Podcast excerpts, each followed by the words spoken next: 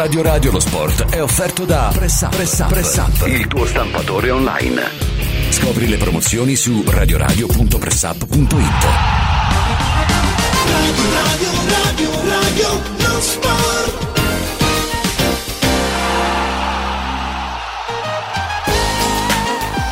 Buon pomeriggio, ben trovati sulle piattaforme di Radio Radio. L'Inter sta marciando verso la seconda stella, ovvero ventesimo eh, scudetto. La squadra di Simone Inzaghi sembra una perfetta macchina da gol. Turam e Lautaro Martinez con le due reti di ieri contro Salernitana sono insieme eh, a quota 30 gol in Serie A. Ora arriva l'Atletico Madrid in Champions League. Un anno fa l'Inter sarebbe stata l'outsider, oggi è la favorita e questo già è un bel cambio. La Juventus per tentare l'ultimo lumicino, ovvero di tenere l'ultimo lumicino di speranza di poter rimanere in corsa per il titolo, deve battere per forza il Verona al Bentegodi. Allegri riavrà Vlahovic e Danilo, ma la sua panchina è in bilico. Qualcuno parla di Conte, qualcun altro di Tiago Motta. Anche il Napoli avrà l'imperativo di vittoria eh, oggi contro il Genova, è l'ultimo treno infatti eh, per gli azzurri quando parliamo della lotta per il quarto posto che garantisce l'accesso alla Champions League nella stagione prossima. Mazzarri non ha convocato Osimen perché nigeriano ha detto di non sentirsela di giocare questo pomeriggio. A proposito di Osimen, il nigeriano è nel mirino del Paris Saint-Germain che oramai si è rassegnato con la partenza di Mbappé. Il programma di oggi si chiude con uh, l'Atalanta che giocherà contro il Sassuolo, la Dea in grande forma, forse in questo momento uh, è l'unica squadra che potrebbe mettere in difficoltà l'Inter in uno scontro vis-à-vis. La Lazio, dopo aver fatto una impresa uh, contro il Bayern, è chiamata a farne quasi un'altra perché il Bologna di Tiago Motta sta andando forte. Per fortuna dei biancocelesti, gli emiliani non sono micidiali in trasferta come in casa. Intanto il presidente Lotito sta provando a convincere Felipe Anderson a rimanere a Formello. Daniele De Rossi, il tecnico della Roma, sta preparando qualche novità per la partita contro il Frosinone. Una di quelle, eh, possiamo definirla come eh, molto importante e altosuonante, è Baldanzi al posto di Dybala dal primo minuto. Anche Svillar potrebbe essere confermato in porta dopo la prova convincente contro il Feyenoord. Ci sono eh, ancora due importanti voci per quanto riguardano le panchine in Europa. Xabi Alonso è visto come erede ideale di Jürgen Klopp al Liverpool, mentre De Zerbi dovrebbe essere il prossimo allenatore del Barcellona secondo la stampa spagnola. Di questo, ma anche dell'altro, parleremo con i nostri opinionisti da qui fino alle 18, ma saluto prima Alessio De Paulis. Ciao buon Alessio. Pomeriggio, buon pomeriggio Gelco. Ho un titolo a margine perché intanto dalla Francia riferiscono che Florentino Perez ha praticamente avvisato i giocatori del Real Madrid dell'arrivo di Mbappé, che lo sapevamo, insomma, era una notizia che aleggiava nell'aria, però insomma questa è eh, più o meno un'ufficializzazione, insomma, è ufficioso che Mbappé lascerà il PSG di destinazione Real Madrid e ci interessa indirettamente, interessa il Napoli, credo che poi dalle 15 vedremo. E allora salutiamo i nostri amici opinionisti che sono già collegati con noi partendo da Franco Melli. Buongiorno Franco. Buongiorno Alessio, buon pomeriggio a tutti. Buon pomeriggio a Furia Focolari. Buon pomeriggio a voi ragazzi, mettiamoci anche una doppietta italiana in discesa Ah, libera sì. femminile, eh? Eh, sì. Titoli, dai. Bassino e, e Brignone, Con, sì. con, con Goggia infortunata, Sì. prima Bassino, seconda Brignone, è un risultato straordinario. Assolutamente sì. Stefano Agresti, buon pomeriggio. Ciao ciao, buon pomeriggio a tutti. Stasera Sinner può diventare il numero 3 del mondo. Eh? Eh sì, eh, se vogliamo tu mettere tutto, anche l'Italia potrebbe diventare campione del mondo nel eh, pallanuoto. Sì, perché Eh, gioca contro la Croazia alla finale, quindi Eh, dai, su. Però veramente è un periodo molto molto positivo per quanto riguarda lo sport italiano. Allora, Franco Melli, Furio Focolari, Stefano Agresti, parto da te Franco, ma tu nella tua carriera eh, ricordi una Inter così bella, convincente, efficace, che gioca il Vabbè, calcio che attira tutti? Mhm. Quella di HH è stata... Di Elenio Herrera. eh sì, Elenio Herrera, di Suarez, di Mazzola, di Jair, di Corso. Sì, quella lì, forse quella ancora rimane l'Inter eh, punto di massimo punto di riferimento, però questa è già un Inter molto importante. Mm-hmm. Un Inter che ha ucciso il campionato, io credo, adesso sono 10 punti, possono scendere a 7 se la Juve si ricorderà come, come si torna a vincere, come si può vincere col Verona, però il campionato secondo me è bello che è andato. Furio, l'Inter eh, ha dominato i campionati con Mancini, anche il primo anno con eh, José Mourinho, sono state anche quelle Inter degli anni 60 di Elenio Herrera, però una Inter che gioca un calcio così bello, frizzante, efficace, non l'abbiamo visto tante volte nella storia. No, ma la grande novità tecnico-tattica di quest'Inter, lo dicevamo stamattina con Stefano Agresti a Radio Radio Lo Sport del mattino, eh, l'Inter attacca a sinistra con Bastoni, che è il braccetto di sinistra, Mm, Carlos Augusto o Di Marco manco li considero perché quelli stanno già avanti. Dall'altra parte c'è Dumfries che sta già avanti, ma arriva Pavard, che è l'altro braccetto, cioè l'Inter è la squadra che ha i braccetti fluidificanti. E questa è la novità assoluta. E crea una tenaglia. Assolutamente, attaccano in quattro a destra e in quattro a sinistra a secondo di dove si svolge l'azione. E questa è una novità assoluta. Ora, ieri il test eh, non è proprio eh, perché la Salernitana, sinceramente, la Salernitana è, è la squadra in quest'anno che ti fa pensare come sia giusto il eh, desiderio delle quattro grandi che, che si sono schierate, quelle che si sono schierate, le altre no, che vorrebbero un campionato a 18 squadre perché fra la Salernitana e l'Inter credo ci siano 50 punti in classifica, cioè il che non è, non è assolutamente una cosa possibile. E in ogni caso l'Inter è una squadra pazzesca, cioè fa, fa un calcio, cioè nei primi 8 minuti aveva già preso due traverse, una grande Sì. parata di Ochoa, cioè una cosa impressionante, 8 minuti, 8 minuti. Quindi è- quest'anno, è, quest'anno è così. E il merito, I meriti vanno suddivisi. Bravi giocatori, ma bravo soprattutto Marotta a creare questa squadra pur senza spendere soldi, perché non ne hanno di soldi da spendere, hanno pagato solo Pavard. Sì. Gli altri sono tutti più o meno, più o meno, adesso parametri zero o, o poco, o poco ci manca Qualche commissione, anche un pochino qualche alta però. commissione naturale, qualche commissione naturale e questo allenatore che io considero ormai straordinario perché eh, sta facendo un calcio straordinariamente bello come era bello quello che faceva la Lazio, la sua Lazio quando poi fu il Covid a fermarla e non le altre squadre. Stefano Agresti, il tuo giudizio per quanto riguarda l'Inter di Simone Inzaghi paragonandola a- alle altre Inter della storia?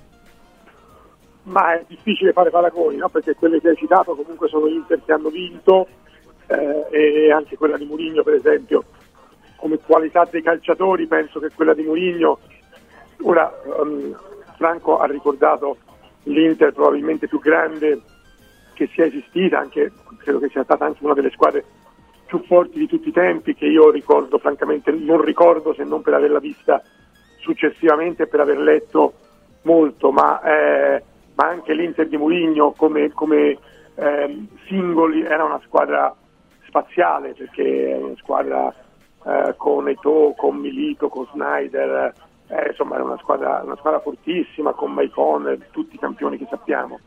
Eh, dal punto di vista della bellezza però diciamo che, che l'Inter non ha avuto quasi mai tra le sue caratteristiche quella di essere di avere squadre divertenti, Eh, squadre vincenti sì, squadre forti sì, ma squadre divertenti è raro, anche l'Inter Ecco. del Trappo Mhm. che era fortissima non era così Sì, divertente quella dei record, sì. quella dei record. Anche quella è una squadra spaziale, non mo- e questa invece, invece gioca anche un calcio molto molto piacevole. Ecco Furio, eh, spesso abbiamo detto quando gli allenatori devono fare il turnover prima di una partita, specialmente in Champions League molto importante, eh, che sarebbe meglio che la giocassero con i titolari, poi fai il risultato, metti in tasca la vittoria e li cambi. E Inzaghi ieri ha applicato quello infatti che il buon senso spesso eh, ordina, ma non viene sempre diciamo, seguito da- dagli allenatori. Eh sì, eh sì, eh, fra l'altro a parte a parte che Carlos Augusto va al posto di Di Marco, ma insomma più o meno, no? Sì, o Dumfries Eh, Darmian, poi- non è eh, che... o Dumfries. Darmian che cambia poco, cioè sono, sono veramente intercambiabili questi qui. Eh, e poi lui se gioca la partita eh, la mette al sicuro, in questo caso è stato anche abbastanza facile, dopodiché eh, chi- sia che ci siano i cambi sia che non ci siano, la partita non ha più, non ha più eh, particolari eh, motivi di- dal punto di vista atletico, voglio dire, non presenta più difficoltà di nessun tipo. Per cui, per cui bene così e, e tu adesso vai a giocare a Madrid con la, co- con la consapevolezza di essere la prima mm, classifica del campionato italiano con largo margine, con largo margine perché eh, adesso hai 10 punti, ma se anche poi diventano 7 tu hai 7 punti ma con una partita da giocare, quindi Sì. vai a Madrid con la consapevolezza di essere veramente la prima della classe e questo è molto importante. Mhm. Agresti, anche quella mossa di Inzaghi ieri di puntare sui titolari, eh, specialmente lì pensiamo a Lautaro Martinez, a Turam, ma anche al reparto difensivo, è quello del centrocampo, composto da Barella, Cialanoglu e Mkhitaryan. Poi Acerbi, Eh, certo, sì. è infortunato, non poteva giocare. Sì, questo dimostra, innanzitutto dimostra quanto, quanto Inzaghi tenga alla, ehm, al campionato, cioè non- anche se alla Champions non vuole mettere assolutamente in discussione il- la, la- la vittoria del campionato. E questo è, è un, il segnale chiaro è quello di ieri. Eh, però ecco, io su questo io un piccolo dubbio me lo tengo, perché, mh, perché ora i tifosi dell'Inter, vedendo quanto è forte la squadra, come funziona, eh, pensano molto anche, a- anche alla Champions e, e forse un pensiero Beh, in più alla Champions. L'appetito viene mangiando, quindi... Eh, capito, perché poi tu, Fanno bene. eh, no, perché l'anno scorso il Napoli, per esempio, no? il Napoli l'anno scorso Sì. n- non ha mollato niente in campionato, eh, neanche in una partita eh, Spalletti ha fatto riposare nessuno. Poi sono arrivati ai quarti di Champions eh, erano in parte stanchi, in parte avevano calciatori infortunati, per cui alla fine... Beh, Osimen prima Eh, di tutti. Esatto, sono andati poi fuori ai quarti di Champions nonostante fossero sicuramente una delle migliori squadre d'Europa l'anno scorso. Eh, ecco, e l'Inter secondo me deve cercare di evitare questo rischio. Eh, Simone ha delle alternative importanti, se ogni tanto le fa giocare secondo me qualche rischio in meno se lo prende, ecco io questo un po' lo penso. Franco, la gestione secondo te come dovrebbe essere da qui fino alla fine della stagione tenendo presente che l'Inter anche in che- Champions può dire qualcosa? Io- Io no, adesso pensando solo al campionato, qualsiasi gestione può andare bene. È chiaro che il segreto di un grande allenatore, Inzaghi comincia ad esserlo, è quello di usare tutte le forze con grande oculatezza, direi, con grande oculatezza perché possono capitare degli imprevisti e delle situazioni del genere però l'Inter così come è messa credo che stia diventando irresistibile anche la facilità quando cominciano le partite con cui riesce direi a tempo di record ad andare in vantaggio. In Champions il discorso è diverso, in Champions ci vuole una grande Inter e soprattutto un po' di fortuna. Eh sì, eh, direi che è proprio così. Però Beh, ecco, la, la- la fortuna, la fortuna soprattutto nel sorteggio, Eh sì. Franco, perché Sì, se certo. parti te- eh, poi devi trovare il sorteggio. Eh. Però io credo che oggi, ragazzi, non facciamo fatica a dire che dopo Real Madrid, eh, anzi nell'ordine, dopo Manchester City e Real Madrid, è la terza squadra più forte d'Europa sia Sì. l'Inter. Io non, non ne vedo altre più forti. No, però adesso Stefano Agresti, eh, caro Furio, diceva eh, attenzione perché l'appetito via mangiando, attenzione alla Champions che magari può anche, eh, questo lo aggiungo io, togliere eh, energie preziose in campionato. Però vi, vi faccio presente una cosa, all'epoca dello scontro tra Juventus e Salernitana, quando vinse la Juventus di Cortomuso, insomma ce lo ricordiamo, l'Inter già aveva giocato circa 6-7 partite in più della Juventus. Quindi, e l'abbiamo visto ieri sera com'è finita sempre contro la Salernitana. Cioè, è un confronto abbastanza impietoso. eh, che riparto da te, Furio. eh, sembra neanche tenere alle, alle varie partite che l'Inter ha più nelle gambe eh, della Juventus.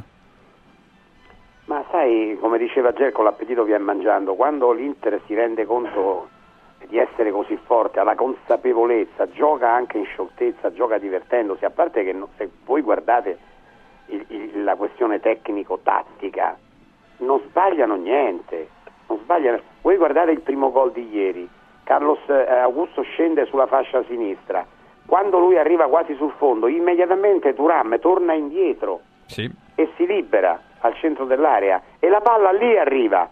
Quelle sono ehm, pro, quelle Nemmeno sono guarda- No, non guardano, quello è uno schema, quello è uno schema fatto e rifatto in allenamento. E quindi è evidente che evi- e questo succede a sinistra, ma come dicevo succede anche a destra. E poi ci sono dei giocatori che stanno giocando quest'anno, eh, secondo me, anche eh, la migliore stagione del- forse della loro carriera. Pensa a Mkhitaryan, pensa Sì. a Cialanoglu. Beh, Thuram. Eh, Turam, Turam, il No, no. ritorno di Barella. Sì. Adesso addirittura recuperano pure Arnautovic a certi livelli. Però forse non si può dire che stia overperformando come il Napoli dell'anno scorso l'Inter. O sì, Cioè, in, che Furio? in che senso? Cioè, anche l'anno scorso diversi elementi del Napoli, no, avremmo potuto dire, stanno giocando la miglior stagione della loro carriera.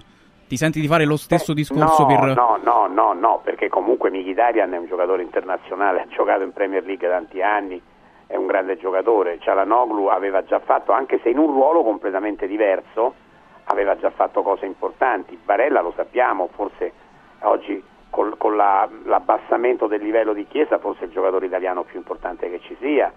E, e così via, ma Inzaghi ha anche questa capacità, no? magari non lancia i giovani ma rigenera i vecchi perché pensate ad, Acerbi, a Darmian, a tutti questi giocatori che hanno una certa età e con lui si esprimono, Mkhitaryan, che con lui si esprimono a livelli altissimi. Agresti? No, ma è- effettivamente ha questa, ha questa capacità, sì, Simone, anche di, di riuscire a, anzi, in gran parte di riuscire a rilanciare, a lanciare giocatori che sembrano, eh, che sono avanti con gli anni.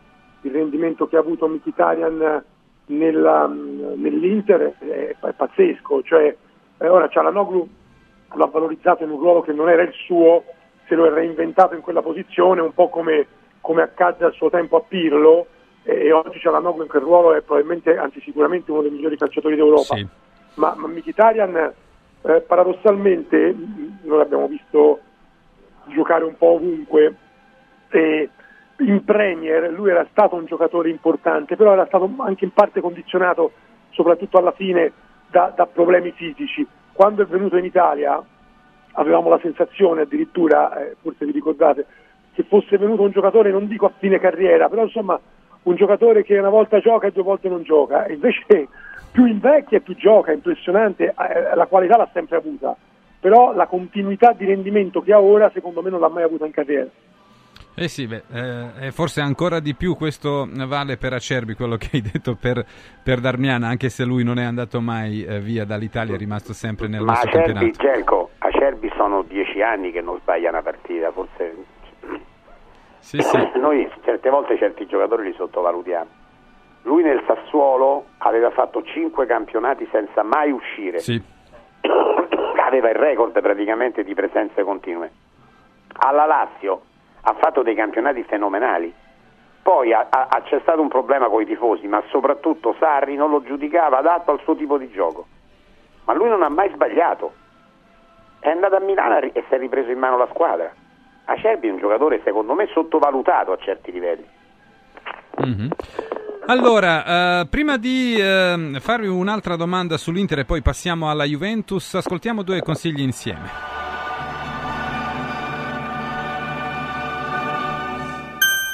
Four Winds, la soluzione unica per le tue esigenze di energia da fonti rinnovabili. Four Winds, the energy of the future. Fourwinds.it Vinci con Mauris. Dall'11 al 23 febbraio Mauris mette in palio 30.000 buoni spesa del valore di 30 euro. Tenta la fortuna, partecipare è semplice. Basta recarsi in un punto vendita Mauris in tutta Italia e ogni 30 euro di spesa ricevi un gratta e vinci e puoi vincere subito un buono spesa da 30 euro da utilizzare per il tuo prossimo acquisto entro il 30 aprile 2024. La fortuna ti aspetta da Mauris. Operazione a premi valida dall'11 al 23 febbraio 2024 fino a esaurimento tagliandi.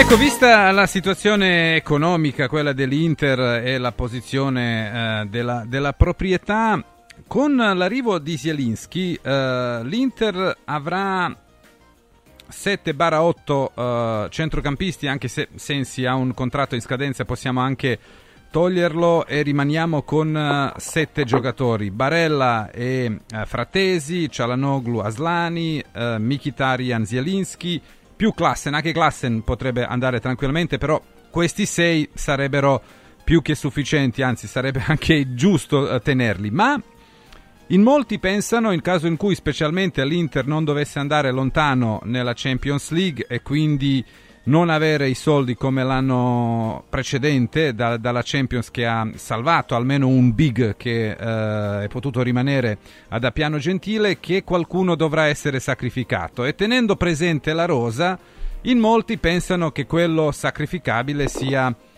Barella. Però la Gazzetta ha pubblicato qualche giorno fa che il contratto è pronto per Barella fino a 2029 e diventerà il giocatore più pagato della storia uh, del calcio italiano, un italiano. Uh, parliamo dei giocatori italiani che sarà uh, Barella quello più pagato con 7 milioni più bonus.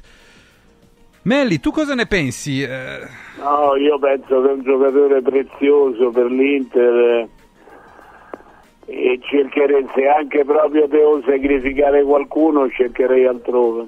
Mm-hmm. Agresti?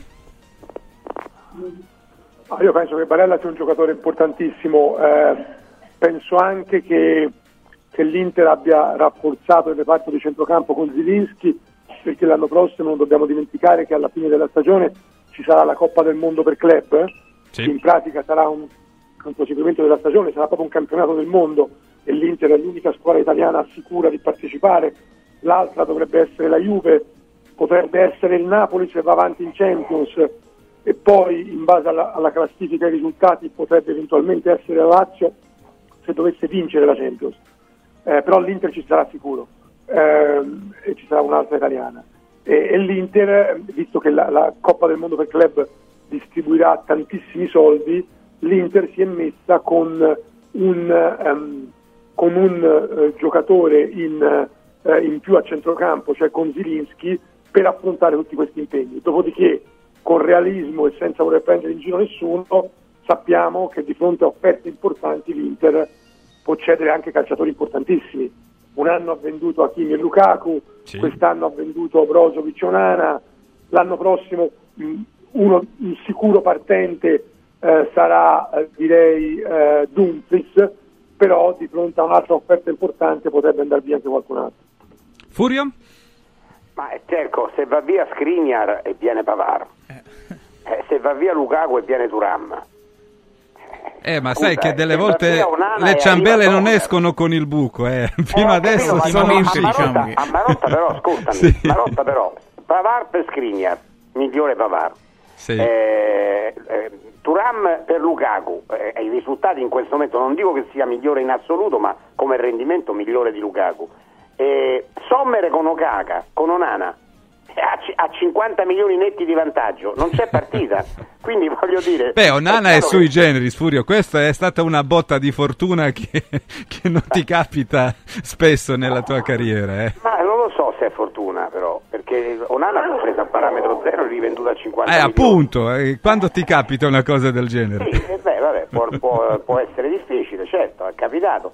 Però io dico poi oltretutto adesso mettere il carro davanti ai buoi, cioè se l'Inter eh, non va, se l'Inter perde di qua, se l'Inter aspettiamo perché magari l'Inter vince la Champions League e tutto questo non serve. Se invece dovesse servire l'Inter ha un manager, un, ma non solo uno, tutto il management talmente eh, in evidenza, talmente capace che saprà gestire. Cioè, il fatto di aver già preso Taremi e, e soprattutto Zelischi cioè Zelischi lo metti in un centrocampo dove già ci sono tre titolarissimi, ma dietro i quali c'è, c'è Frattesi, c'è Aslani. Zelischi, mm. eh, c'è Aslani, non so se mi spiego, cioè certo. Zelischi, Frattesi e Aslani possono essere il centrocampo di una squadra che lotta per il campionato. Sì, è vero. Eh. E a proposito delle squadre che lottano per il campionato, uh, Franco, la Juve è ancora in corsa o oramai uh, la storia per quanto no, riguarda lo scudetto è finita? Per la lotta al scudetto è un, è un ricordo, c'è stato un momento, la sensazione che potesse essere, ma è finito presto. La Juve poi deve uscire da questo periodo nelle ultime partite, ha fatto un punto, ha perso l'imbattibilità che aveva in casa, e anche la partita col Verona secondo me è meno, meno facile di quello che sembrerebbe. Mm-hmm. Stefano Agresti, torna Vlahovic, torna Danilo in difesa, sono i due giocatori importantissimi, forse insieme a Rabiot eh, rappresentano la spina dorsale della squadra della, della Juve.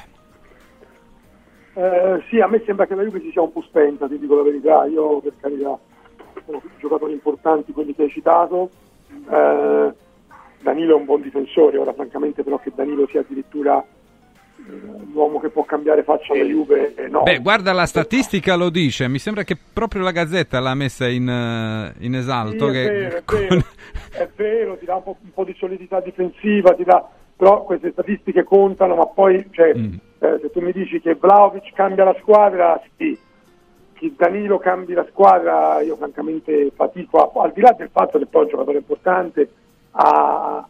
A... dà, dà solidità difensiva però francamente io non vedo, ehm, cioè, mi sembra che la Juve in questo momento, dopo il pareggio con l'Empoli, la sconfitta con l'Inter, la sconfitta con l'Udinese, eh, ma già dal pareggio con l'Empoli mi sembra che abbia perso molta convinzione. Mm-hmm. E, non lo so, io la vedo molto faticare, mi sembra che si sia perso anche un po' di entusiasmo. Eh, L'Inter penso che lo scudetto non lo possa perdere, lo deve quasi fare apposta ma se ti dovessi dire una squadra che approfitta dell'eventuale crollo dell'Inter, io penso che possa essere più il Milan che la Juve. A questo punto, eh, sì. e te lo dico perché mi sembra che i valori e il clima del, del Milan in questo momento siano superiori rispetto a quelli della Juve.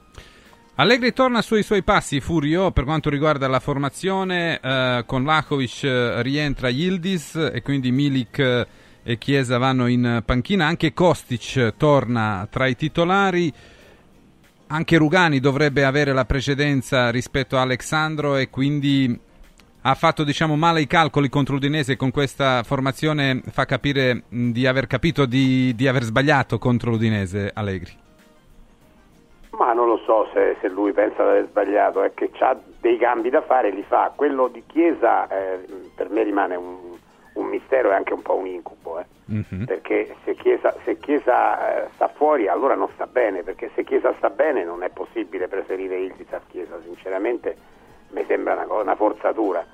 Eh, io boh, non lo so, però sono, Allegri ci ha abituato a fare queste cose, eh, però io la penso un po' come Stefano, io credo che la Juventus si sia un po' smontata.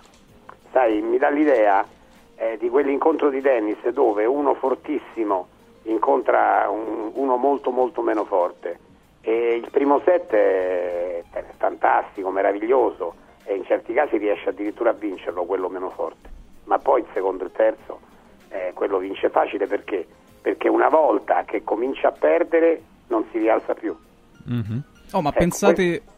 Eh, vai Fulvio, concludi, scusa. No, questo mi sembra che, di poter dire per la Juventus, che probabilmente è arrivata al punto massimo, ora non l'ha toccato, sì è arrivata vicino a toccarlo, non l'ha toccato, è scesa e, e difficilmente risale. Pensate si sia rotto qualcosa tra, tra i tifosi allegri? Sui social, insomma, in questo mese le, le, critiche sono state anche molto violente, eh? poi ovviamente i social sono un discorso a parte, però avete la sensazione che qualcosa si sia eh, rotto, che insomma l'umore non sia del migliore, si sa, però eh, Franco, tu che ne pensi? Oh, che ci sono dei giudizi molto, molto labili, nel senso che fino a un mese fa era considerato fenomenale quello che stava facendo la Juventus, adesso si vuole tornare alle vecchie critiche sul gioco di Allegri e sull'incapacità di Allegri di reggere certi, certi appuntamenti e certi obiettivi. Io credo che tutto sommato il campionato della Juventus sia ancora, considerando che non ha mai, quasi mai avuto i, i suoi giocatori più importanti, sia un campionato accettabile. Mm-hmm. Stefano, ci sono state critiche anche dopo la, la conferenza poi pre-Verona, eh, quando lui ha detto non è frustrante per noi non vincere da, da mille giorni, quindi Allegri è, è un allenatore che comunque divide parecchio, forse è quello che divide di più.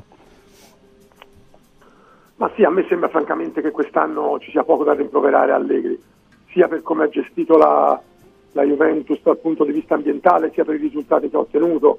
Eh, l'anno scorso l'abbiamo criticato anche pesantemente perché i risultati non sono arrivati, perché, ehm, mh, perché soprattutto in Champions è stata clamorosamente deludente, ma quest'anno io francamente non mi sento di rimproverargli niente. Cioè il fatto che ora la Juve abbia fatto un punto in tre partite no? tra Empoli Inter e, e Udinese è chiaramente un risultato molto negativo, però noi non possiamo non tener conto del fatto che, che questa è una squadra che è rimasta lì attaccata, attaccata all'Inter e, e si guardi i valori non si capisce bene come abbia fatto, mm. perché pensav- almeno io pensavo che l'Inter, la Juve potesse essere competitiva con l'Inter, ma pensavo in una parziale rinascita di Pogba, pensavo in un Chiesa protagonista, pensavo in un Vlaovic sempre in campo, eh, oggi la Juve eh, Pogba non l'ha mai avuto, eh, Chiesa quasi, perché Chiesa ha giocato le prime 3-4 partite, poi non si è più visto. Vlaovic sì, è cresciuto, ma non ha avuto la continuità che quando, quando sta bene si vede che fa la differenza, ma insomma non è che è stato bene spesso. È una squadra che con tutto il rispetto, ma ha giocato tutto l'anno con, con McKenny e Miretti interni di centrocampo. Cioè, eh, Locatelli inventato regista, per me è andata oltre quello che poteva, ma con Gatti difensore che poi ora, ma con Gatti, eh, cioè, eh, mi sembra che sia andata oltre le sue possibilità. E allora come si spiegano Furio le tante critiche in chiusura? Eh ma sai, ci sono degli allenatori che non piacciono a prescindere. E Allegri anche quando vinceva veniva criticato. E adesso lui, e io sono d'accordo con Stefano, lui ha fatto bene, lui ha fatto bene ha sbagliato queste ultime tre partite, poi momento tre partite, ne ha sbagliate due, perché contro l'Inter la Juventus, contro, la, sì, contro l'Inter la Juventus non può vincere ragazzi, la, l'Inter è di un altro pianeta, per cui lui ha sbagliato due partite clamorosamente, perché eh, con l'Udinese, perché con l'Empoli ha sbagliato sì, ma eh, Milik si è fatto cacciare via dopo 11 minuti, e quindi voglio dire è tutto, è tutto, da vedere. Adesso chiaramente eh, frena, frena perché? Perché scendono alcune, alcuni valori di adrenalina, perché non c'hai più quella, eh, quella forza che ti spinge dicendo io sto facendo l'impresa del secolo e devo continuare, perché adesso l'impresa appare ormai impraticabile, quindi ti possono scendere i, i valori che non sono altissimi, perché anch'io credo che McKenny non sia un giocatore da, da alta classifica eh, che Ildiz è un giovane interessante, ma non è questo fenomeno che, che, ci vogliono dire, almeno non lo è ancora. Eh, Vlaovic gioca una partita, eh, tre partite sì e due no. Eh, Chiesa ne gioca invece me, meno di quelle che di, di Vlaovic, cioè, è difficile pensare di essere all'altezza di quelle altre lì, eh, con Gatti, con Rugani. Quindi Allegri secondo me sta facendo bene, però Allegri è uno che ha un tipo di gioco eh, anche eh, con quando le, le, squadre più forti, con giocatori più forti, che non entusiasma, che non piace, per cui certe critiche vengono meno quando fa il risultato incredibile come stava facendo e ritornano a galla quando quel risultato non c'è più. Allora, fra 26 minuti inizia partita a Napoli-Genoa, non ci sarà Osimen, ma eh no. chi, in, chi, scenderà in campo per il Napoli, eh, Alessio? Formazioni tutto sommato, nessuna grande sorpresa, Napoli che va Beh, in campo... Mazzocchi al posto di eh Mario sì, Rui. Sì, Mazzocchi al posto di Mario Rui e poi un'altra bocciatura per Nathan, che insomma si sapeva sarebbe stato in panchina, però ecco, eh, là davanti eh, il tridente annunciato con Politano, Simeone e Quaraschelia, e quindi insomma c'è anche Raspadori che probabilmente avrà minutaggio nel secondo tempo, però Napoli ha annunciato, a parte la novità di Mazzocchi. Eh sì, poi ci sarà anche il debutto di Traoré dal primo minuto, è uno dei rinforzi dell'ultimo mercato del Napoli, ma sicuramente eh, quello che fa più discutere è, possiamo dire, anche rifiuto in qualche eh, modo di eh, Osimena a giocare la partita di questo pomeriggio. Di questo, ma anche delle romane, parliamo dopo la pausa, tra poco. Radio, radio, radio, Four Winds Energy Scopri l'offerta luce e gas per un risparmio garantito in bolletta. 4 Winds, the energy of the future. 4windsenergy.it Ciao Diego, ma quest'anno torna? Ma certo che torna. E quando torna? Il 17 febbraio. Ma dove? Vi aspetto sabato 17 febbraio nello store di Frosinone per una nuova edizione di Occhiali in Cantiere Special Day. Per questa giornata speciale uno sconto del 50% su tutti gli occhiali da vista e un occhiale da sole in omaggio per tutti coloro che verranno a trovarci. Festeggia un nuovo Special Day con noi e con gli amici di Radio Radio in diretta dallo store di Frosinone. Vediamoci da Occhiali in Cantiere. Antò fa freddo, Antò fa freddo, non ce la faccio più. Accendi la caldaia Vylant. Ecco fatto, amore. L'ho accesa. Mmm, Antò fa caldo. Pochi giorni fa con la Calor Plus ho installato una caldaia a condensazione della Vylant con sole 12 rate da 95 euro e mi hanno anche regalato 7 anni di garanzia. Eh, con questa caldaia mi sto togliendo tante soddisfazioni. Fallo anche tu con la Calor Plus. Chiama subito lo 06 86 21 3671. Antò. Il centro medico estetico Salus Genovese è sempre all'avanguardia. Infatti trovi elettromedicali per l'epilazione definitiva e i prezzi? I prezzi sono i più bassi del mercato. Prova MS Starlight Laser per un'epilazione definitiva in sole 6 sedute. Prenota una consulenza gratuita al numero 06 44 20 92 81. Salus Genovese a San Cesareo 06 44 20 92 81. Salute e bellezza su misura per te. Ehi, hai sentito che da Arte Arredamenti sono iniziati i saldi? Sì, e gli sconti arrivano fino al 60%. Tante cucine, camere da letto, divani, armadi e tanto altro questo mese sono scontati del 60% e in pronta consegna. Trasporto e montaggio sono gratuiti, non li paghi. Vieni nei 5 grandi punti vendita Arte di Roma e approfitta dei grandi saldi di questo mese. Cerca il punto vendita più vicino su arte.it. Arte con l'H davanti. Confartigianato è da più di 70 anni al servizio degli imprenditori e delle loro famiglie, erogando servizi come fisco, credito, avvio d'impresa, export, formazione, consorzio energetico, assistenza sanitaria, CAF e patronato. Abbiamo federazioni di categorie e mestieri firmatari dei principali contratti collettivi nazionali di lavoro e presenti in tutti i livelli istituzionali. Dove c'è impresa, c'è Confartigianato. Confartigianatoroma.it Marco, ti posso chiedere un bicchiere d'acqua? Certo, come la gradisci?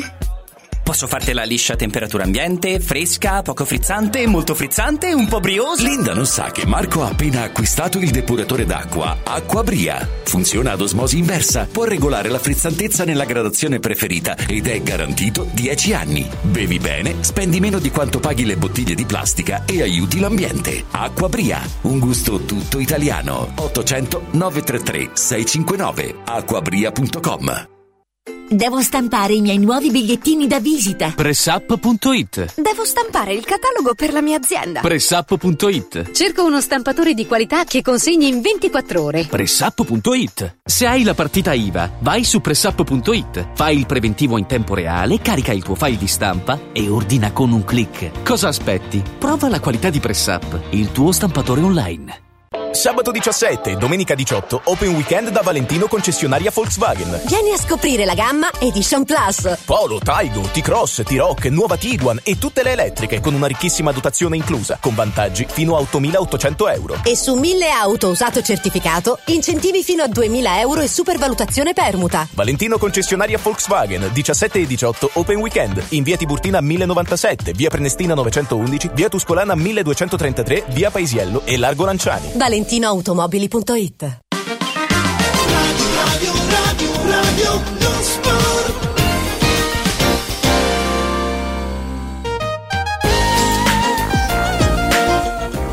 Sono le 14.39 minuti, torniamo in uh, diretta. Franco Melli, Stefano Agresti e Furio Focolari sono con noi. Stefano Agresti, come dobbiamo interpretare uh, la posizione di Osimeno, ovvero di non sentirsela di giocare questo pomeriggio come un piccolo rifiuto, grande rifiuto?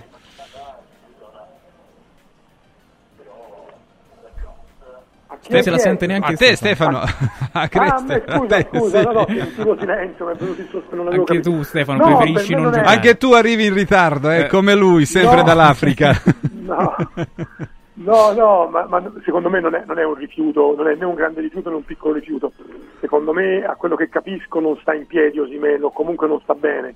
Se avete visto un po' di Coppa d'Africa, eh, Osimen eh, poi è arrivato in finale, ha dato il suo contributo, ma non era lui, non era lui, eh, pare che abbia perso, che abbia avuto dei problemi fisici, eh, ha perso due o tre chili, eh, era, era abbastanza debilitato per cui è questo il motivo per cui non gioca, eh, piuttosto che provare a metterlo in campo in qualche modo contro il Genoa, eh, Mazzarri, la società, tutti hanno deciso di farlo lavorare con serenità eh, 4-5 giorni eh, in vista della partita contro il Barcellona. Francamente mi sembra eh, una, una, scelta assolutamente logica e giusta.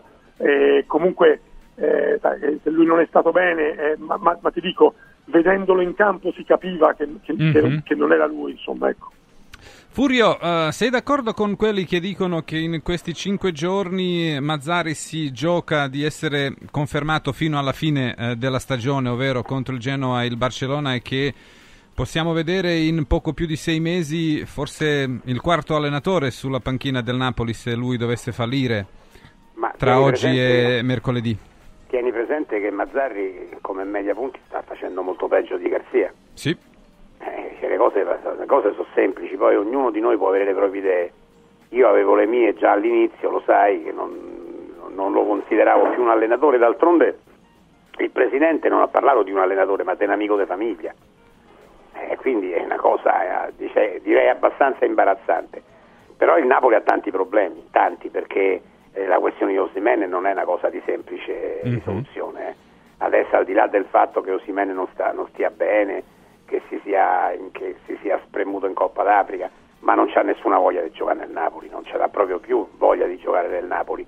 E, e Zelischi, Zelischi si sente già a Milano evidentemente perché eh, a volte lo convocano, a volte addirittura non lo convocano nemmeno per le partite, a volte gioca, a volte no. Eh, quindi il Napoli fa comunque fatica, fa comunque fatica. E, e Mazzari non è un allenatore che può eh, alzare la, la, la, temperatura dell'ambiente, non, non, secondo me non è più in grado di farlo. Quindi mm-hmm. io ti dico che il Napoli rischia anche oggi col Genova. Mm-hmm. Franco Melli, la tua sulla partita di oggi è su Osimeno. Ah, è pericolosissima, il Genova diciamo fra le squadre quelle presunte minori è la migliore in assoluto, ha dei valori eh, certamente importanti che hanno già dato a Gilardino un grande contributo. Il Genova insomma è una delle rivelazioni a suo modo di questo campionato. Quindi per il Napoli io prevedo un'altra partita che o la risolve all'ultimo oppure andiamo avanti così, senza infamia e senza mm-hmm. lode. Apro una piccola parentesi, uh, Stefano, a proposito di Osimen. È immaginabile che il PSG uh, ripeta in qualche modo quello che fece qualche anno fa quando ha portato... Uh, Cavani. No, quando ha portato insieme Ah. Neymar e Mbappé nella stessa sessione del mercato. Se potesse ripetere la stessa cosa con uh, Leao e Osimen? Prendere tutti Sì, e due? eh, sì, ma questo l'hanno, lo, hanno dichia- lo hanno dichiarato loro, hanno, detto, hanno detto anziché prendere un giocatore da 40 gol ne prendiamo 3 da 20 e sicuramente tra quelli che seguono di più ci sono Osimen e, e, e- e Leao, anche perché sono calciatori che in qualche modo ha, ha creato, passami il termine, ha creato Campos, ha avuto Campos a Lille, per cui lui, lui li conosce molto bene e, e quindi loro lo possono fare, anche perché tieni conto che tutti e due questi giocatori hanno una clausola rescissoria. e- Sì, però sono 300 milioni, eh. più o meno come Neymar e, e Mbappé Sì, all'epoca. Eh beh, eh beh, ma che so per Paris Saint Germain, Gelco? Eh, comunque loro, loro, guarda che, loro che anche se da Mbappé non prendono niente perché Mbappé se ne va Sì. svincolato, ma, ma Però liberano, la- liberano il portafoglio, eh. eh, perché la gestione di Mbappé è una, è una gestione eh, pesantissima eh, per lo stipendio, per tutto quello e i bonus e, e i controbonus, cioè è, è un um, calciatore che costa tanto al Paris Saint Germain e quindi loro, loro problemi da quel punto di vista non, non ne hanno molti. È chiaro che un, un sostituto di Mbappé non esiste, eh, a meno che tu non vada a prendere Holland, perché Mbappé credo che sia insomma, in modo Mhm. abbastanza chiaro il giocatore migliore del mondo. E allora se perdi Mbappé eh, devi andare a prendere due o tre giocatori, mi sembra che la cosa abbia un senso e se tu pensi a una squadra con Leao da una parte, Osimene in mezzo e magari un altro bello attaccante esterno dall'altra parte, è una squadra, è una squadra forte forte. eh. Assolutamente sì. Eh, Furio e Franco, volete aggiungere qualcosa su questa pazzia del mercato che si sta prospettando? Ma no, ma col Paris Saint Germain e con Calasi non c'è, eh, che, vuoi, che pazzia c'è, c'è quello 300 milioni e via il caffè la mattina, eh, Gerco. le dà, mm, le dà per un anticipo de- dei vestiti della moglie. Eh, ma anche loro devono comunque tenere i conti, diciamo, in ordine, visto che anche per loro, almeno in teoria, Eh, ma vale loro fair play fanno finanziario. sponsor- Ma loro poi si fanno sponsorizzare Sì, dalle sì, aziende. eh, amiche che o- eh, amiche, che Sì, problema c'è? Dai, su. eh. Allora, eh, andiamo. È vero, anche il Napoli infatti fa parte di, di quelle squadre che lottano per il eh, quarto posto. Eh, ieri anche il Torino, a dire la verità, con la vittoria 2-0 si è eh, ricandidato per partecipare in questa lotta. Eh, ma diciamo qualcosa sulle romane. Ehm, parto da te, Furio, perché nei titoli dicevamo è stata una impresa storica quella contro il Bayern ma non è una impresa storica battere il Bologna, certamente, ma la Lazio dovrà veramente impegnarsi per battere questo Bologna di Tiago Motta. Sì, la Lazio si trova in una situazione difficile perché ha delle assenze importanti. Eh, Zaccagni, eh, Romagnoli, eh, Rovella, Vesino, eh, in, in difesa anche eh, Pellegrini e, e Isai, forse è buono per la panchina ma non per giocare. Quindi ci sono assenze importanti. Però la Lazio rispetto all'11 che ha battuto il Bayern Monaco eh, rinuncia soltanto a, a- a- a Romagnoli perché gli altri eh, hanno già giocato contro il Bayern Monaco. Quindi la Lazio può farlo, la- il risultato può farlo anche perché, l'ho detto stamattina e mi ripeto, il Bologna è una squadra fortissima in casa, un po' meno forte in trasferta perché in trasferta ha vinto solo una volta a Salerno mentre la Lazio è una squadra eh, piuttosto debole in trasferta ma molto forte in casa. Ecco, quindi queste cose qui mi fanno pensare che la Lazio se la può giocare bene. Mhm. Franco Melli, beh, la partita contro il Bologna ha un sapore anche di uno Ma piccolo guarda, spareggio. Io, io ero convinto del pareggio, però mi sono lasciato influenzare stavolta nel pronostico ho dato la vittoria della Lazio, che per una squadra diciamo normale come volontà e come affidabilità dovrebbe essere possibile. Ehm, eh, dimenticando che la Lazio magari quando aspetta aspetti che abbia scollinato e quindi imbrocchi una partita dietro l'altra poi ti tradisce però stavolta ho dato la vittoria e credo che l'entusiasmo generato dalla partita di Champions sull'onda lunga di quell'entusiasmo ci possa stare Può contare sull'entusiasmo sicuramente eh, Stefano Agresti, la Lazio contro il Bologna, ma anche le assenze pesano, quelle di cui ha parlato Furio. Anche se dall'altra parte mancherà Freuler, che è un giocatore importante del Bologna. Beh, Freuler, Freuler è un giocatore sicuramente molto importante, sì, Freuler è un giocatore importante e io penso a una partita equilibrata, ti dico la verità, perché, perché il Bologna è una squadra che è vero eh, fuori non ha, ha vinto solo una partita, però è anche una squadra che, che perde poco, una squadra che pareggia spesso. Eh, io credo che sia per- perché anche se magari davanti poi è divertente, gioca un bel calcio, ma dietro non rischia molto. Eh, io credo che sia una partita difficile per la Lazio, anche perché comunque anche il Bologna ha giocato a metà settimana contro la Fiorentina, però dal punto di vista nervoso eh, la Lazio ha speso sicuramente più del Bologna. Poi c'è anche... Eh, sì. Vai Stefano? Dicevi? No, no, dicevi? Ah, poi c'è anche una, una statistica eh, positiva proprio sulla difesa del Bologna contro la Lazio perché ha tenuto la porta inviolata in quattro delle ultime eh, sei gare, quindi anche diciamo, lo storico eh, per quanto riguarda la solidità difensiva del Bologna in casa della Lazio è, è, diciamo a favore dei rossoblù. Eh, ecco, a voi cosa eh, farebbe paura foste nella Lazio eh, del Bologna? Quale eh, qual è il settore di campo in cui la squadra di Tiago Motta vi farebbe più paura, stareste più attenti? Torno da te Stefano. Ma il Bologna, il Bologna gioca bene, il Bologna gioca bene, gioca un bel calcio, è efficace soprattutto davanti e quindi eh, è una squadra che può eh, in- eh, mettere in difficoltà chiunque. Eh, io penso che, che l'attacco del Bologna e poi l'attacco, ma poi spingono molto tutti, per cui insomma eh, io penso che siano tutti molto molto eh, tu- tutti molto efficaci lì davanti, ecco. Quindi io penso che, che la Lazio debba guardarsi anche dalle ripartenze, le ali sono molto veloci, eh, eh, Ferguson si inserisce bene in mezzo, è una squadra pericolosa. Furio? Ma il Bologna è una gran bella squadra. Paura, paura non fa paura, sinceramente, eh, Daniele, non fa paura perché è una squadra, è una squadra che vale la Lazio, eh, però è una squadra che vale la Lazio, quindi la Lazio per vincere deve giocare una grande partita. Il reparto che mi fa più paura è chiaramente l'attacco perché Zirze e Orsolini, Orsolini in grande sforbero. Eh, sono una coppia in avanti che, che la Lazio deve temere moltissimo. Però là dietro, insomma, c'è una bella solidità difensiva eh, di Biancocelesti ultimamente. Sembra anche che si stia eh, tornando a giocare bene, no Franco? La Lazio stia un pochino rimettendo tutto a posto sia in difesa che dal punto di vista del gioco. Sai, dipende che luna, se alla luna giusto di traverso. Io penso che, che possa vincere, penso che possa vincere senza sottovalutare il Bologna che però fuori casa tante volte o qualche volta tipo Udine prende anche delle imbarcate.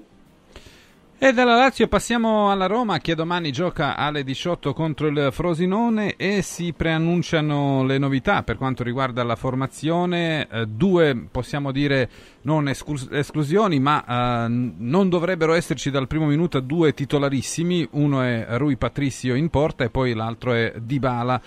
Uh, Svilar quindi potrebbe essere confermato dopo la partita contro il Feyenoord, mentre Baldanzi potrebbe essere la novità uh, dal primo minuto insieme a Lukaku e al Sharawi per quanto riguarda il- l'attacco della squadra giallorossa. Furio, cosa ne pensi di queste due eh, possibilità? Ma innanzitutto Di Bala, Di Bala non, sappiamo benissimo che non è in grado di fare tre partite in una settimana, quindi lui ha fatto le prime due e adesso è logico che c'hai Baldanzi, eh, l'hai, l'hai preso apposta, eh, Mhm. l'hai preso apposta, è un giocatore molto importante, interessante e quindi è chiaro che, che sono anche curioso, ti dico la verità, di vedere come risponde questo ragazzo, perché io, a me piace, Baldanzi è un ragazzo che piace quindi sono molto curioso di vedere come risponde. E in generale è chiaro, De Rossi però non fa dei cambi, ma non cambia il suo modo di essere e di giocare. La Roma comunque si presenta con uno schieramento anche a Frosinone, uno, uno schieramento eh, a- aperto, con il solito 4-3-3 che fa lui, e quindi credo che sia una in grado di vincere a Frosinone. La partita non è facile, attenzione, perché il Frosinone è una squadra che sappiamo che non solo gioca bene, ma spesso fa anche dei buoni risultati. Quindi è una partita tutta da giocare. Eh sì, solo che per eh, diciamo la sfortuna della squadra di Di Francesco ultimamente eh, i risultati eh, diciamo non, non arrivano come nella prima parte della, della pare che ha stagione. perso sono cinque partite che sta perdendo Sì, sì, sì, è proprio un periodo negativo per eh, il Frosinone. Eh, Franco, tu cosa ne pensi di, queste, eh, di questi Allora, io cambi? penso che Baldanzi mi pare che per quello che si è visto si è inserito bene, non avevamo dubbi insomma, sulle, sulle sue qualità e quindi è un degno sostituto de- di Dybala che quando c'è una fortuna, ma eh, sappiamo che ogni tanto non c'è, anzi spesso, metà a metà diciamo.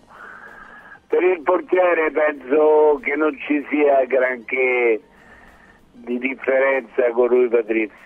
Mhm.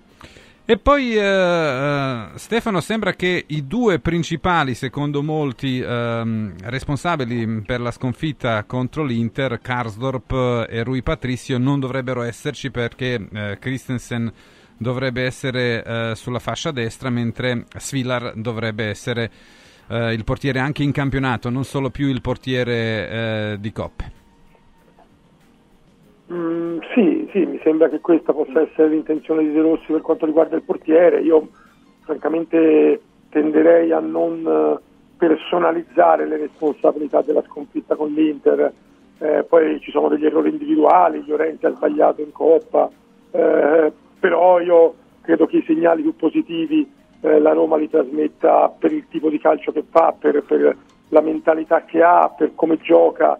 Io credo che la Roma giochi veramente un calcio ehm, che a me piace molto perché è sempre un calcio positivo, un calcio offensivo con tanti calciatori che, che hanno caratteristiche d'attacco.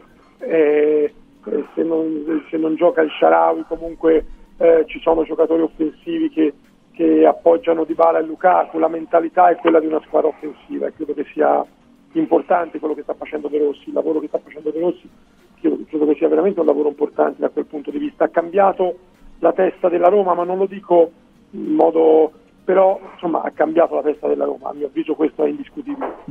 Oh, questo cambio di passo di cui parla Stefano Furio, pensi sia eh, merito di De Rossi o merito anche come dire, dei benefici psicologici che portano i cambi di allenatore? No? Spesso vediamo squadre che, che, cambiano dalla sera al mattino al cambio di allenatore, invece credi che sia merito di De Rossi? Sì, beh, gli riconosco molti meriti a De Rossi. Il merito principale è quello di aver eh, inculcato eh, nella mente dei propri giocatori eh, la convinzione di essere buoni, di essere una squadra importante, di essere un bel gruppo. Eh, mentre la maggior parte di loro prima pensavano di essere delle mezze seghe perché eh, Mourinho glielo ripeteva tutte le volte. Eh sì, è inevitabile che anche il cambio di comunicazione, come dire, porti, porti questi benefici. Franco, secondo te? Cos'è che hai apprezzato di più di questa prima Roma di, di De Rossi? La, la ricerca del gioco, direi la ricerca frequente se non continua del gioco, che rende la Roma più godibile rispetto a prima. Questo a prescindere dai risultati e poi anche i risultati di De Rossi mi sembra che siano accettabili. Mm-hmm. Stefano? No, quello che dicevo è quello che diceva Franco, quello che, che, si diceva adesso, cioè la Roma prova a giocare a calcio, eh, a volte ci riesce, a volte meno, magari nelle prime partite ha sofferto di più, poi ha giocato una bella partita contro il Cagliari, ha giocato secondo me un primo tempo eccellente contro l'Inter, ma anche la parte finale dell'incontro, ha giocato una buona partita più che sufficiente a, a Rotterdam. E quindi eh, ti ripeto, al di là dei risultati che poi alla fine sono tre vittorie, un pareggio e una sconfitta con la squadra che sta dominando la Serie A, ma una sconfitta molto onorevole, ehm, al di là dei risultati che sono a mio avviso positivi, eh, ma, è, ma, è, proprio la mentalità, la mentalità di, ma anche la mentalità di avere, cioè di pensare più a se stessi che a quello che fanno gli altri. Io credo che forse il giocatore che dico eh, che, che, forse rappresenta di più questa cosa è, è Mancini. Mhm. Mancini prima cominciava a fare la guerra eh, al, al, primo minuto e smetteva quando la partita era finita da un quarto d'ora. Eh, faceva la guerra con chiunque gli capitasse accanto, arbitri, avversari, con chiunque. Oggi Mancini è, un, è uno che, a mio avviso, eh, pensa più a giocare a calcio che a litigare e di questo penso che ne abbia fatto grande beneficio. Anche Beh, lui, anche lui ha avuto la sua via di Damasco, quindi... folgorato? Beh, sì, ma sai, folgorato non è una questione... Forse era stato folgorato prima, ecco, forse era stato folgorato prima. Prima di salutare tutti e tre, vorrei um, farvi una domanda che sicuramente uh, renderà molto orgogliosi tutti i fan di Serie A del calcio italiano, perché si sta prospettando il classico uh, dell'anno prossimo guidato da due italiani, perché Carlo Ancelotti oramai è confermatissimo sulla panchina del Real Madrid, sta per vincere un'altra liga, potrebbe anche rivincere la Champions League.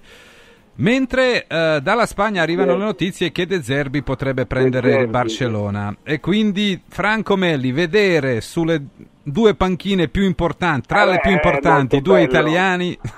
È molto bello, significa che la scuola italiana che magari ha vissuto dei periodi di stanca dal punto di vista del talento, del gioco, della validità dei suoi allenatori è ritornata protagonista. Mm-hmm. Furio, può rifiutare De Zerbi una offerta, un, una chiamata dal Barcellona? Beh, non, io non penso che sia pazzo.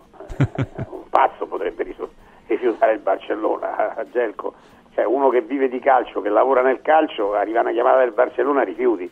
Eh no, è impossibile. Mhm.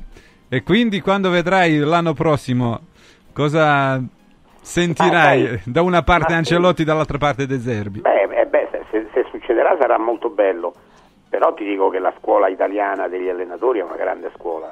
Mhm. Gli allenatori italiani da sempre sono su livelli altissimi, no? Perché sono anni che da, da- da- da Capello, Lippi, eh, Trapattoni, eh, non solo in Italia ma nel mondo, Conte, gio- eh, allenatori che hanno vinto di qua, addirittura Di Matteo ha vinto la Champions League con il Chelsea, no? Quindi voglio dire, eh, gli allenatori italiani hanno una grande, una grande tradizione.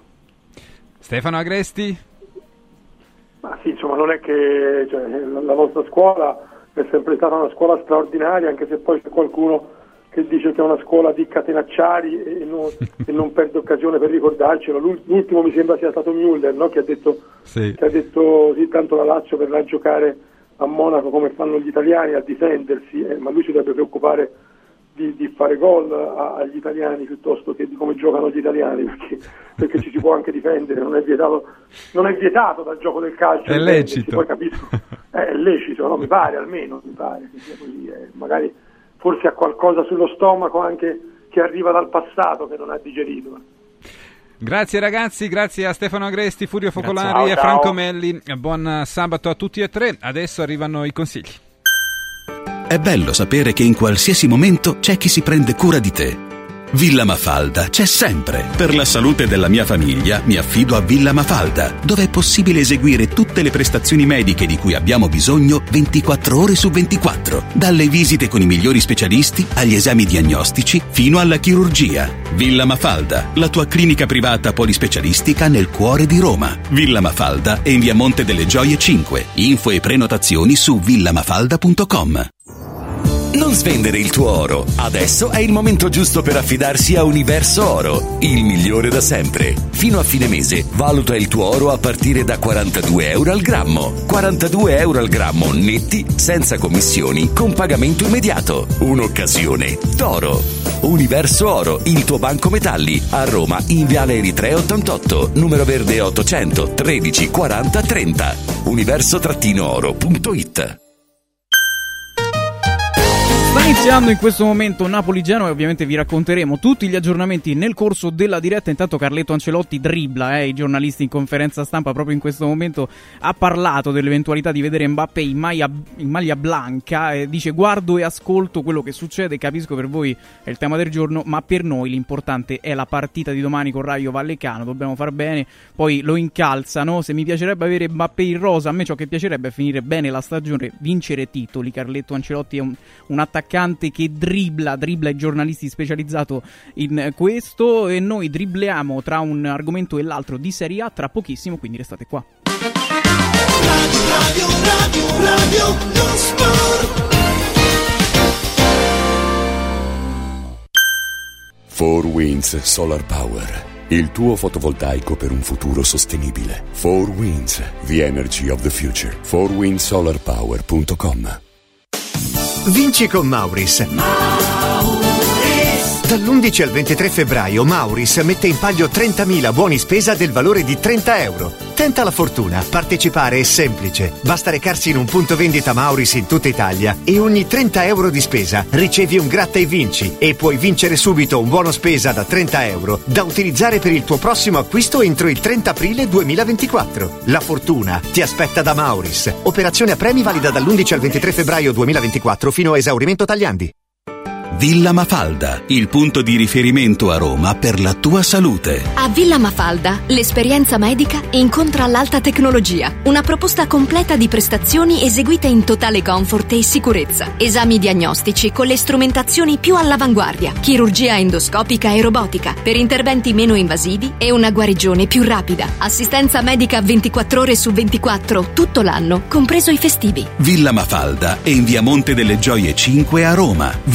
villamafalda.com. Convenzionata con le maggiori compagnie assicurative. Una speciale convenzione è riservata agli ascoltatori Radio Radio.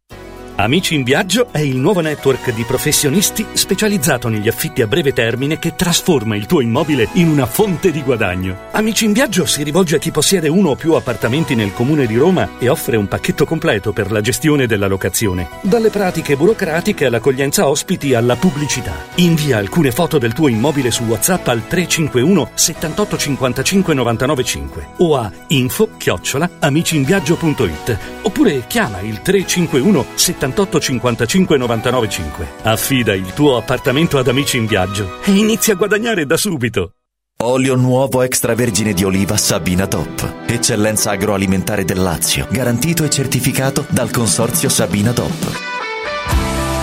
Possibile acquistarlo sul sito radioradioshop.it oppure inviando un sms WhatsApp al 348 59 50 222 e riceverlo direttamente a casa in lattine o bottiglie. Sabina Dop. L'origine è protetta. Ciao nonno, come stai? Molto meglio. Con la stuoia Biofarmantalgic Plus tutti i miei dolori articolari sono spariti. Te l'avevo detto, grazie alle proprietà antidolorifiche e antinfiammatorie della stuoia Biofarmantalgic Plus, anch'io sono tornato ad allenarmi. Allora organizziamo subito una partita a calcetto. La stuoia Biofarmantalgic Plus è un toccasana per chi soffre di infiammazioni articolari e muscolari. Agisce a livello cellulare durante il sonno in maniera del tutto naturale, non invasiva e autonoma. Chiama subito l'882 66 88 o vai su stuoiantalgica.com e regalati il benessere. Spalanca le finestre a un futuro più verde. Scegli gli infissi di qualità Modual. Quest'anno festeggiamo 40 anni di attività, ma il regalo te lo facciamo noi. Un finanziamento a tasso zero in 20 mesi e fino a 50.000 euro. Approfittane per cambiare i serramenti di casa. Ti aspettiamo per un preventivo negli showroom di Roma o Passo Corese. Tasso zero, zero pensieri, 100% comfort termico. Modoal. Guardare oltre. Vedere green. Modoal.it. Ti abbiamo aiutato a guidare in sicurezza ovunque tu fossi diretto. Ora ti porteremo in un futuro migliore. Carroom, l'unica concessionaria esclusiva Volvo a Roma. Carroom, al chilometro 33,7, carreggiata interna del GRA, uscita uffici finanziari. Da Carroom trovi anche offerte vantaggiose di noleggio e oltre alla normale manutenzione puoi fare la revisione, sostituire i pneumatici e avere un eccellente servizio di carrozzeria. Carroom, più Volvo di così. Volvo Carroom. Radio, radio, radio,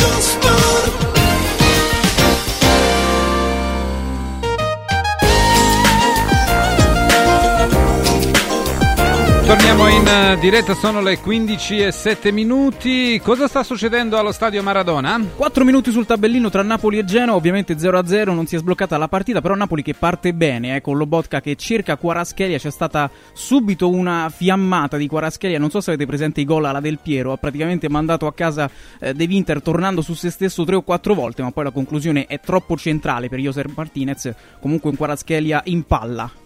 Allora, salutiamo Enrico Camelio. Ciao Enrico, buon Eccomi, pomeriggio. ciao Alessio, ciao Gerco. Com'è andata la cena ieri? Ah, alla grande, la, la ripeteremo molto presto. Eh, ha pagato Franco Melli, no? no, mai. Roberto Maida, buon pomeriggio. Buon pomeriggio.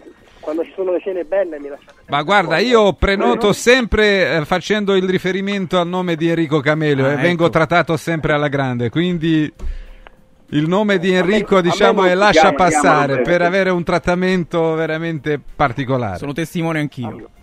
A me non succede, a me non mi ha mai trattato bene. Eh, non mi chiami? Eh, mi chiami. Allora, però prima di andare eh, sulla- sull'attualità, anche se questo argomento sicuramente fa parte, ma non di quella immediata come la partita che si giocherà domani a Frosinone. Enrico, eh, tu sei stato molto attivo sempre per quanto riguarda il mercato, eh, il destino di Murigno, però sulla mm, possibile eh, vendita della Roma sei rimasto un po', come dire, disinteressato. Perché? non, non mi sono interessato, non, non mi interessava e quindi non mi sono impicciato. Sulle cose che ho domandato, ho chiesto, mi dicono che loro sono abbastanza tranquilli e saldi, stanno lavorando, stanno cercando questo eh, DS. Mi dicono che è un DS che sta lavorando, per questo no- non lo possono annunciare. però questa volta non, non- non faccio troppo lo spavaldo, sto Mhm. con i remi in barca. Quindi sul cambio di proprietà sei No. molto abbottonato. No, sì, sì, sì. Ma avete narcotizzato Cameli oggi? Che? Mo fra un po' mi scateno. Che è successo a cena? Eh, da quando è andato via Murigno si è un po', diciamo, sgonfiato il nostro Enrico. Eh. Non perso- meno male, meno male, non me lo nominare.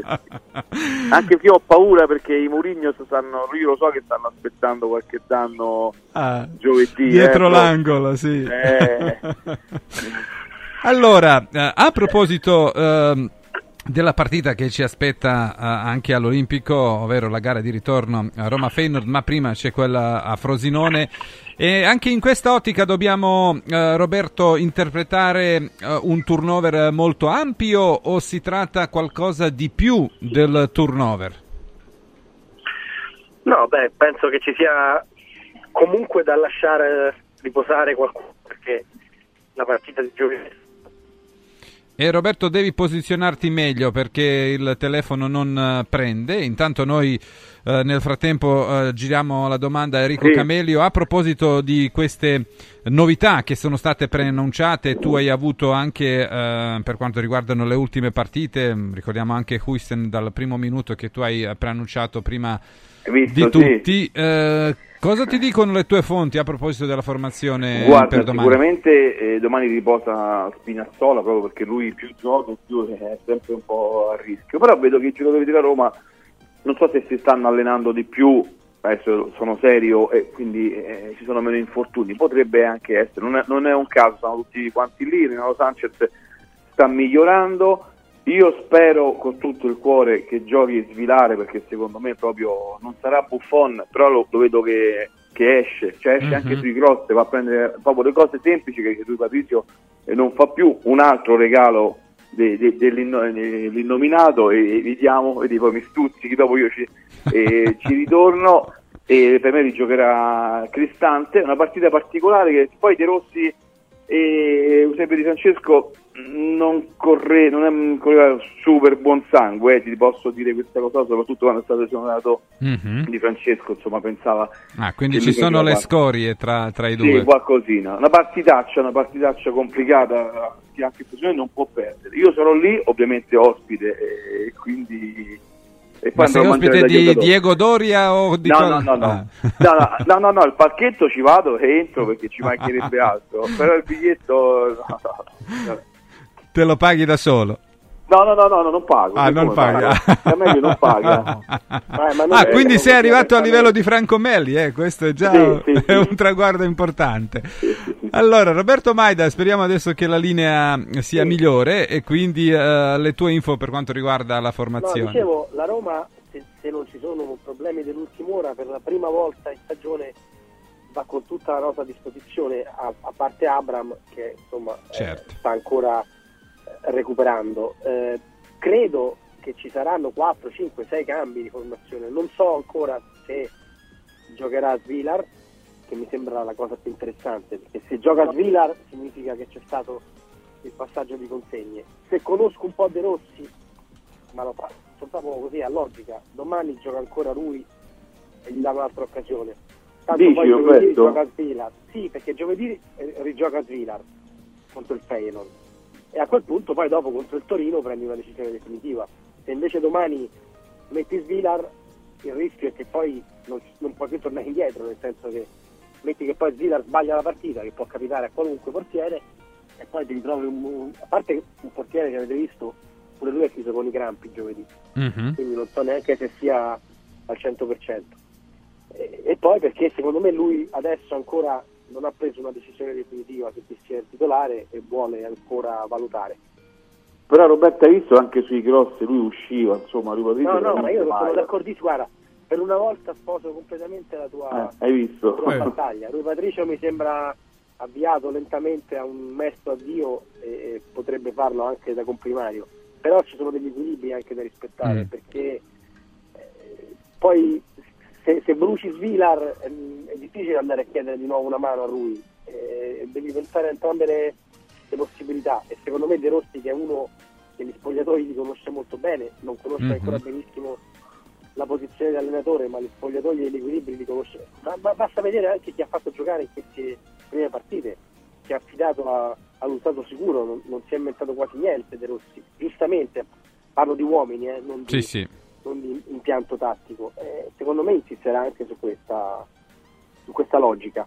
E apro la parentesi che riguarda il portiere perché si è parlato anche nei giorni precedenti eh, di Meret come eh, la soluzione per la stagione prossima.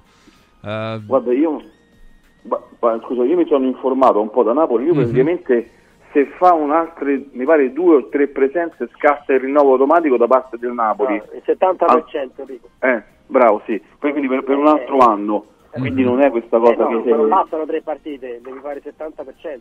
Se, se il Napoli fa eh, 60 partite stagionali, deve farne adesso aiutatemi voi con la matematica. sì, 42, dovrebbe fare 43. 42, sì. Ma dice che ne mancavano poco, proprio da Napoli ho chiesto, però io non lo so se non ho fatto i conti. Quindi Io ho l'idea di chiesto, ho chiesto al procuratore proprio per non, essere- per non sbagliarmi, il procuratore mi ha detto che, che il 70% è rinnovo automatico. A me non mi fa impazzire, però insomma comunque no, sarebbe un grandissimo miglioramento, eh. non scherziamo, insomma. Ma poi preso a parametro zero sarebbe una grande idea. Ma chi lo fa queste operazioni? Eh, ma difficilmente ragazzi arriverà a questo numero perché fino adesso lui ha fatto solo 22 partite eh, e quindi vuol dire che fino alla fine deve stare sempre in è porta. un'operazione umile, Eh. diciamo così. Cioè è ancora raggiungibile però da, da oggi fino alla fine del campionato non deve più No, uscire. ecco, non Mhm. hai colto il gioco di parole. Sì, sì. e sai, poi anche dipende dal, dal Napoli se lo vuole tenere. Beh, non, c'ha un bel, bel pubblico a favore suo, eh. Eh, l'ultimo anno, insomma, si è un po' rotto il rapporto col pubblico, quindi... Anche se rinnoverà, mh, insomma, sembra che, che le Sì, sensazioni se siano... Rinnova è impossibile, come sapete, trattare con De Laurentiis. Cioè, De Laurentiis si dice anche se sono un anno di contratto ti chiede 40 milioni, fai conto. Eh, Allora, prima- è vero, è eh, diverso. Prima eh, Stefano Agresti diceva che Mancini è un esempio emblematico del cambio che si è verificato eh, a Trigoria nell'ultimo mese, ovvero dalla uscita di Murigno e all'arrivo di De Rossi. Cosa ne pensate eh, di questo tipo di lettura, cioè proprio l'atteggiamento, le dichiarazioni, eh, tutto quello che ha fatto Gianluca Mancini nelle ultime settimane, tenendo conto che lui, eh, secondo molti, è stato diciamo, il primo pretoriano di Murigno a Trigoria.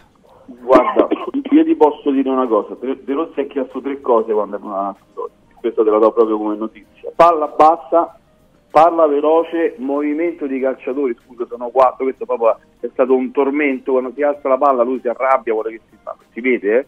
Mhm. e di non fare più sceneggiate sia in campo, non vuole che la panchina si alzi, insomma si sta vedendo, questo, questo lo trovo un miglioramento anche se insomma mi sembra una cosa più educata, più civile anche eh, rispetto a prima, insomma dai. Si, può vinc- si possono vincere partite anche senza fare risse eh, in campo. Mhm. Roberto? No, io Mancini l'av- l'avevo visto molto più tranquillo anche prima, veramente. A parte quella volta di, eh, di che era conversato nel derby, che, che ha- che non ha voluto stringergli la mano, che era stato espulso. Sì, sì. Eh, è stato forse l'unico momento di grande perdita di controllo che ha avuto Mancini quest'anno. Mi Però sembra ci un giocatore- ricordava sempre l'arbitro Roberto, eh. sì, si era un po' calmato, però era sempre... Ragazzi, non mi dovete dire a me che come funzionano, cioè nel senso co- come può essere fastidioso per un arbitro essere sempre, eh, come dire, Eh. qualunque decisione prendi, essere sempre attaccato dalla panchina. Devo dire che non lo faceva solo la panchina della Roma. Se guardi quello che fa l'Atalanta è una roba incredibile, cioè Gasperini e i suoi sono scarantolati in panchina, ma ce ne sono altri, l'Inter è un'altra panchina abbastanza turbolenta. No- non- Vivaci. No, nel senso, parlare sempre di Mourinho diventa Sì, sì. secondo me, quando poi Mourinho non c'è più. Accogliamo con piacere il fatto che finora la- il comportamento di De Rossi in conferenza stampa e in campo è sempre stato all'insegna della sobrietà Mm. e questo secondo me è un, un ottimo segnale per una squadra che tante volte ha perso i nervi anche in momenti importanti delle partite e che adesso almeno mantiene sempre più o meno la lucidità. Poi se torniamo a giovedì velocemente, Mhm. A me la Roma di giovedì non è piaciuta, ma mh, lo dico con grande serenità, nel senso che è stata uno- per me un'occasione persa. La Roma avrebbe potuto chiudere la qualificazione già a Rotterdam, però mi rendo conto che si possa discutere anche su questo, perché il Feyenoord in casa è una squadra forte, però il Feyenoord di giovedì non sarà quello che vedremo giovedì prossimo all'Olimpico, perché recupererà tre o quattro giocatori. Quindi per me la qualificazione è ancora tutta da sudare. no, no, io penso, no, al volo, penso che la qualificazione ancora è in dubbio. La Roma a me mi è piaciuta molto. Il primo tempo la Roma, eh, se siamo un po' oggettivi, poteva stare in vantaggio, ha fatto la partita. Dopo, un po', un po', dopo il gol un po' oggettivamente è calata, però insomma eh, la prestazione l'ha fatta. Se c'era una squadra da vincere era la Roma. Adesso certo eh, giovedì deve stare attenta e cercare di passare il turno, questo sì. Oh, prima di andare a giovedì volevo un attimo tornare sul tema dell'atteggiamento, no? Perché prima Stefano Agresti eh, aveva fatto l'esempio di Mancini anche collegandolo, Roberto, a un modo di giocare. Cioè, diceva, eh, è stato un pochino, eh, non folgorato, però eh, gioca anche in modo diverso, pensa in modo diverso. Un po' più, ognuno pensa un po' più alla, alla propria gestione della partita. Trovi che possa essere così, che il De Rossi che dice alla panchina state calmi, insomma non vi alzate, possa anche beneficiare alle prestazioni in campo? No, io questo non lo so perché non non conosco le dinamiche interne, no- non so quali giocatori siano eh, proprio così di temperamento, per esempio Mancini è uno voto di suo, non ha bisogno di Mourinho che gli dice eh, cosa deve fare, eh, come agitarsi, eh, Mancini sa farlo anche per conto suo. Ci sono calciatori che probabilmente sono stati eh, abituati ad avere eh, un comportamento non dico intimidatorio ma un po' eh, nervoso dell'arbitro per cercare di, di indirizzare in un certo modo, su questo non c'è dubbio, ma lo fanno tante squadre però, ecco questo voglio dire. Che oggi Mancini possa giocare più a calcio invece che a calci, io sono contento, ma lo faceva già con Mourinho. Quest'anno è completamente diverso Mancini dal passato. Oh, Enrico, tu come la pensi su questo lo, lo sappiamo, no, no? no, non, era, non era totalmente guarito Mancini sotto questo punto vista qua, no, non sono d'accordo. Eh, eh, si era calmato, questo è vero, ma ragazzi forse ce, ce lo siamo scordati quello che succedeva ad ogni fallo c'è l'arbitro circondato, per non parlare delle pre, post conferenze, insomma dai, cioè, il clima è totalmente cambiato. Proprio Daniele De Rossi su questo mh, potete chiedere a Trigoria, non ne vuole proprio più sapere. Parla il capitano, non so se una volta c'è stata una scena che stava discutendo, non mi- forse Cristante, è andato Lukaku, gli ha detto parla il capitano, è andato Lorenzo Pellegrini trasformato, ecco, di- di- spendiamo due parole con su Lorenzo Pellegrini che io non sono mai stato un fan e continuo a dire che per me non deve stare più alla Roma, quindi io non, non cambio idea, non mi faccio modificare, però sta giocando veramente delle belle partite. Eh. Mhm. Però ti volevo, chiedere, ti volevo chiedere un'altra cosa, Enrico, perché chiaramente come la pensi sull'atteggiamento e sulla disciplina lo, lo sappiamo bene, però eh, questo volevo dirti.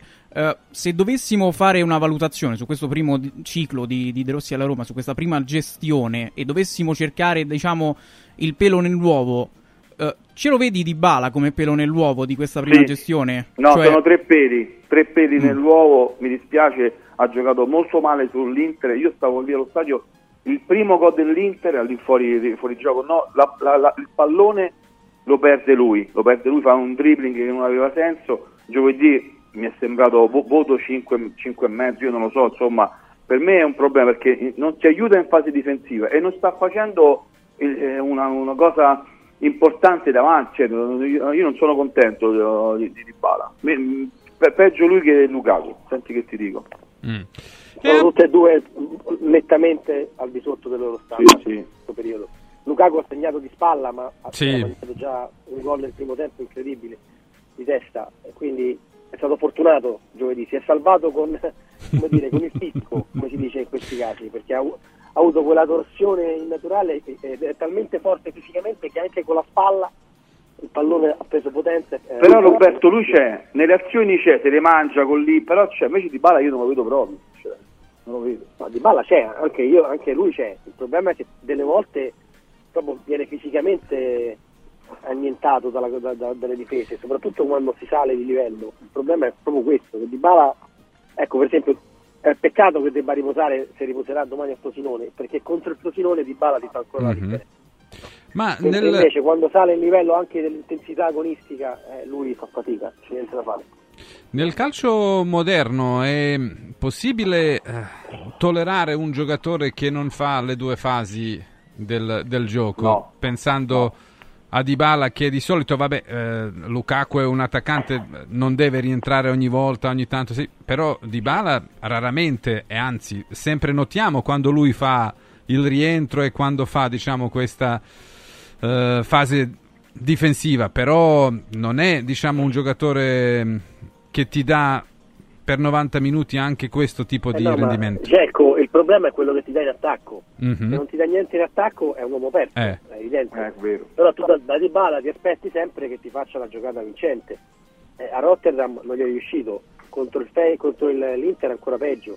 Mhm. Eh, ripeto, il problema secondo me è proprio strutturale. Dybala è un giocatore che per, per la sua conformazione fisica, per la sua fragilità, ha bisogno di un po' di tempo per entrare in forma e quando entra in forma si rifà male.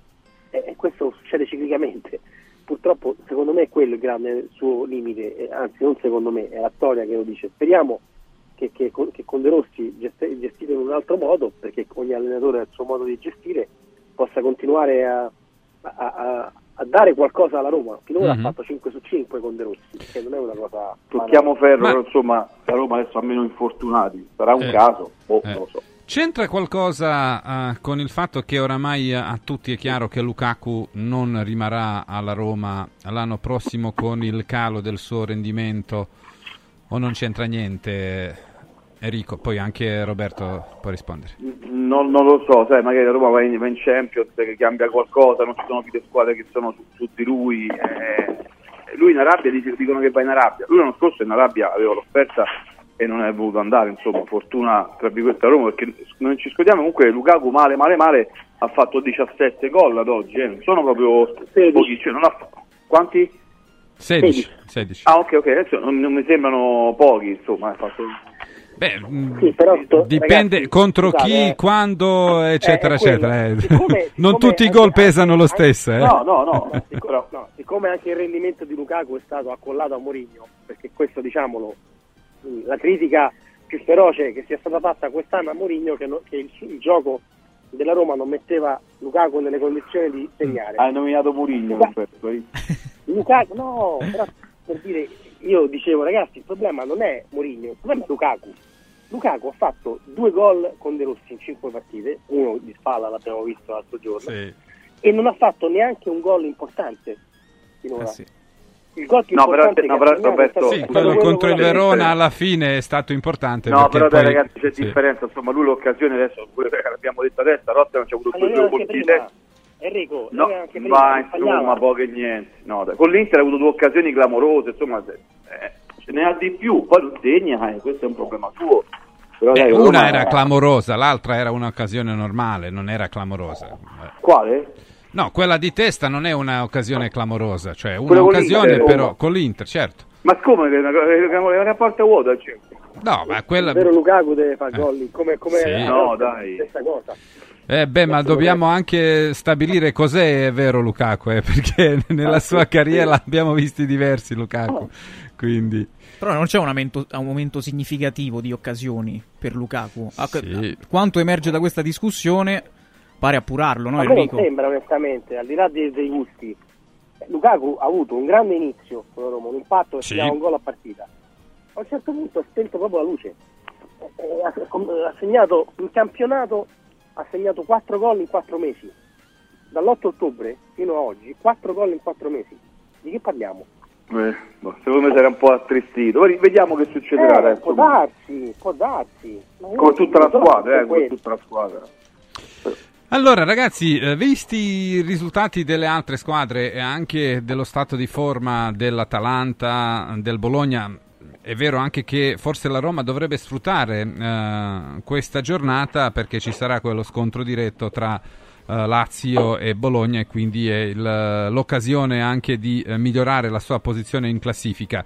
Eh, Roberto, domani eh, la Roma non può sbagliare, cioè No, non può sbagliare, ma eh, non è una partita così scontata.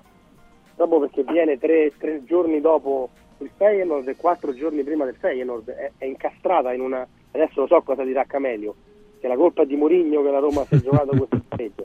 L'aveva Ma- detto pure non lui, importa. eh. L'aveva detto pure Ma lui. non importa, non importa, adesso è questo, il, il dato di fatto è che domani devi giocare contro Frosinone che io vedo più in grande difficoltà onestamente da qualche settimana, e però domani in casa si giocano eh, tantissimo, se perdono anche domani poi vanno a Torino con la Juve e si mette male. Sì, sì, Frosinone sembrava- rischia sì di essere risucchiata, Eh, sì.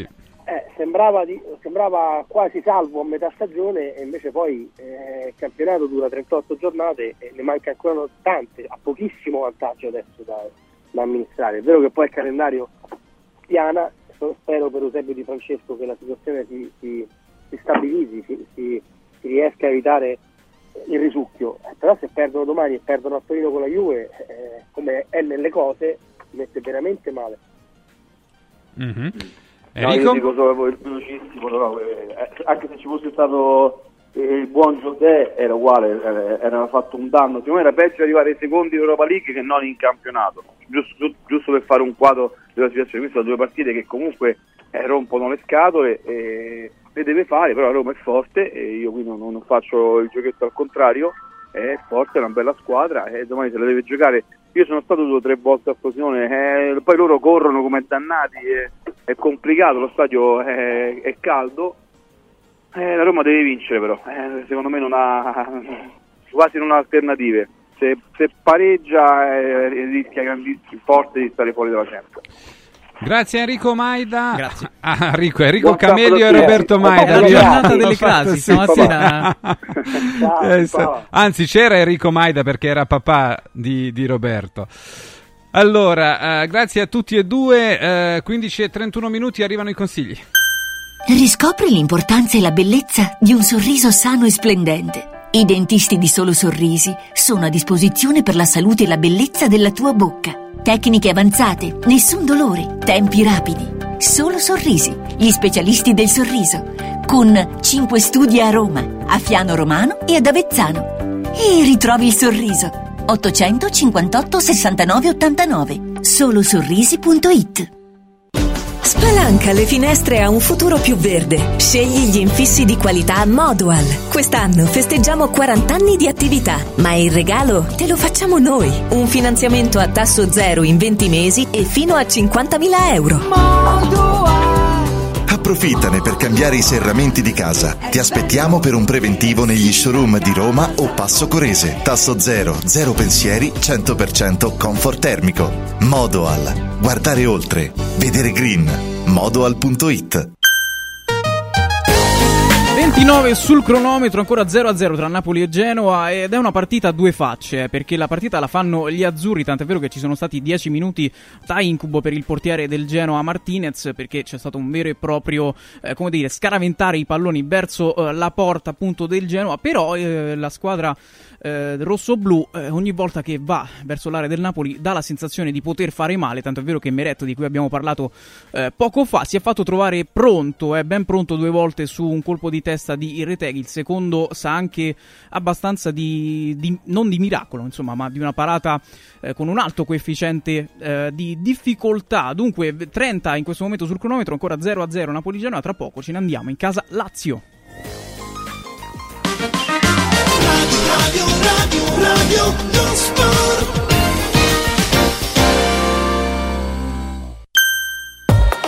Diego, uno di questi giorni vorrei venire da Occhiali in Cantiere. Ma cosa devo portare? I vecchi occhiali, una prescrizione, che cosa?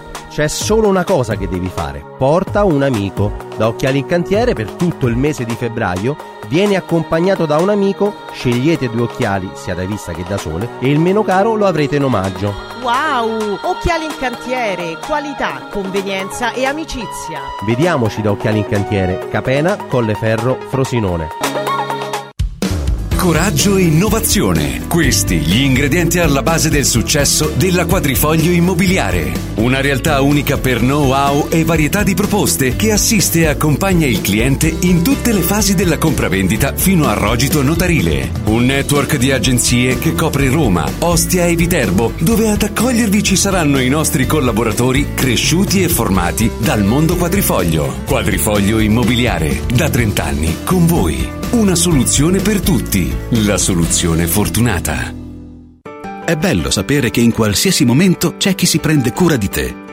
Villa Mafalda c'è sempre. Per la salute della mia famiglia mi affido a Villa Mafalda, dove è possibile eseguire tutte le prestazioni mediche di cui abbiamo bisogno 24 ore su 24, dalle visite con i migliori specialisti agli esami diagnostici fino alla chirurgia. Villa Mafalda, la tua clinica privata polispecialistica nel cuore di Roma. Villa Mafalda è in via Monte delle Gioie 5. Info e prenotazioni su villamafalda.com. Convenzionata con le maggiori compagnie assicurative. Una speciale convenzione è riservata agli ascoltatori Radio Radio.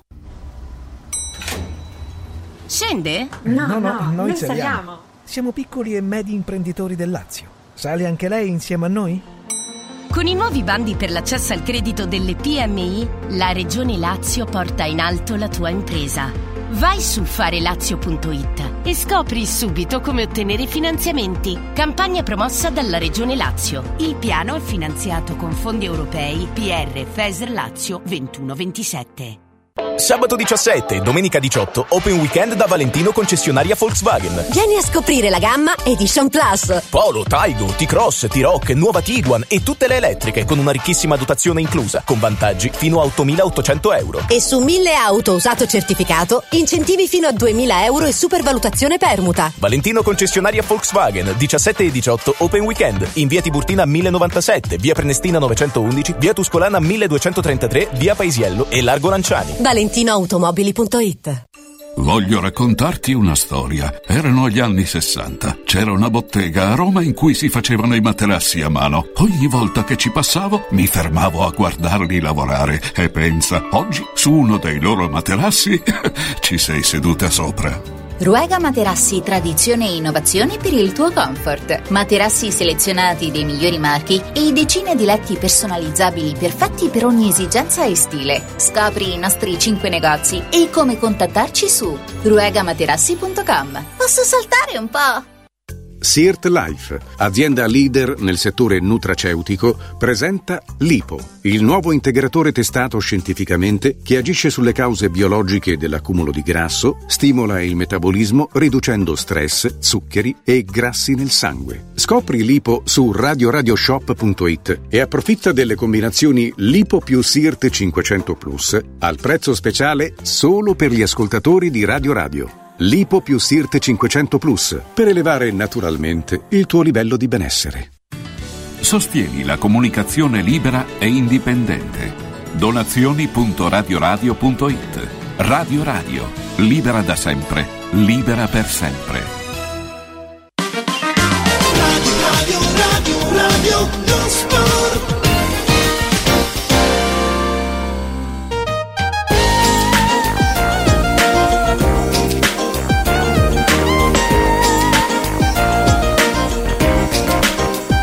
Torniamo in diretta, sono le 15.37 minuti allo stadio Maradona. Caro Alessio, cosa sta succedendo? È ancora 0-0 al 34esimo tra Napoli e Genoa. La sensazione della partita è quella che è il Napoli a farla, però il Genoa quando si presenta là davanti eh, può sempre fare male. Infatti c'è stato un altro intervento di Meret su Reteghi, stavolta non un miracolo, ma una parata su una palla centrale. Insomma, però la sensazione in questi primi 30 minuti è questa. Allora, salutiamo Luigi Salomone. Ciao Luigi, buon pomeriggio. Buon pomeriggio, buon pomeriggio a tutti.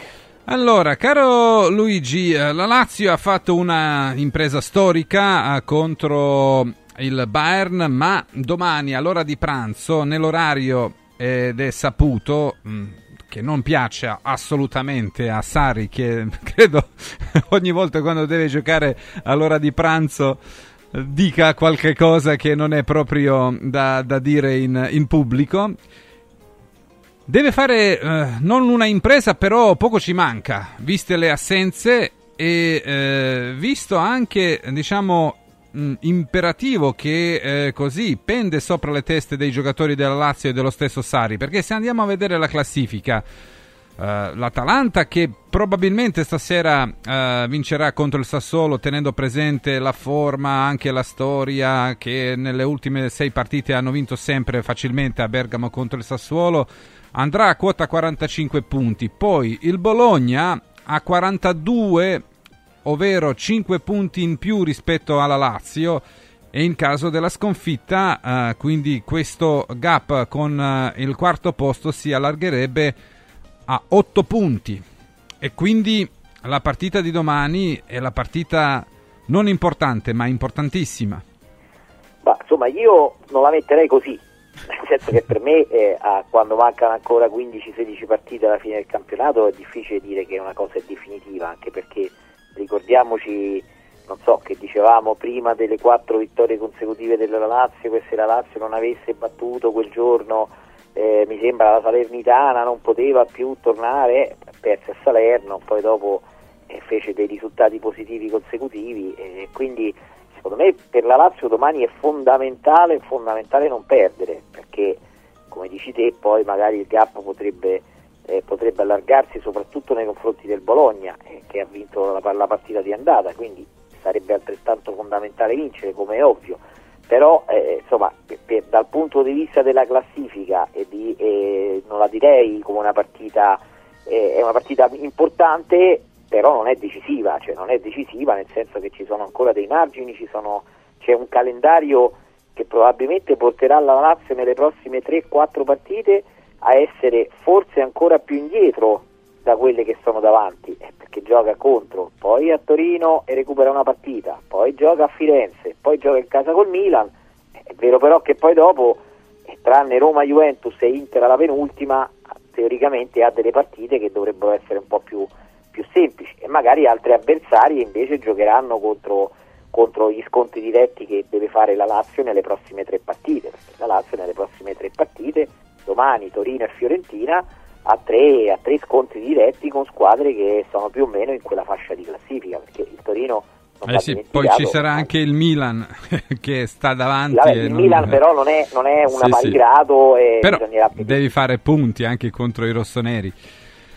Sì, sì, però non è, non è uno scontro diretto. Mm. E- e per quello ti dicevo che domani tu fai dei calcoli sulla classifica, sicuramente sarà così, sicuramente il Sassuolo perderà, sicuramente è fondamentale per la Lazio, però poi magari ci sono delle sorprese, delle situazioni. Io credo che la Lazio domani pagherà, pagherà sicuramente lo sforzo della Champions, se no non, non- non ci sarebbe questo, eh, questo vecchio adagio nel calcio che comunque quando tu fai la Champions rispetto anche ad altre coppe per- eh, perdi delle energie che poi paghi in campionato. Ricordiamoci anche, non so, per esempio l'Inter dell'anno scorso, no? che, che in Champions Sì. volava e poi magari perdeva dei punti in campionato. Quindi la Lazio, oltretutto, domani hai assolutamente ragione te, si presenta in condizioni abbastanza di difficoltà, non tanto negli 11 quanto nelle possibilità di cambiare la partita in corso. Eh sì. E salutiamo Arianna Di Pasquale. Ciao Arianna. Buon pomeriggio. Ciao, buon pomeriggio a voi, a tutti. Ecco la tua eh, sul, eh, sul- ovvero mh, ricordavamo che l'impresa è stata storica quella vittoria contro il Bayern Monaco, la Lazio è in corsa anche per eh, proseguire il suo cammino in Champions League. Teori- cioè in teoria la Lazio potrebbe andare ancora ai mondiali eh, per i club nel 2020, eh, 15, eh, 2025, però eh, deve vincere la Champions League e non è proprio uno dei compiti facili. Ma la partita di domani, Arianna contro il Bologna, che è in grande forma, è forse l'unico dato, diciamo, un po' incoraggiante che la squadra di Tiago Motta non è così eh, forte in trasferta come lo è in casa. Sì, sicuramente questo è l'unico diciamo, appiglio che può avere la Lazio, visto che, visto che la squadra di Tiago Motta comunque sta facendo bene, la vediamo, è una squadra in forma, lo stesso allenatore insomma non lascia nulla al caso, la squadra eh, gioca, si diverte, segna molto, il primo che mi viene in mente insomma è Ossolini che sta andando avanti a suon di gol, sembra un po' anche rinato quest'anno, doppiette, triplette, insomma sono tutti giocatori che molto votati alla causa, insomma anche molto eh, vicini a quelle che sono le indicazioni del tecnico, quindi sicuramente la Lazio non affronta il Bologna in un momento facile, però diciamo che è tutta la stagione che il Bologna insomma, sta facendo bene, quindi ormai non è più una novità. La Lazio avrà oltre 40.000 tifosi al seguito, quindi anche sulla scia di quella che è stata l'impresa no? contro il Bayern Monaco mercoledì sera, probabilmente eh, insomma, ci sarà questa importante spinta di cui la Lazio dovrà fare tesoro ecco, per arginare i bolognesi che sono in un grande momento, considerando anche che in settimana hanno avuto bene un recupero che insomma anche quello era dal sapore europeo, no? se vogliamo. Eh sì. Allora, eh, Luigi, eh, ci saranno le assenze. Tu hai già fatto un eh, cenno a, a quello che infatti rappresenterà la maggior difficoltà per Sari perché gli 11 eh, più o meno mancherà sicuramente Romagnoli che è squalificato, poi Isai eh, qualcuno lo dà ancora recuperabile, poi tu ci dirai meglio, ma la formazione dovrebbe essere più o meno quella che abbiamo visto contro il, il Bayern. Eh sì, eh sì eh, dicevo de, de, de, alla fine le assenze sicure sono quelle di Romagnoli e Vesino che sono squalificate, poi Vesino aveva avuto anche un problema prima della partita con, eh, nel riscaldamento contro il Bayern Monaco, altrimenti avrebbe giocato dal primo minuto, no? Beh, penso, penso, penso, che Vesino, se, se, stava bene, sì, avrebbe potuto giocare dal primo minuto perché Cataldi comunque viene da un grande periodo che non aveva mai giocato, poi ha fatto Cagliari e ha fatto tutta la partita contro eh, contro il Bayern Monaco, quindi eh, il centrocampo è quello, eh, il problema forse è proprio lì più di ogni altro reparto dove ci sono pochi cambi eh, perché l'unico cambio di centrocampo è Camada, perché giocheranno Luis Alberto e Gendusi e appunto Cataldi in mezzo e l'unico cambio di centrocampisti è, è appunto il giapponese in difesa eh, Lazzari Marusic, eh, Patrick Ghila e Casale unico cambio e Pellegrini che però mi dicono non stia benissimo quindi probabilmente anche sugli esterni diciamo di fascia eh, la, la, la, soluzione potrebbe essere quella di fare entrare Casale e magari spostare Patrick eh, esterno a destra ecco queste sono le, le poche alternative. In attacco c'è Pedro e Castellanos o Pedro immobile se dovesse partire dall'inizio Castellanos diciamo che c'è un po' più di possibilità di, di, poter fare qualche cosa a partita in corso, ma il problema credo che sia proprio quello, che, che purtroppo la Lazio avrà una, una, panchina che sarà probabilmente anche ci sarà qualche primavera eh, perché non c'è proprio numeri, numericamente mancano, mancano tanti giocatori, appunto Vesino, Romagnoli, eh, poi comunque mancheranno eh, a centrocampo Rovella che, che non ce la fa, manca Zaccagni, eh, Isai è in dubbio, ma al massimo va in panchina per fare numero e eventualmente per giocare un quarto d'ora, se no per il resto insomma sono, sono, sono tutte, tutte, assenze molto pesanti, il più preoccupante è quella di Zaccagni perché ormai comincia a essere un caso clinico. Ecco. Mm-hmm. Arianna, eh, visto che la Lazio fino alla sosta eh, giocherà sette partite in 28 giorni, quindi una partita ogni quattro giorni, come gestirà Immobile? Uh, Sarri, domani eh, lo aspetti dal primo minuto o Castellanos tornerà tra i titolari? Domani con molta probabilità insomma, sarà dal primo minuto perché sappiamo benissimo insomma, il momento che sta vivendo il capitano biancoceleste, no? in un periodo in cui la Lazio aveva proprio bisogno di, di, reagire, di alzare la testa, è stato lui il trascinatore ancora una volta di, di questa squadra, di nomi insomma importanti ce ne sono tanti, mi viene in mente lo stesso Luis Alberto, insomma se vogliamo, però è stato soltanto immobile che in questo periodo è riuscito a dare effettivamente una mano alla Lazio, quindi sulla base di questo sarà una certezza per Sarri anche domani, ovvio è insomma, che verrà comunque sia dotato no? lo stesso tecnico dopo il Bayern in conferenza stampa ha detto che non se la sentiva di, eh, di far proseguire la gara di immobile perché è vero insomma, che toglierlo in quel match è stato un po' un peccato no? per quello che è stato eh, l'impegno anche del calciatore, l'apporto ovviamente al di là del gol però sappiamo tutti benissimo insomma, che immobile quest'anno un po' da, dallo scorso anno insomma, non è più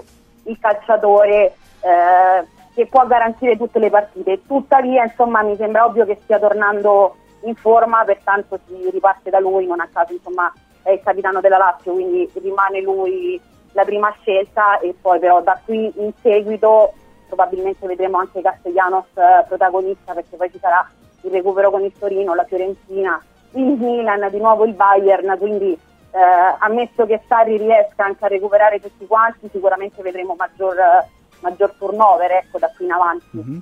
Oh, Luigi, andando all'aspetto mentale, si parla tanto in queste ore di un possibile pericolo che deriva eh, dal grande entusiasmo che c'è stato post Champions in questa settimana.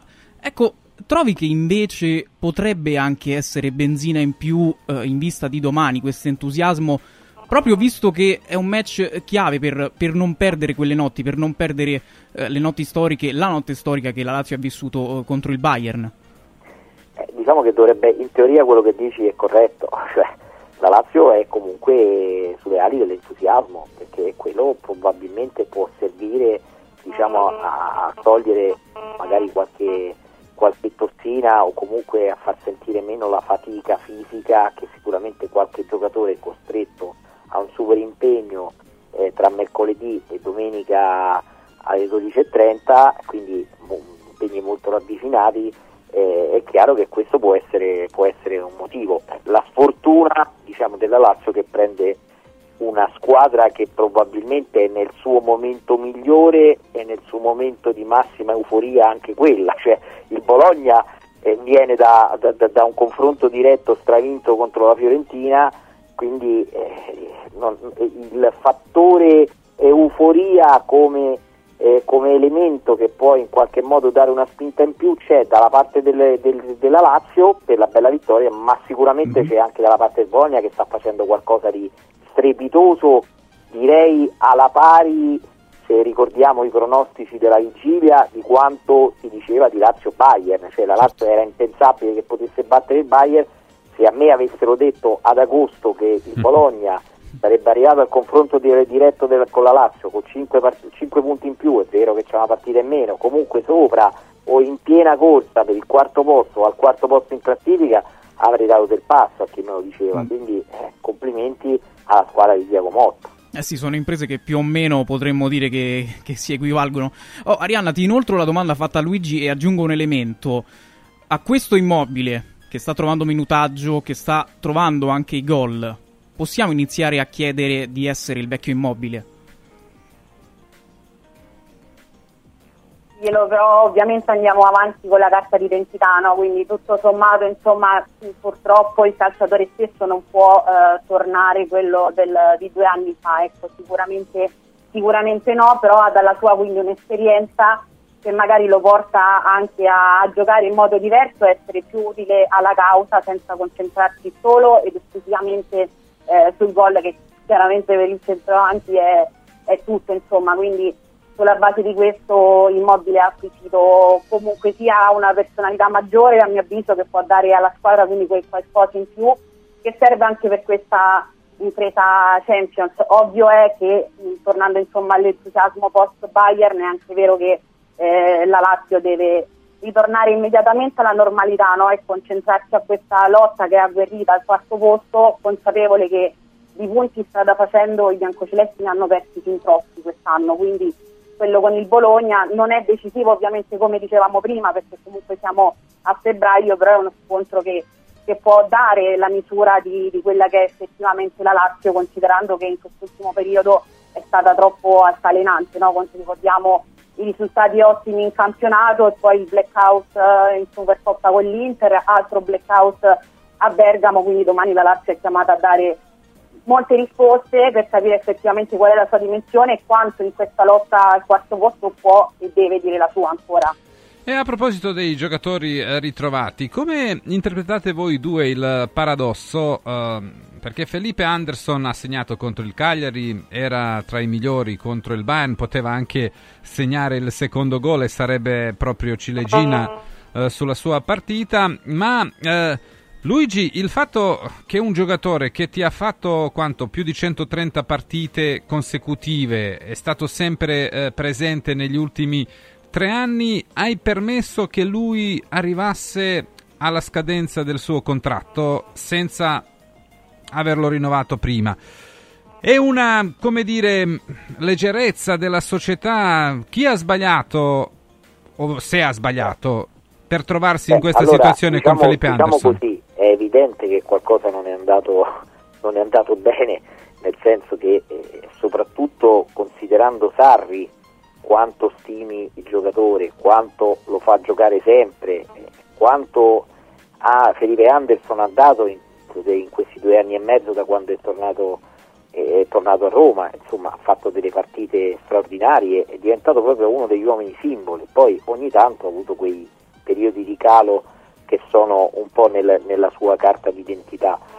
però eh, io credo che, che, che alla Lazio ci saranno rimpianti qualora dovesse andare via. Ora aspettiamo l'ufficialità perché poi sai con questi rinnovi di contratto quando ci sono trattative in corso, situazioni, lui è anche un ragazzo molto sensibile e particolare, quindi eh, ci può stare anche che ci sia magari un ripensamento, che poi finisca per accettare, per accettare l'offerta biancoceleste, però eh, perché in sostanza si mh, trattava di poche centinaia di migliaia di euro, no? Tra quello Ah, che lui non- chiedeva guarda, e... le cifre, il problema noi scriviamo sul giornale delle cifre che magari delle indiscrezioni che ci arrivano, Mhm. magari anche parlando Non con i procuratori, Mhm. però poi io la realtà francamente se ti dovessi dire che ballava 500, 700, un milione, eh, poi io non- non- non- non ho certezze, non sono presente in genere con la procuratrice che è questa sorella di, di Felipe Anderson, estremamente motivata e molto brava a rappresentare ovviamente il suo assistito e a fare gli interessi di Felipe Anderson, poco quelli della Lazio ovviamente. Quindi è una trattativa estremamente complicata, io mi tengo sempre eh, il 10, 15, 20% che ancora eh, la Lazio possa correre ai pari, però è evidente che se Anderson va via a parametro zero e soprattutto poi nei prossimi 2-3 anni dovesse fare grandi stagioni alla Juventus come auguro al calciatore, eh, sarebbe un dispiacere, sarebbe una, una perdita come fu grave quando De Frey andò all'Inter e abbiamo visto poi De Frey ne ha fatto 4 anni, adesso ha ri- rinnovato ancora, però insomma quelli sono giocatori che una società come la Lazio deve cercare di evitare di portarsi e, e- e di, e di ripetere quegli errori e quelle situazioni. Arianna, la tua su Felipe Anderson è questo, diciamo, fatto molto curioso, il giocatore più continuo come mh, presenze è arrivato in scadenza del contratto. Sì, sappiamo poi quanto Sarri lo adori, no? non perdo occasione il tecnico per, per elogiare Felipe Anderson che eh, insomma, sembrava anche essere tornato proprio più con, con più continuità rispetto a quella che aveva nella sua ultima esperienza qua a Roma. Detto questo, il giocatore sembra non giocare a mente, a mente libera, insomma, abbiamo visto delle prestazioni insomma, troppo sottotono per essere un giocatore insomma, della sua importanza, soprattutto per questa Lazio. Gli inghippi che ci sono dal punto di vista insomma proprio prettamente legati al, al contratto a mio avviso non si possono ancora chiarire insomma la volontà del giocatore di base è quella di rimanere a Roma insomma lui è molto legato all'ambiente chiaro è che anche la società è chiamata a fare qualcosa di più dal punto di vista economico però lo stesso Lodito insomma ha chiesto l'impegno di tutti quindi non ha proprio chiuso la porta a questi rinnovi diciamo che forse eh, qualche altra gara insomma, sarà determinante no, per sapere quelli che saranno le sorti dei, dei rinnovi e delle, e delle possibili partenze. Ovvio è che la Lazio che ha perso lo scorso anno Milinkovic eh, sulla carta non potrebbe permettersi di perdere anche Felipe Anderson che discontinuità a parte è sempre un calciatore che con le sue giocate può cambiare la partita e soprattutto quando decide di giocare come l'abbiamo visto contro il Bayern Monaco dà senz'altro Mm. un altro volto a, a questa Lazio, no? E l'ultima domanda che volevo farvi riguarda uh, Hila, uh, perché il difensore mi sembra che abbia definitivamente, dal punto di vista uh, dei, della gerarchia, uh, almeno nella testa di Sarri, preso posto di Casale e che sia lui, dopo Romagnoli, il difensore principale della squadra uh, biancoceleste. Ehm, come mai Luigi? Cioè, lui pian piano è partito anche maluccio, è stato anche criticato, però alla fine il giocatore spagnolo si è guadagnato lo status eh, del titolare. Beh, guarda, eh, in questo momento mi viene in mente Castellanos, mi viene in mente i primi 3-4 mesi di Isaacsen, mi vengono in mente giocatori che magari hanno bisogno di tempo poi per, eh, venendo in, eh, soprattutto quando sono giovani, in, eh, in un mondo diverso come, come il campionato italiano, eh, hanno bisogno appunto di qualche mese o ambient- un anno magari di ambientamento, anche lo stesso Luis Alberto il primo anno non toccò, non sfiorò pallone quasi, quindi eh, c'è stato quello, c'è stata la bravura intanto eh, di, di- di chi l'ha portato, nel senso che è stato preso a 6 milioni, è vero che il Real Madrid ha ancora il 50% della futura rivendita, però è un calciatore che in questo momento per quanto sta esprimendo è entrato pure nella, nella classifica dei migliori giocatori della settimana della Champions, eh, perché si sono accorti di come eh, gli esperti internazionali di come abbia marcato Kane. quindi eh, diciamo che, che, che, è una scoperta importante e bisogna fare i complimenti a Sarri, perché Sarri per esempio che è solitamente eh, un allenatore che quando diciamo, boccia un calciatore è difficile che poi riesca magari a farlo migliorare oppure o comunque a, ad apprezzarne magari delle caratteristiche. E invece con, diciamo che con Ghila sembra che sia riuscito abbastanza bene. Domani ha un altro compito molto complicato perché questo Zirze è un giocatore fortissimo. Tra l'altro un giocatore molto più alto quindi potrebbe soffrire nel gioco aereo rispetto a Ghila però Ghila è uno che quando poi si mette sull'uomo eh, riesce, riesce, a fare il suo, quindi è, è, un'altra controprova importante, però certamente è una delle sorprese di questo campionato, è un altro di quelli che all'inizio dell'anno nessuno accreditava per, per avere un posto da titolare nella Lazio di Sarri. Arianna? Sì, sono d'accordo, è sicuramente una grande sorpresa e questo è un po' sotto gli occhi di tutti. Diciamo che poi il suo ingresso però a mio avviso è anche coinciso con, con un po' di di fortuna, tra virgolette, abbiamo scoperto questo calciatore perché ci sono state numerose defezioni, poi da quando per una serie di cose, insomma, di squalifiche e di attacchi ha fatto il suo ingresso, se non erro, insomma, a Salerno, poi in quella che è stata una delle gare più brutte della Lazio in questa stagione, eh, praticamente è stato tra quelli che il tecnico non ha voluto e non ha potuto più, più togliere, insomma, per rendimento, per per crescita, insomma, proprio per quello che ha dato e per come si è imposto, perché comunque sia, ricordiamo che eh, la difesa della Lazio lo scorso anno ha registrato numeri davvero importanti, quindi è un reparto, eh, se vogliamo, insomma, che eh, è difficile da, da toccare, no? poi eh, anche insomma, il fatto che Casale invece non stia eh, dando quello che poi ha dato lo scorso anno ha agevolato l'ingresso di questo calciatore che, ripeto, ad oggi sembra intoccabile, insostituibile, tant'è che insomma eh, a fine gara mercoledì la prima domanda che abbiamo fatto al tecnico è stata proprio quella sulle condizioni del, del difensore, insomma, e ha rassicurato che aveva soltanto insomma, un po' di fastidio, un po' di, eh, di dolore intestinale diciamo, a fine gara, ma eh, effettivamente a tutti gli effetti insomma, domani ci sarà e questo sicuramente è importante considerando la qualifica di Romagnoli.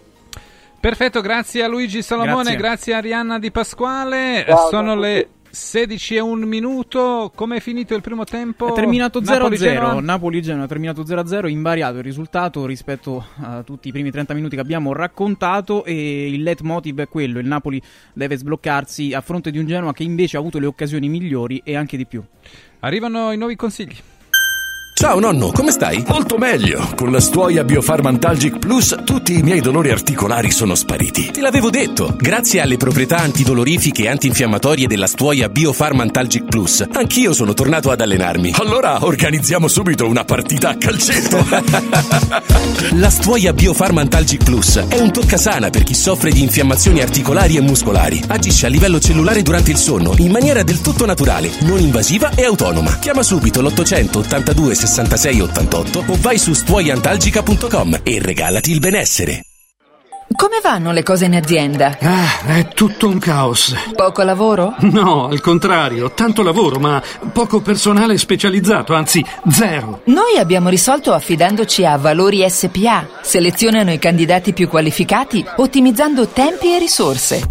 Se sei un candidato in cerca di occupazione o un'azienda in cerca di professionisti, scegli Valori SPA, Agenzia per il lavoro e la consulenza. 06 62 27 90 54 o valorispa.it.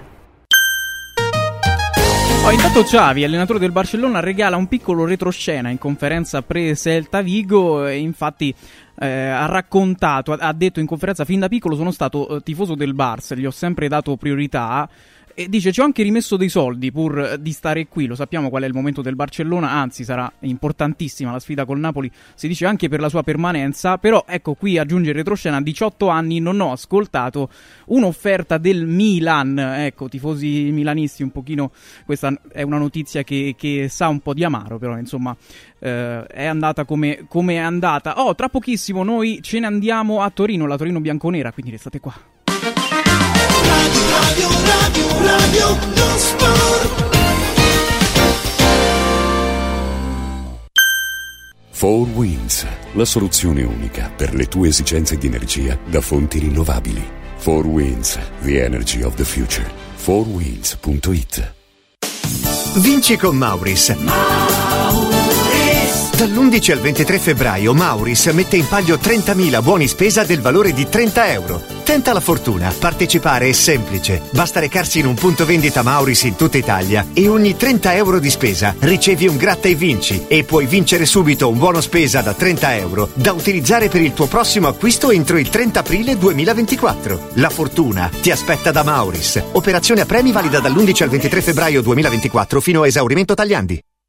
Stanca della tua vecchia cucina? È ora di cambiarla! Scopri i tanti vantaggi che Stosa Store Capena ha riservato per te. E con l'acquisto di una cucina Stosa completa di elettrodomestici, ricevi in regalo un buono acquisto fino a 500 euro da utilizzare da Luzzi Home Arredamenti a Borgo Quinzio, dove trovi il meglio per arredare tutti gli ambienti della casa. Stosa Store Capena ti aspetta in via Tiberina 34 anche la domenica. Stosa, molto più di una cucina. I grandi cambiamenti nascono spesso da piccole cose, senza fare rumore. Volvo presenta la nuova EX30, il SUV 100% elettrico più piccolo e innovativo mai prodotto da Volvo. Tutta la grande sicurezza di Volvo in un piccolo prezzo, a partire da 35.900 euro. Le cose piccole cambieranno il mondo. Nuova Volvo EX30, prezzo di listino IVA inclusa riferito a Volvo EX30 Single Motor Core Modelier 24. Volvo a Roma è Car Room. Volvo Carrum. Riscopri l'importanza e la bellezza di un sorriso sano e splendente. I dentisti di Solo Sorrisi sono a disposizione per la salute e la bellezza della tua bocca. Tecniche avanzate, nessun dolore, tempi rapidi. Solo Sorrisi, gli specialisti del sorriso, con 5 studi a Roma, a Fiano Romano e ad Avezzano. E ritrovi il sorriso. 858 69 89 solosorrisi.it Il mio salotto è un cinema. Il mio soggiorno è un teatro. Non è fantascienza, ma il frutto delle soluzioni tecnico-estetiche del centro musicale. E quindi non solo sofisticate apparecchiature audio-video, ma soprattutto suggestivi suggerimenti per trasformare ogni ambiente in un'area di intrattenimento. Noi del centro musicale siamo in via Valpellice 85, telefono 06 88 61 046, centromusicalesrl.it. Prefedil presenta il sistema costruttivo realizzato con il pannello brick. Sistema che fa ottenere pareti subito pronte, a secco, resistenti ai carichi, con la possibilità di realizzare architravi e l'inserimento degli impianti, con una resistenza al fuoco EI 180 e con un isolamento acustico di 60 decibel. Sistemi costruttivi Brick Fast e Brick Board. Presso il punto Prefedil di Roma, via Prenestina 956, 500 metri all'interno del GRA. Dovete costruire una parete? Passate da noi. Hai l'assicurazione in scadenza? Chiama Mondopolizza. I migliori prodotti assicurativi al prezzo più basso del mercato grazie agli accordi con le primarie compagnie assicurative. Assicurazioni RCA, casa, infortuni. Per professionisti, soluzioni eccezionali su misura per te. Per ricevere un preventivo chiamalo 06 55 76 903 o direttamente sul sito mondopolizza.it. Mondopolizza, la migliore consulenza assicurativa. Radio Radio lo sport è immediatamente disponibile on demand. Puoi riascoltarlo tutti i giorni a tutte le ore dalla fine della trasmissione. Cerca Radio Radio lo sport sul podcast di Radio Radio. radioradio.it slash podcast. Radio, radio, radio, lo sport.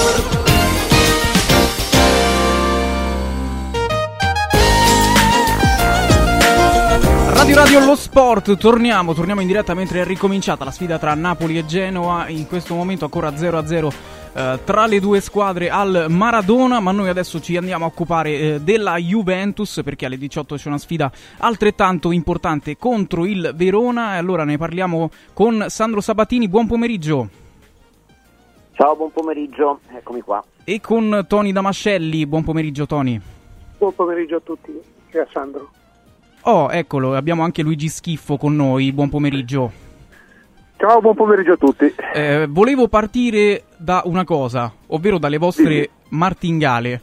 perché Ah, facciamo se il contrario, va bene, ok. perché stamattina sentivo Sandro che parlava, diceva, le- non sono le tavole della legge, no? E questo è, è verissimo. Eh, però sia la martingala di Tony che quella di Sandro alla sfida Verona-Juventus vedono segnato un X. Quindi, eh, eh, caro Tony, insomma, vedi una sfida difficile all'orizzonte? Vedo una, una sfida difficile perché è, è un momento difficile per, per il club.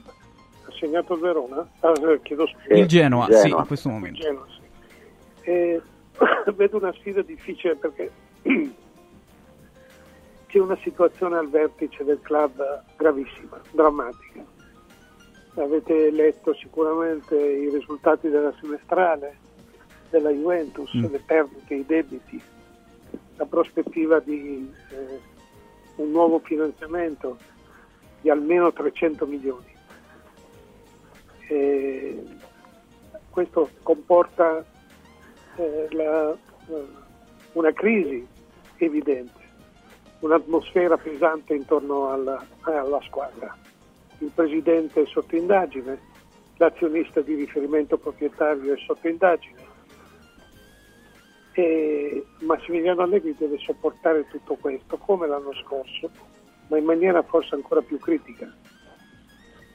Ehm, e la squadra poi deve produrre. La squadra per il momento non produce, non mi ha convinto il discorso di ieri di Massimiliano Allegri perché mm, non, non ha spiegato i motivi per cui la squadra gioca, giochi un, un football mai, mai aggressivo, Ah, sì. ma sempre di, di risparmio. Anzi, lui, lui non ha visto una squadra peggiore, ha detto, ha an- anche confermato, non, è- non è- non ha giocato in difesa. non nessun grande professionista come Massimiliano Allegri eh, dirà mai pubblicamente eh, gli errori, annuncerà mai pubblicamente gli errori della squadra. Mm. Lo fa qualcuno scaricando sui giocatori la responsabilità, però di questo abbiamo già parlato. Eh, sono personaggi già, già passati. Quindi è una partita delicata e il Verona, il Verona potrebbe approfittare di questo malessere juventino. Mhm. Sandro, penso tu condivida, visto che hai messo anche tu X. Per quanto riguarda il lungo termine, Tony ovviamente eh, fa bene a, a farci eh, questi excursus, lui è, è informato. Per quanto riguarda il breve termine, Sandro, questa sera che partita vedi? il breve termine non è che è scollegato comunque dal lungo termine, Vero, vero. come ha detto anche Tony. Eh, io che partita vedo? Guarda, io ho mh, sulla partita con, con l'Udinese, eh, dunque su- sulla partita, lasciamo stare la partita con l'Inter, eh, perché comunque il divario è, è netto, anche se comunque è naturale, tu qualsiasi partita la Juventus la poteva giocare meglio. La partita col, con l'Empoli è abbastanza così, insomma, e la partita de- con l'Udinese io ho un'opinione un po' controcorrente perché secondo me nel primo tempo la Juventus non aveva giocato per niente male anche con una certa aggressività. Poi mi pare che la, la la fragilità psicologica di questa squadra, dovuta probabilmente anche in qualche modo sfiorata anche dai problemi del vertice, la fragilità psicologica di questa squadra viene fuori. E la partita che vedo stasera è una partita che ehm, cioè, siamo in presenza di una squadra che ha tanti problemi, cioè la Juventus, ma mai quanti problemi del Verona. Ecco, eh, di questo non bisogna dimenticarsene. E quel- quello che sta succedendo a Verona eh, passa quasi sotto silenzio è che un presidente per eh, necessità proprie praticamente ha venduto 6-7 titolari e ha detto a Baroni arrangiati comprando 6-7 sconosciuti. È stato tra l'altro, se, se ne parla poco, molto bravo un direttore sportivo dei vecchi tempi, dei nostri tempi, quelli miei di Toni, o meglio il figlio, cioè Sean Sogliano, eh, che, era, che è il figlio di, di Ricky Sogliano, Sì. un vecchio leone diciamo come direttore sportivo. E in, questo- in questa situazione Baroni, l'allenatore, sta facendo un mezzo miracolo perché la squadra è stata dignitosissima dopo, dopo il mercato. Eh sì. Poi il calcio è bello anche perché ci sono delle regole che eh, sono scritte sulla Mhm. sabbia quando c'è una mareggiata. E guardate il Napoli perché al di là di Mazzari e di Garzia e di De Laurentiis e di Osimen e di tutto quel che vi pare, cioè, come questa squadra si sia dissolta rispetto all'anno scorso, eh, si possono dare tante spiegazioni, ma nessuna è convincente. ecco, Eh sì, secondo me. veramente quello che è successo al Napoli, non diciamo che fa la storia del calcio, però ha veramente forse pochi precedenti. Intanto, eh, giustamente non vi... Leicester, Eh, sì, sì, sì, forse è paragonabile a quella situazione lì, Tony. E Con ha segnato Frendrup del, del Genoa, non avevamo aggiornato giustamente, quindi eh, l'esonero- 1-0 Genoa. Con l'esonero di Claudio Ranieri, eh, l'anno successivo al, al titolo conquistato nella Premier, eh, scivolò la squadra e, Claudio venne, venne esonerato. Mhm. No, a, a proposito di allenatori, poi vi farò anche una domanda sul- sull'allenatore del Napoli tra un po', magari anche aspe- aspettiamo anche che maturi un po' la partita, però eh, vado da Luigi perché non vedo la tua martingala Luigi, non so se, se verrà inserita, in caso non sia stata fatta, eh, come vedi il match di, di stasera, che segno metteresti? Ma io metterei due perché la Juve non può proprio più sbagliare, insomma, ha sbagliato completamente secondo me l'approccio eh, all'avvicinamento, diciamo così, alla sfida con l'Inter. Eh, ha fatto un errore secondo me che Allegri ha riconosciuto in conferenza stampa e per la prima volta ieri ha fatto autocritica sul modo di approcciare una partita. Eh, un'analisi che avevo già fatto in settimana, ma la ripeto volentieri. Cioè, secondo me, dopo Lecce, la Juve arrivava, se vi ricordate, 3-0 di Lecce, eh, 15 gol, mi sembra, eh, 18 gol in 5 partite, una cosa del genere. Eh, Stava cercando, c'erano le due di Coppa Italia con le riserve da Salernitana e del Frosinone, per carità, però aveva cercato, trovato una sua identità, un modo di stare in campo, eccetera. Da quel momento lì è cambiato qualcosa perché poi nelle successive tre partite, Empoli-Inter, lasciamo perdere l'Inter, Empoli-Udinese, un gol e un punto in due partite. Diciamo che l'approccio è stato sbagliato secondo me perché Allegri da subito dopo la partita con Lecce, già nelle interviste del dopo partita facendo la famosa battuta dei guardie ladri, ha spostato l'attenzione sull'Inter e quindi l'ha tolta dall'Empoli. Nella conferenza stampa prepartita con l'Empoli di nuovo eh, Sinner contro Djokovic, e la l'altra battuta aveva fatto il giro di tutti i media. In più dice per la prima volta in otto anni che è la Juventus eh, che tiene fuori un giocatore perché è diffidato e non è un giocatore qualunque perché è il capitano ed è Danilo. Quindi c'erano tanti segnali che facevano capire che la testa di Allegri era già sull'Inter e la squadra secondo me questo l'ha percepito. È un po' successo quello che succede di solito al Toro quando si avvicina al derby con la Juve, cioè sbaglia la partita prima perché già sta pensando al derby, poi perde il derby e sbaglia anche la partita dopo perché è al contraccolpo del derby.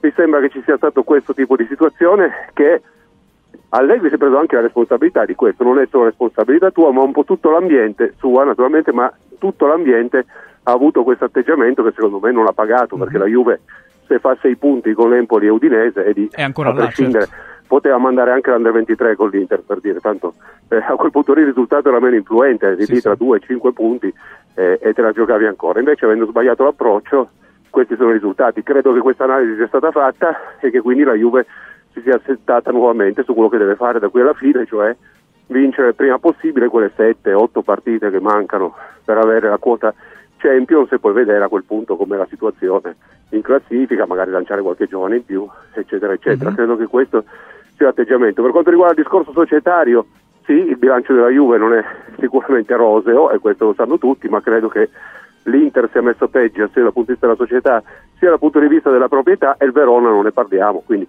non metterei questo come diciamo, termine di paragone per la parità col Verona, almeno veramente credo che il Verona sia una situazione gravissima, insomma, quindi credo che peggio del Verona non sta nessuno in Serie A. E, e quindi la Juve non può aggrapparsi a questo.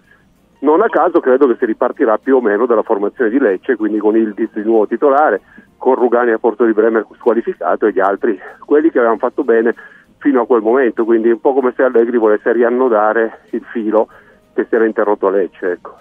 Tony, è stato Massimiliano Allegri anche a, creare un po' un'aspettativa scudetto con tutte le scelte che- di cui ci ha parlato Luigi, cioè eh, insomma è, è un po' incoerente no? anche con, con quello che, che ha sempre detto, no? noi puntiamo al quarto posto, però poi dopo fa il paragone con Sinner, l'ha creata anche lui l'aspettativa. Ma, ma, ma, ma signor Allegri non ha mai spacciato football, eh, piuttosto al contrario, secondo me un allenatore della Juventus, anche se lo pensa, non deve mai dire vogliamo il quarto posto, noi vogliamo il primo posto, poi non ci arriviamo, non ci arriviamo, perché due anni fa aveva detto vogliamo, dobbiamo vincere lo scudetto, adesso eh, il quarto posto, cioè c'è un ridimensionamento che secondo me un, un allenatore di una grande squadra, eh, un allenatore che ha vinto, attenzione, un allenatore che ha vinto come, come Massimiliano Allegri, non dovrebbe mai dire. può pensarlo, ma non deve mai dire, perché sarebbe come una, la missione di una, di, un- di una situazione da travetti, da impiegati, e la Juventus non è questa, non, non dovrebbe essere la Juventus purtroppo è questa. Io ho fatto prima la premessa, volevo dire a Luigi che una cosa è lo storico imprenditoriale del Verona, del Napoli, della Lazio, della Roma e una cosa è lo storico imprenditoriale degli Agnelli. Eh sì, infatti lo, lo fa notare anche, anche oggi Guido Vacciaco su tutto sport, no? ha diviso quella frase anche sui mille giorni in cui non si vince, no, non sono frustranti, ecco, quando sei alla Juventus magari eh, pesano, pesano un pochino di più quelle parole, pesano anche, anche le scelte, Sandro, che eh, però diciamo sanno un po' di marcia indietro, no? quelle in vista del Verona, perché eh, in difesa sempre 3-5-2, però vediamo Danilo, Rugani, Gatti, centrocampo con Kostic, Rabiolo, Catelli, McKenny, Cambiaso e davanti dovrebbero giocare Ildiz e Vlakovic che torna, quindi nelle scelte è anche un Allegri che un pochino torna indietro, forse tardivamente, perché su, per esempio su Alexandro in moltissimi avevano notato che quelle tre partite erano a dir poco sottotono. Alexandro però ha giocato perché era squalificato Danilo Mhm. lunedì. Io credo che la scelta di formazione che, che segna forse potrebbe essere anche un punto storico, un una, pagina di, di- di- una piccola pagina di storia, oggi è quella tra Ildiz e Chiesa. eh. Perché mentre Ildiz aveva giocato al posto di Chiesa, comunque perché Chiesa non era in condizione o cose del genere, qui stavolta chiamiamo le cose come stanno, è una scelta tecnica. Chiesa è- ha giocato 90 minuti, 85 quello che è contro lunedì contro Udinese e stavolta si accomoda in panchina perché la prestazione contro Udinese non è stata ritenuta sufficiente. Quindi questa è la, è la grande poco titolata secondo me, titolata nel senso dai giornali, eh, scelta in vista della, della partita di oggi.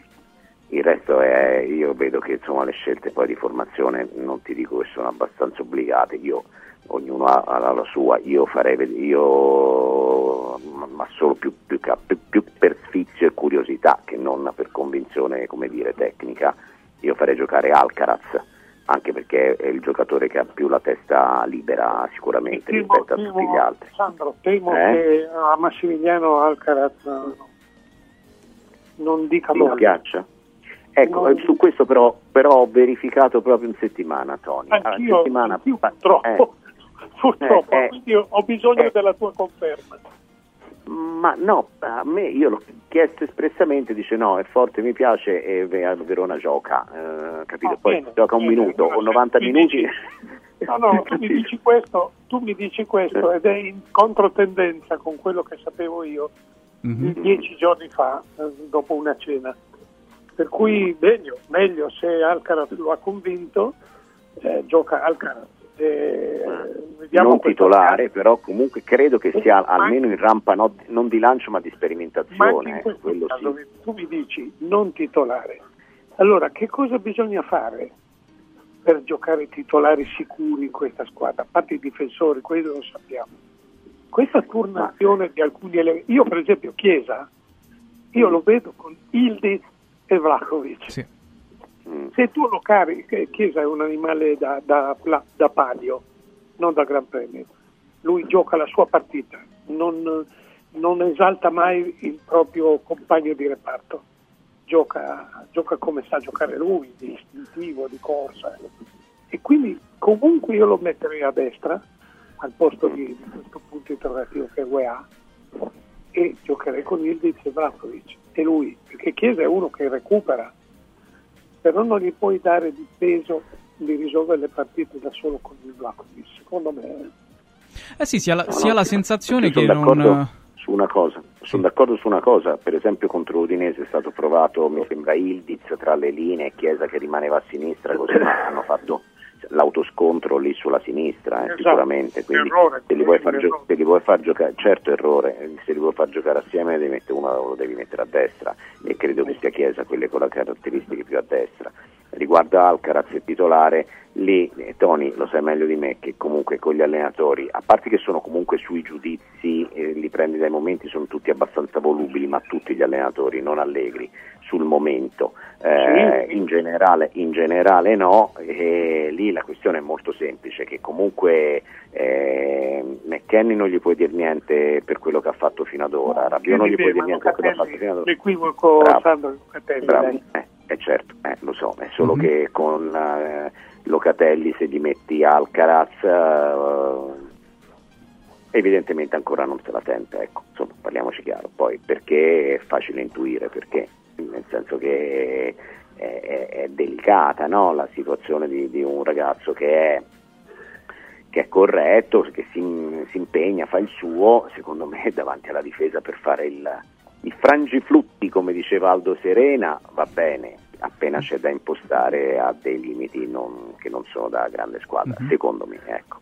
Luigi, ti inoltro la, la domanda fatta da Tony. Eh, cosa bisogna fare per, per essere titolari in questa Juventus? Vedi là davanti un Vlakovic con, con Chiesa Ildiz?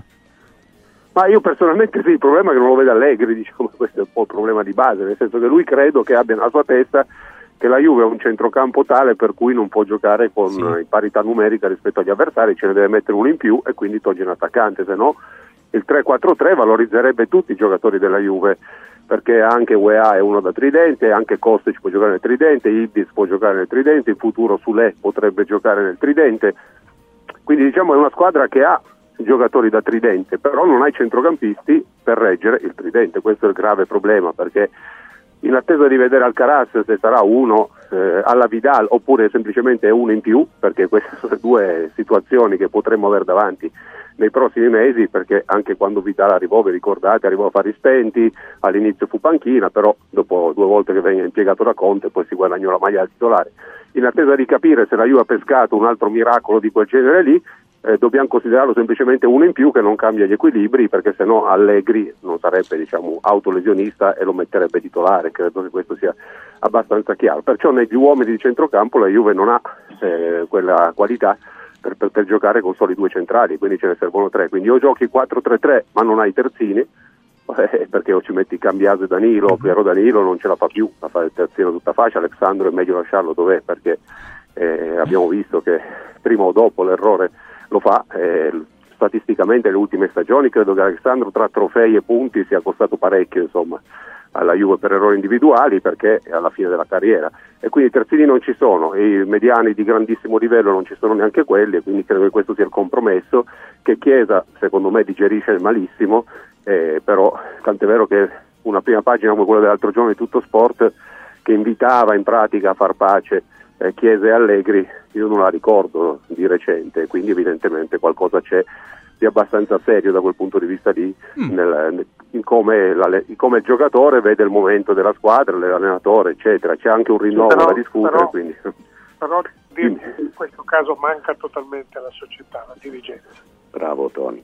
Ci sono questi problemi di Massimiliano che ha ancora un anno di contratto, Allegri, e la società tra Giuntoli, Ferrero, Scanavi, vi segnalo anche la campagna abbonamenti della, di Repubblica che, che offre i kit della Juventus agli abbonati. vabbè. Ormai siamo alla bancarella. E, in attesa della banca ritengo che la società dovrebbe avere un peso che non ha, è inesistente. I latini chiamavano imago sine re, immagine senza sostanza. Sono lì, si occupano dei conti des- disastrati, devastati. Ricordo che in occasione dell'ultimo nuovo finanziamento eh, John Elkan disse e ripartiamo da zero, il nuovo finanziamento dà stabilità. Allora, sullo zero siamo d'accordo. La stabilità di che cosa? Esatto. La stabilità di che cosa?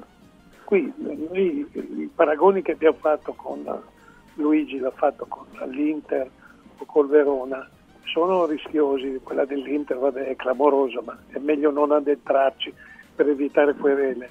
Ma quella della Juventus è, è- è singolare perché quelli che hanno sbagliato hanno pagato, ma quelli che continuano a sbagliare nella persona dell'azionista di riferimento non pagheranno mai, non pagheranno mai. E qui l'unica soluzione, io continuo a ribadire da due anni, è la vendita del club. Che non è all'orizzonte al momento. Non è detto. Ah. Io continuo a dire quello che dicono i mercati finanziari, non il custode dello stadio. Eh. Certo.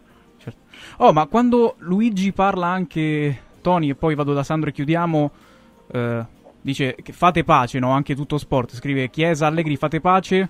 Lo scrive perché? C'è obiettivamente attrito tra i due in questo momento? A chi lo chiedi? A Luigi? Luigi. A te, Tony. Eh, sia a Luigi che, No, che no, a Tony, no, certo. Ma no- non so se anche se dovesse esserci attrito, c'è sempre stato.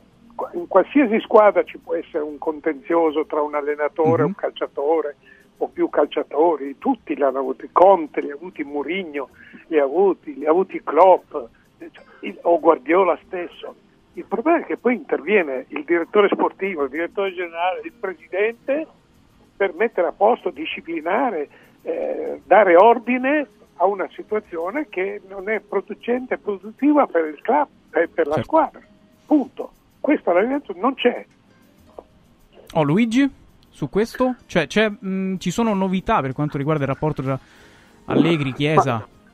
Ma novità no, nel senso che credo che sia una cosa che nel tempo è, è maturata, insomma, questo Chiesa si riconosce in un altro modo di stare in campo, lo vediamo quando è in nazionale che gioca nel tridente, è un altro giocatore obiettivamente, pur che ci sono i problemi fisici, lo sappiamo, insomma, che a volte lo eh, rallentano, eccetera, però proprio come atteggiamento mi sembra che nell'ultimo periodo ci sia stata chiaramente un'involuzione da parte del giocatore che invece di essere l'arma in più a volte è un po' l'arma in meno, quindi qualcosa sicuramente c'è, sicuramente diciamo ai tempi di Moggi non sarebbe trapelato nulla se è questo che stiamo dicendo, insomma, perché eh, sarebbe intervenuto con forza e con autorità a tenere buono il giocatore e poi dopo si gestisce con calma insieme all'allenatore la situazione.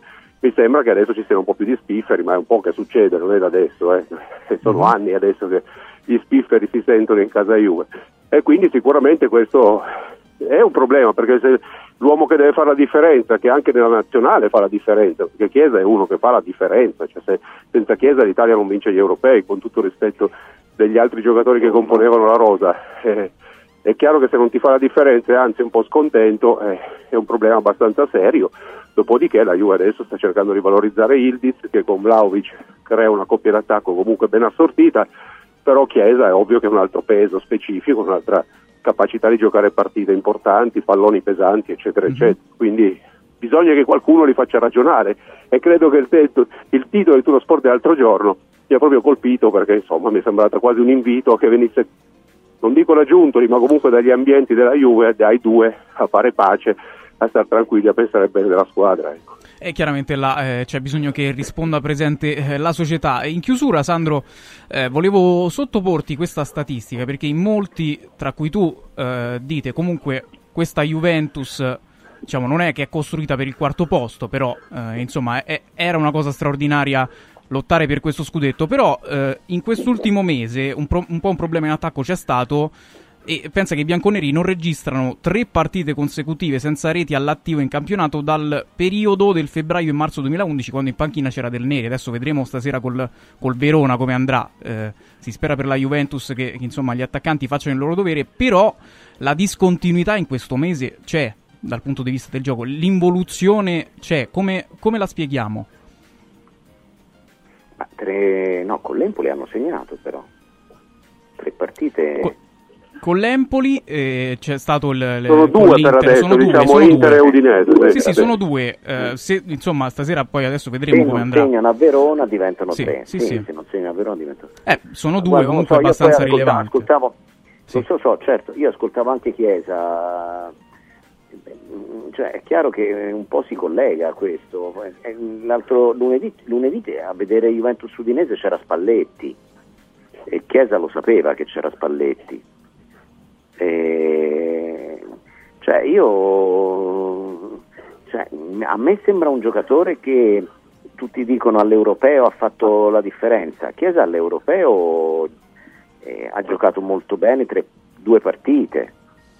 Ecco, eh, Chiesa è uno è come un jolly, eh, delle volte lo peschi nel mazzo e delle volte no, ma è tutta la carriera che è così, purtroppo, per lui e per chi lo deve allenare.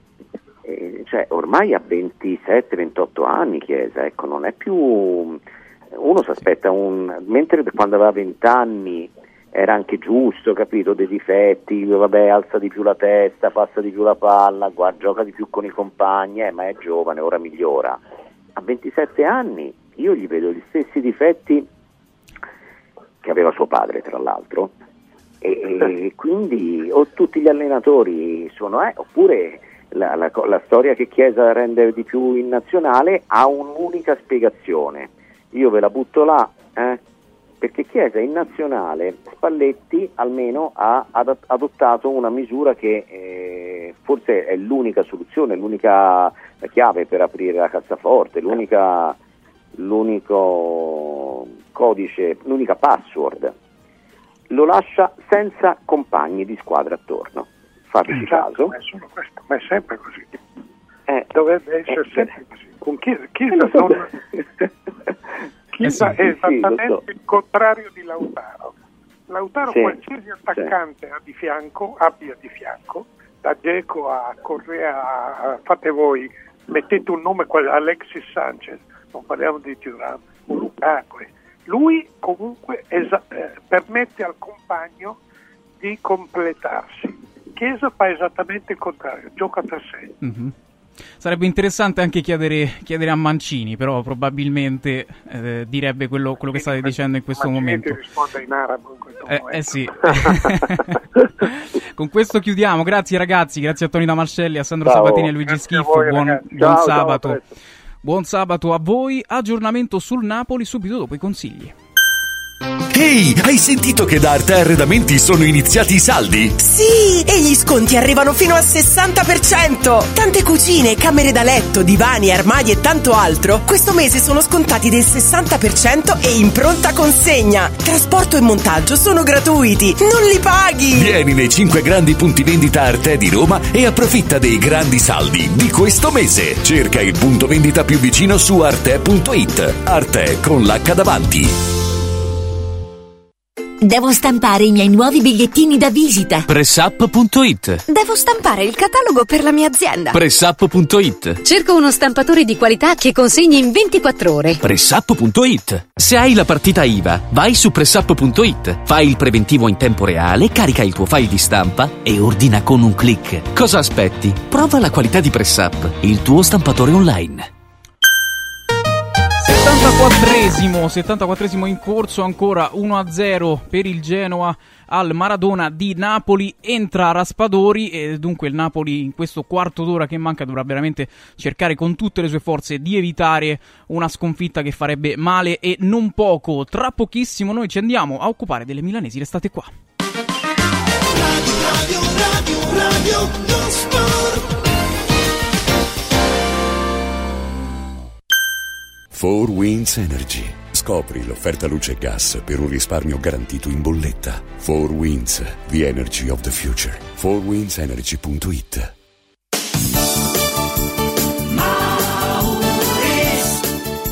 Mauris, il numero uno del risparmio per la casa e la famiglia. Avevi ragione, da Mauris ho risparmiato e ho trovato proprio tutto quello che cercavo. Grazie ai suoi 100 punti vendita in Italia, Mauris ci fa risparmiare nell'acquisto di detersivi, profumeria, casalinghi, giocattoli. Ferramenta, articoli per l'automobile e tutto per i nostri piccoli amici a quattro zampe. Mauris.it Mauris, i grandi magazzini italiani del risparmio.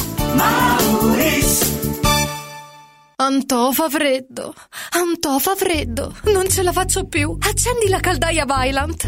Ecco fatto, amore. L'ho accesa. Mmm, Antò fa caldo. Pochi giorni fa con la Calor Plus ho installato una caldaia a condensazione della Vylant con sole 12 rate da 95 euro e mi hanno anche regalato 7 anni di garanzia. Eh, con questa caldaia mi sto togliendo tante soddisfazioni. Fallo anche tu con la Calor Plus. Chiama subito lo 06 86 21 3671.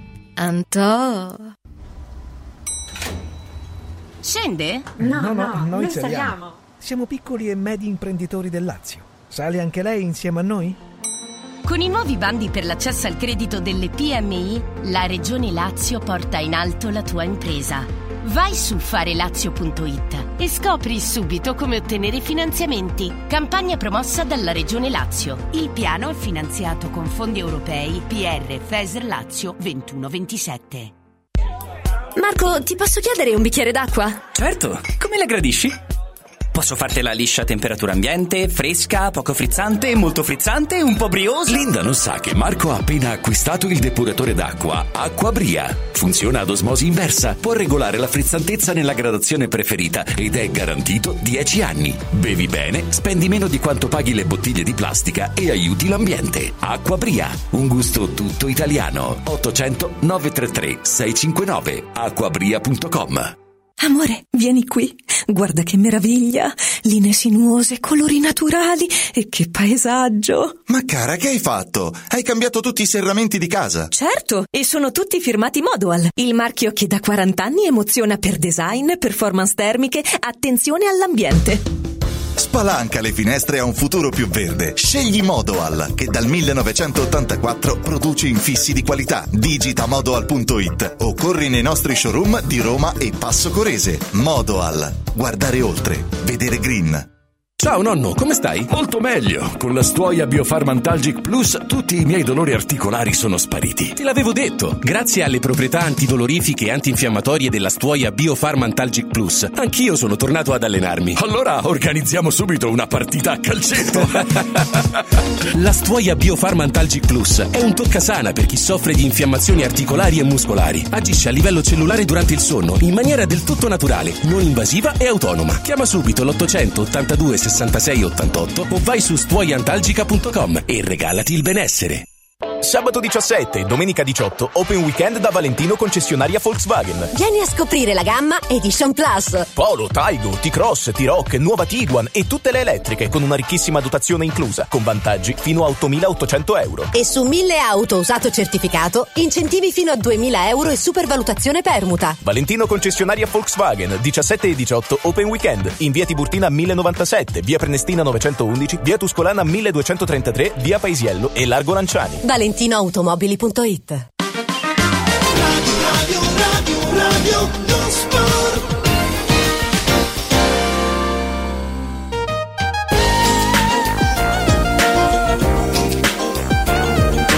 Radio Radio Lo Sport, torniamo, torniamo in diretta, stiamo seguendo il match tra Napoli e Genoa, ospiti sempre in vantaggio per 1-0 decisivo, finora il gol di Frendrup quando siamo all'ottantesimo sul tabellino, ma noi adesso ci andiamo a occupare della grande vittoria eh, di ieri sera dell'Inter contro la Salernitana, diamo il buon pomeriggio a Marco Barzaghi.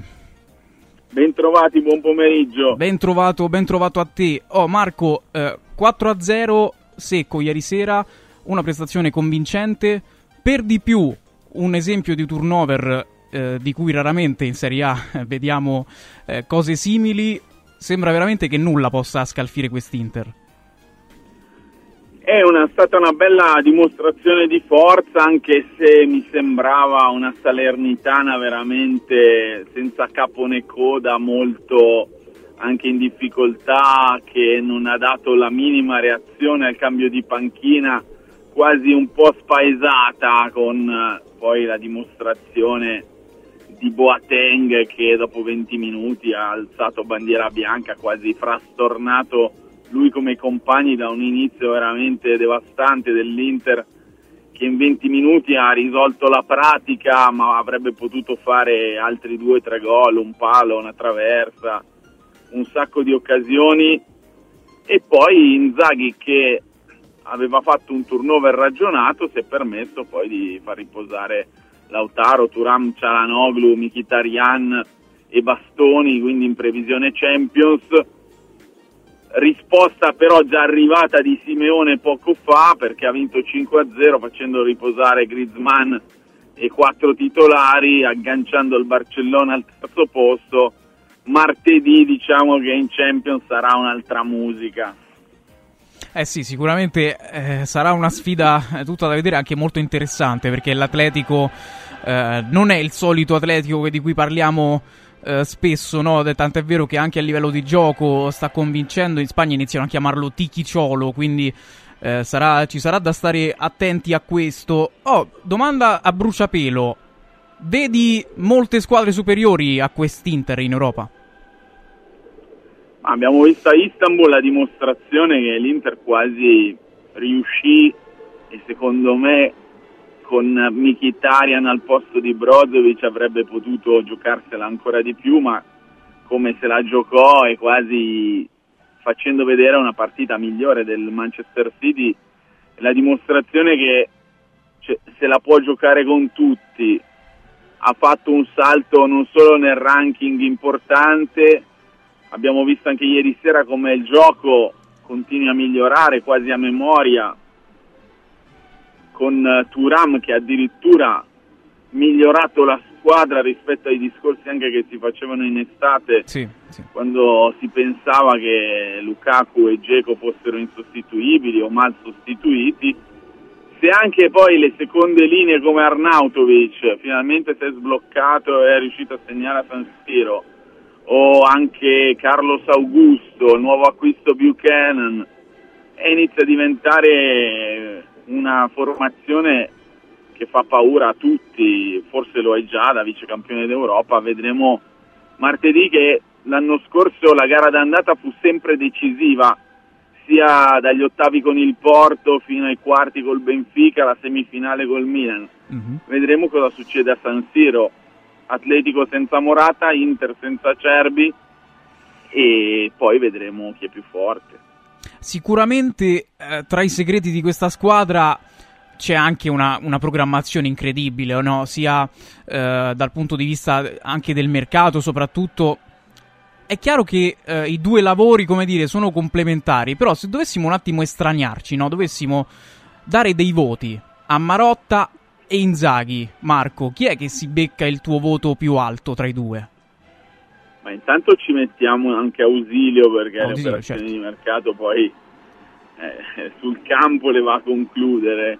Diciamo che non, non si può eh, scinderli, io darei un 8 al momento a entrambi perché eh, sia la componente diciamo dirigenziale che quella in campo tecnica sono riuscite a rispondere prima alle difficoltà, no? quando anche il nostro amico Sabatini parla no? di un Inter che è nata dai- dal caso, dai tradimenti, ma è soprattutto stata la, bravu- la bravura di prima di Marotta e Ausilio e poi di Inzaghi a ricostruire, a ripartire, a cambiare anche in corsa il mercato dopo il tradimento di Lukaku e investire invece che sull'attaccante le risorse più importanti su Pavar e abbiamo visto quanto sia importante il francese in continua crescita. E poi a trovare anche questo colpo Turam che è veramente a zero, forse uno dei migliori fatti in assoluto negli ultimi anni.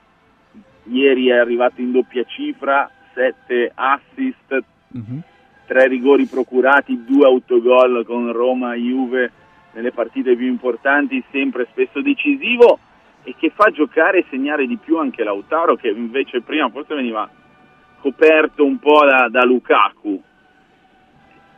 Un Lautaro arrivato a 20 gol senza tirar sempre i rigori e che è uno dei top al mondo in questo momento. Sì, sì, ma, ma è anche una squadra che, che crea tanto, no? E, e anche qui voglio eh, chiederti una cosa per quanto riguarda la lotta a scudetto. Prima dicevamo che, proprio visto che è un Inter che ha la possibilità di arrivare fino in fondo in Champions e quindi anche di giocare diverse partite, no? Si parla spesso delle, delle scorie, no? Che possono lasciare la Champions perché chiaramente ti, ti ritrovi con 7-8 partite, anche di più sulle gambe più della Juventus eh, a fine stagione. Ma eh, con questo gioco, con questa voglia, sembra che neanche questo possa, diciamo, eh, sfatare un po' di sicurezze che ha l'Inter. Cioè, è- è- sembra così superiore, eh, Marco, che anche questo forse non fa paura l'andare eh, avanti in Champions. Non so se sei dello stesso avviso. Eh, sarà, sarà difficile già dalla sfida con l'Atletico, poi dipenderà anche dalla fortuna nel sorteggio del tabellone dai quarti in avanti. se sarà fortunata come l'anno scorso, chiaramente si può continuare a sognare. E però hai ragione perché comunque un po' anch'io pensavo che con la Supercoppa, le due partite di Supercoppa, poi il ritorno, stanchi, le assenze di Cialanoglu, Barella, Firenze e poi la gara con la Juve, pensavo che fosse il terreno più fertile per una fuga della Juve. E invece si è verificato esattamente l'opposto. Adesso vedremo la risposta della Juve che da potenziale prima in classifica si ritrova in 20 giorni a 10 punti di distacco. E una pressione altissima soprattutto a livello mentale. Eh sì, ma, ma la sensazione poi sulla Juventus è che in questo momento forse si stia più guardando indietro perché poi c'è da fare tutto un discorso sul Milan, insomma, che è in ripresa. Però ecco, eh, hai detto bene, sono andate esattamente al contrario di come forse tutti si aspettavano le cose, con un Inter veramente eh, stradominante in campionato. Oh, però, visto che è una società che si proietta, no? In avanti ne abbiamo parlato finora del grande lavoro di Marotta e Ausilio. Eh, ti chiedo questo. Prima eh, ci chiedevamo, in caso comunque non si vada avanti in Champions, non ci siano eh, magari anche quei, quei finanziamenti necessari, perché ricordiamo che è una situazione a debito. Chi è secondo te che può essere sacrificabile in quest'Inter per fare cassa in estate? Ma eh, credo Dumfries sicuramente perché non ha rinnovato e ha un anno solo di contratto e poi molto dipenderà da quello che succede, se rimane o meno Steven Zang, se ci sarà un cambio eh, societario, una cessione, non credo perché ormai i tempi sono sempre più stretti. Mm. Io credo che si vada avanti così all'insegna anche di una pre- progettualità eh, che dimostrano le, le, operazioni già concluse, Taremi, Zilinski, l'acquisto di Buchanan che è stato anticipato proprio anche in previsione di una sostituzione di Dumfries, i rinnovi dei contratti di eh, prima Mikitarian, poi Cialanoglu, adesso arriveranno quelli di Barella, di Lautaro Martinez ieri che ha detto che non ci saranno problemi. E, e questo secondo me va tutto nella linea di un progetto che continua e che migliora con una squadra quasi già completata anche quella dell'anno prossimo. Sì, sì, eh, infatti la sensazione è che si stia pianificando proprio anche il prossimo anno in questo momento. Quindi eh, Barella, diciamo, dal punto di vista del rinnovo no, non ci sono perplessità, no? Perché si parlava anche di lui come possibile eh, elemento per fare cassa. Mi sembra che l'unico in questo momento sia Dumfries. Al momento sì perché non ha trovato un accordo per il rinnovo, poi dipenderà da che offerte arriveranno, se arriverà qualcosa di irrinunciabile, ma già Barella ha rifiutato il City, Cialanoglu mi sembra che sia l'idolo incontrastato, di Lautaro abbiamo sentito le parole ieri sera, è chiaro che poi il mercato è materia molto fluida, però penso che tutto verrà anche di conseguenza quello che accadrà a livello societario. Mm-hmm. Oh, intanto il Napoli che pareggia con Ngongi, perché stiamo seguendo in diretta Napoli-Genoa 1-1 quando siamo al novantesimo. Senti Marco, eh, per quanto riguarda la situazione di Inzaghi, sì, manca tanto alla fine della stagione, però a questo punto è da blindare, mi sembra abbastanza chiaro.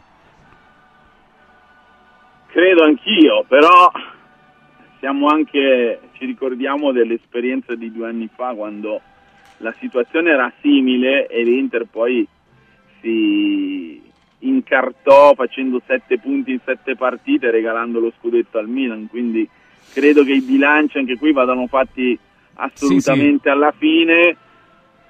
È un Inter che gioca bene come forse non si è mai visto, almeno a memoria, eh, con un gioco che fa veramente anche paura a tutte le avversarie, però è chiaro che siamo solo a metà febbraio e manca ancora tantissimo e può succedere di tutto. Dovesse centrare un obiettivo importante, verrà rinnovato di un'ulteriore, penso, stagione il suo contratto e poi vedremo anche in base ai programmi della società se rimarrà questa, se ci sarà una novità. Sì, sì, oh, è chiaro che ci proiettiamo in avanti perché dà veramente poco quest'Inter la sensazione che possa succedere qualcosa. Cioè, al di là della scaramanzia, eh, sembra che veramente quest'anno eh, n- poco o nulla possa fermare questa squadra. Se dovessimo, diciamo, eh, trovare il, il pelo nell'uovo della fortuna di quest'Inter, forse possiamo dire che è Sommer Onana il colpo di fortuna di, di Marotta que- di quest'anno? Ma Sommer Onana tantissima roba anche perché 52 milioni di plusvalenza non è che è facile farli al giorno d'oggi. Oltretutto, come dicevo prima, però non si può non parlare di un Turam soffiato proprio sul filo di lana al Milan e che ti ha cambiato la squadra, te l'ha fatta diventare ancora più forte. Pensare che avrebbe potuto finire al Milan avrebbe spostato tantissimo gli equilibri un Milan con Turam e un Inter senza. Quindi secondo me il colpo vero è quello di Turam, anche più di Sommer, Sì, sì. di Pavar e di un Frattesi che ha giocato poco ma ha fatto cose importanti e potrà farne ancora da qui a fine stagione. Senza dubbio. Grazie Marco per essere stato con noi. Buon a sabato. voi, grazie, grazie. E noi adesso ci dedichiamo anche all'altra parte di Milano, ovvero quella rossonera, perché c'è una partita importante contro il Monza. Buon pomeriggio a Fabrizio Tomasello. Ciao Alessio, un saluto a te e tutti gli amici all'ascolto. Allora, Fabrizio, eh, una prima pennellata sulla sfida che attende il Milan. Eh, sembra insomma che non ci siano minacce, perlomeno lo storico è chiaro per quanto riguarda le partite con il Monza. Soprattutto per questo forse non bisogna sottovalutarlo? Sì, per questo, ma anche per il valore intrinseco della squadra di Palladino. Insomma, non dimentichiamo che è una squadra che ha dato parecchi problemi a tutte le, le- le big.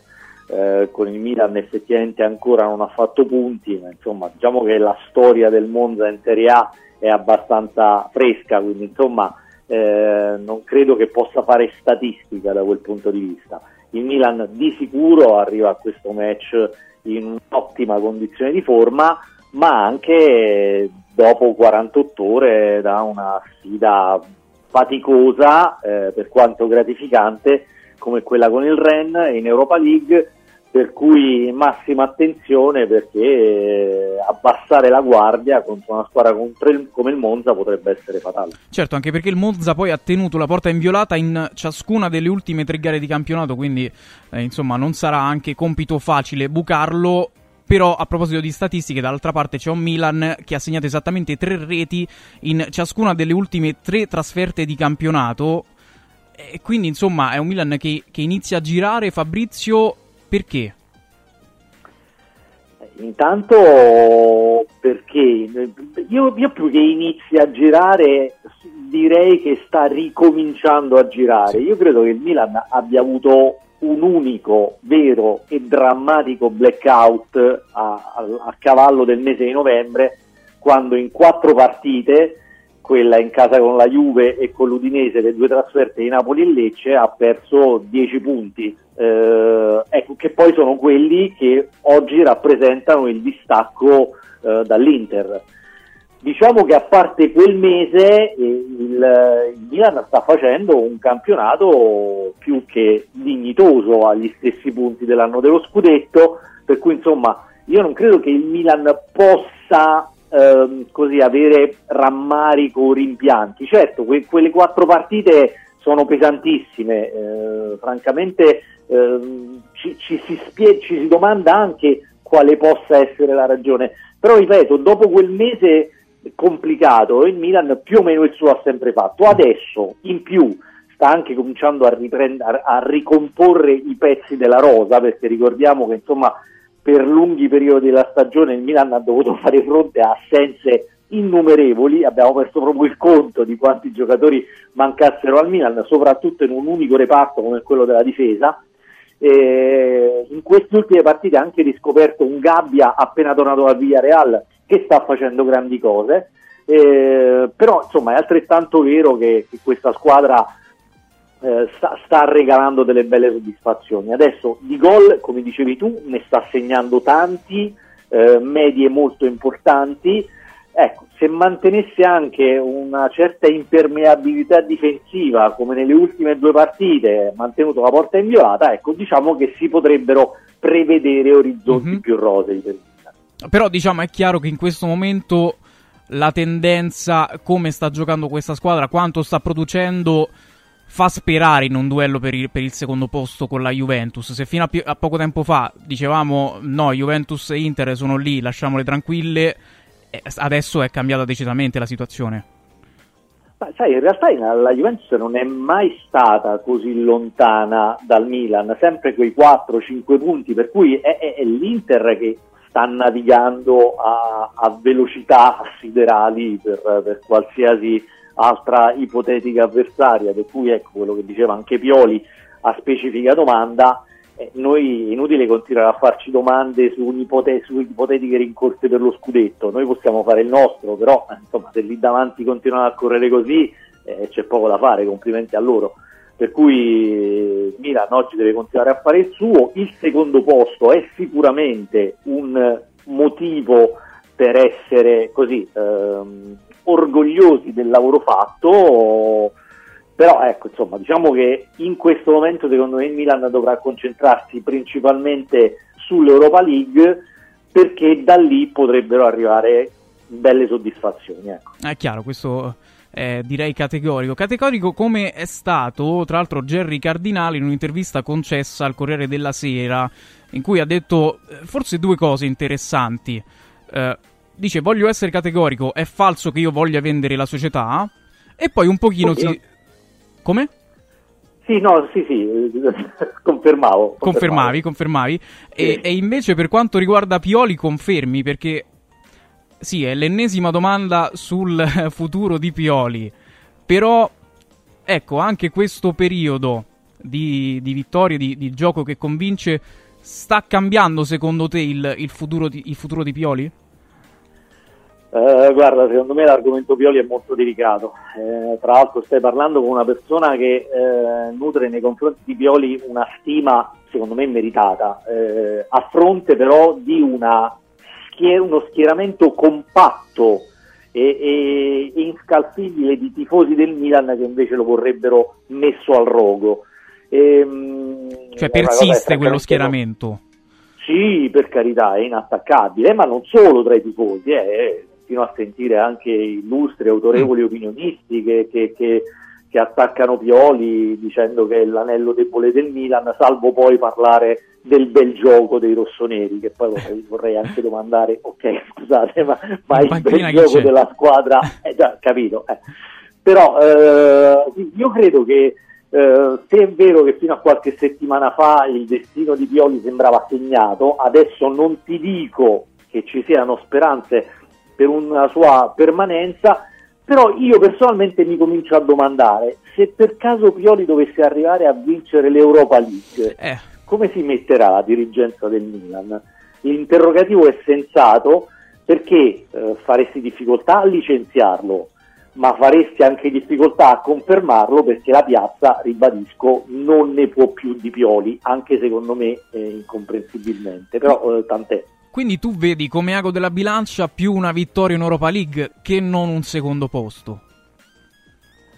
Ma sai, credo che dal punto di vista del campionato, secondo o terzo posto sposta Cambia poco, poco. soprattutto se poi lo scudetto dovessero vincerlo eh, quelli lì, tra virgolette, Eh, soprattutto certo, perché certo. arriverebbero ad appuntarsi la seconda stella prima del Milan, che è un po' quella che è la, la- la- la- la battaglia cittadina degli ultimi anni tra Milan e Inter, per cui il fatto di vedere l'Inter raggiungere la seconda stella non, eh, cioè, diciamo che non sarebbe eh, rasserenato da un eventuale secondo posto.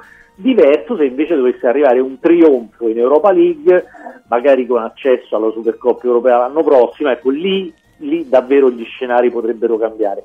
Però ricordiamo sempre che il percorso è complicato, già un eventuale prossimo turno potrebbe mettere di fronte il Milan a una delle teste di serie, tra cui Liverpool e Leverkusen, Per cui Eh, ecco, diciamo che non sarà facile. Certo che un secondo posto e l'Europa League, no, mi proiettavo in avanti, renderebbe veramente difficile la sì, vita al povero certo. Cardinale eh, nel, nell'esonerare Pioli. Quindi Immagino di sì. staremo, staremo a vedere. Grazie Fabrizio per essere stato con noi. Buon piacere, sabato. Grazie, ciao. Buon sabato a te. È finita la partita tra Genoa e Napoli e vi diciamo com'è finita subito dopo i consigli. Guarda, anche qui una ravioleria dumpling bar. Ormai le trovi in tutta Italia. Entriamo, il pranzo è servito. Mmm, sono buonissimi, di qualità e pluripremiati. Eh sì, grazie al franchising 2.0 del Dumpling Bar, anch'io ho potuto aprire la mia ravioleria. È facile, completamente gratuito, include formazione dello chef Gianni Catani, rinnovo di menù periodico, scelta e addestramento del personale, pubblicità. Ho chiamato il numero 344 06 58 913 e il mio sogno si è realizzato. Chiama anche tu o vai su dumplingbar.it.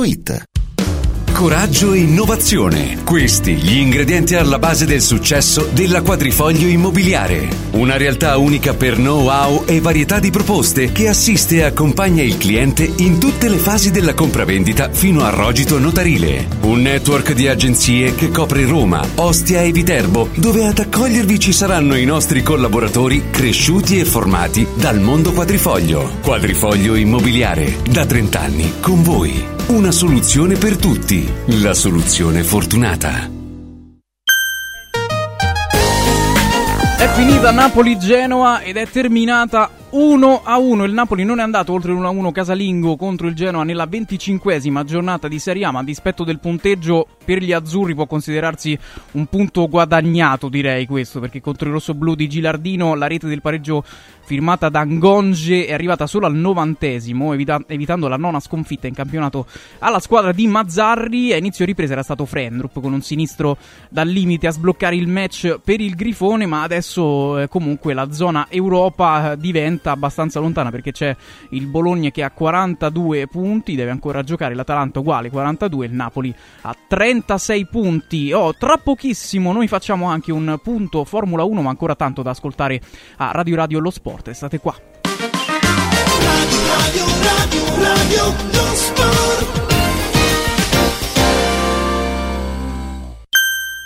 4 Winds Solar Power. Il tuo fotovoltaico per un futuro sostenibile. 4 Winds, the energy of the future. 4windsolarpower.com Vinci con Mauris.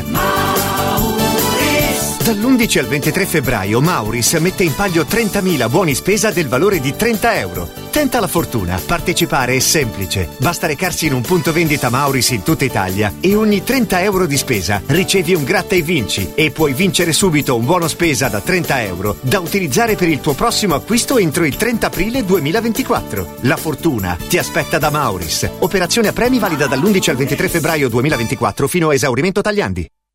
Villa Mafalda, il punto di riferimento a Roma per la tua salute. A Villa Mafalda l'esperienza medica incontra l'alta tecnologia. Una proposta completa di prestazioni eseguite in totale comfort e sicurezza. Esami diagnostici con le strumentazioni più all'avanguardia. Chirurgia endoscopica e robotica per interventi meno invasivi e una guarigione più rapida. Assistenza medica 24 ore su 24 tutto l'anno, compreso i festivi. Villa Mafalda è in via Monte delle Gioie 5 a Roma. villamafalda.com. Convenzionata con le maggiori compagnie assicurative. Una speciale convenzione è riservata agli ascoltatori Radio Radio. Da importanti ricerche scientifiche nasce SIRT 500 Plus, l'integratore che stimola la produzione di sirtuine, le proteine della longevità naturalmente presenti nel nostro organismo che rallentano l'invecchiamento cellulare e hanno la capacità di intervenire sul metabolismo. Vuoi rallentare anche tu l'invecchiamento? Recuperare energia, dormire meglio, diminuire lo stress? SIRT 500 Plus è la soluzione. SIRT 500 Plus, una marcia in più per il tuo metabolismo. Scoprilo su radioradioshop.it. Amici in Viaggio è il nuovo network di professionisti specializzato negli affitti a breve termine che trasforma il tuo immobile in una fonte di guadagno. Amici in Viaggio si rivolge a chi possiede uno o più appartamenti nel comune di Roma e offre un pacchetto completo per la gestione della locazione. Dalle pratiche burocratiche all'accoglienza ospiti alla pubblicità. Invia alcune foto del tuo immobile su WhatsApp al 351 78 55 99 5 o a info chiocciola amiciinviaggio.it oppure chiama il 351 78 55 99 5. Affida il tuo appartamento ad Amici in Viaggio e inizia a guadagnare da subito. Riscopri l'importanza e la bellezza di un sorriso sano e splendente. I dentisti di Solo Sorrisi sono a disposizione per la salute e la bellezza della tua bocca.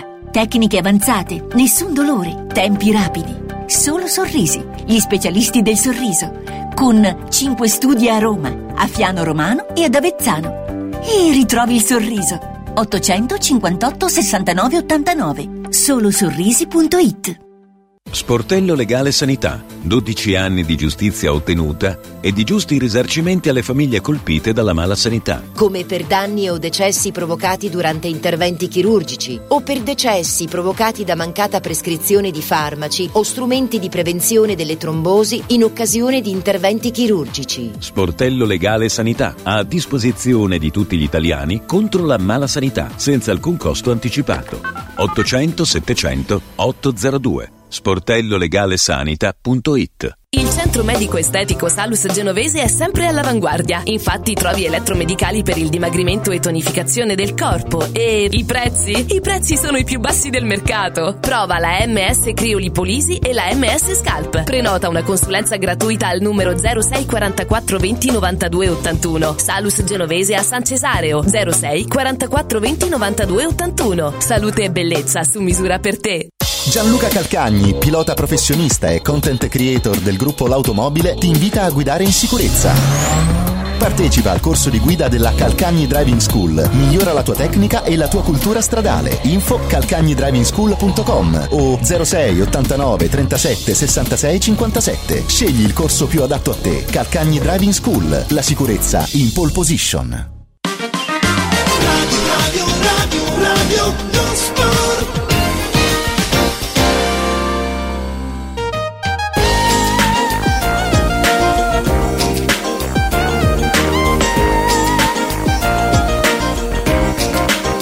Radio Radio Lo Sport, torniamo, torniamo in diretta e guardiamo gli applausi del pubblico rosso-blu per il loro Genoa che reduce dall'1-1 eh, contro il Napoli, Napoli che non butta eh, questo risultato, eh, visto come è maturato al novantesimo, ma eh, Napoli che è maledettamente indietro nella griglia del campionato, 36 punti.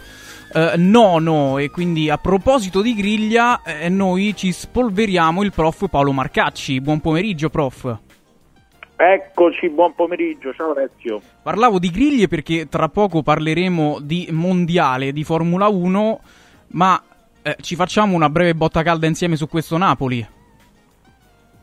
Sì, eh, risultato alla fine utile, risultato alla fine utile, tra l'altro possiamo dire un po' di argenteria in vetrina per il Genoa per il prossimo mercato, tra le, tra le altre cose, no? Magari Eh, direi. Anche con qualche passaggio a latitudini abbastanza nostre. E, diciamo una cosa che eh, Napoli di Mazzarri continua a tendere, oscillare molto, non cadere mai del tutto dal punto di vista o del recupero del risultato, come è accaduto oggi, o della, della prestazione, come è accaduto nella partita di San Siro, pur con una, con una sconfitta. Io diciamo, in- per quanto riguarda un ragionamento generale, al di là della stagione dei partenopei che è cominciata in eh, salita molto ripida, decretata da più di una decisione di un'uscita presidenziale, perché bisogna sempre ricordare questo. Io dico che l'aggettivo episodico riguarderà non solo le prestazioni di molte squadre, di- direi in generale fino alla fine, perlomeno fino alla primavera inoltrata, la rincorsa e la lotta per eh, i piazzamenti Champions sta maturando la condizione per avere anche il quinto posto.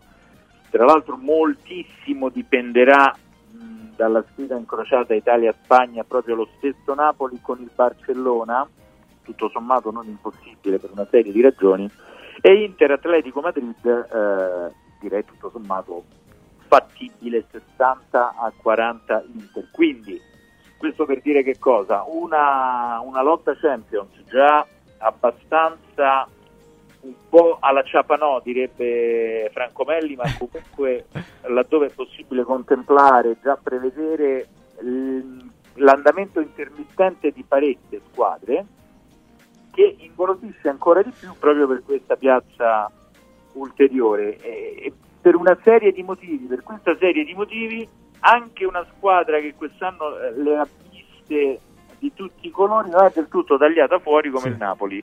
Quindi lo vedi E- ancora in corsa, nonostante i sei punti che lo dividono. tutto sommato perché è una classifica che aspetta tutti ed è caotica proprio È vero. perché i vagoni sono ancora liberi. eh, se le romane, e lo possono fare per una serie di ragioni magari diverse no? fra di esse, sia Roma che Lazio, dovessero azzeccare un trend di rendimento, per me diciamo è già Che sono in corsa anche e loro, sì. sarebbe possibile, ecco.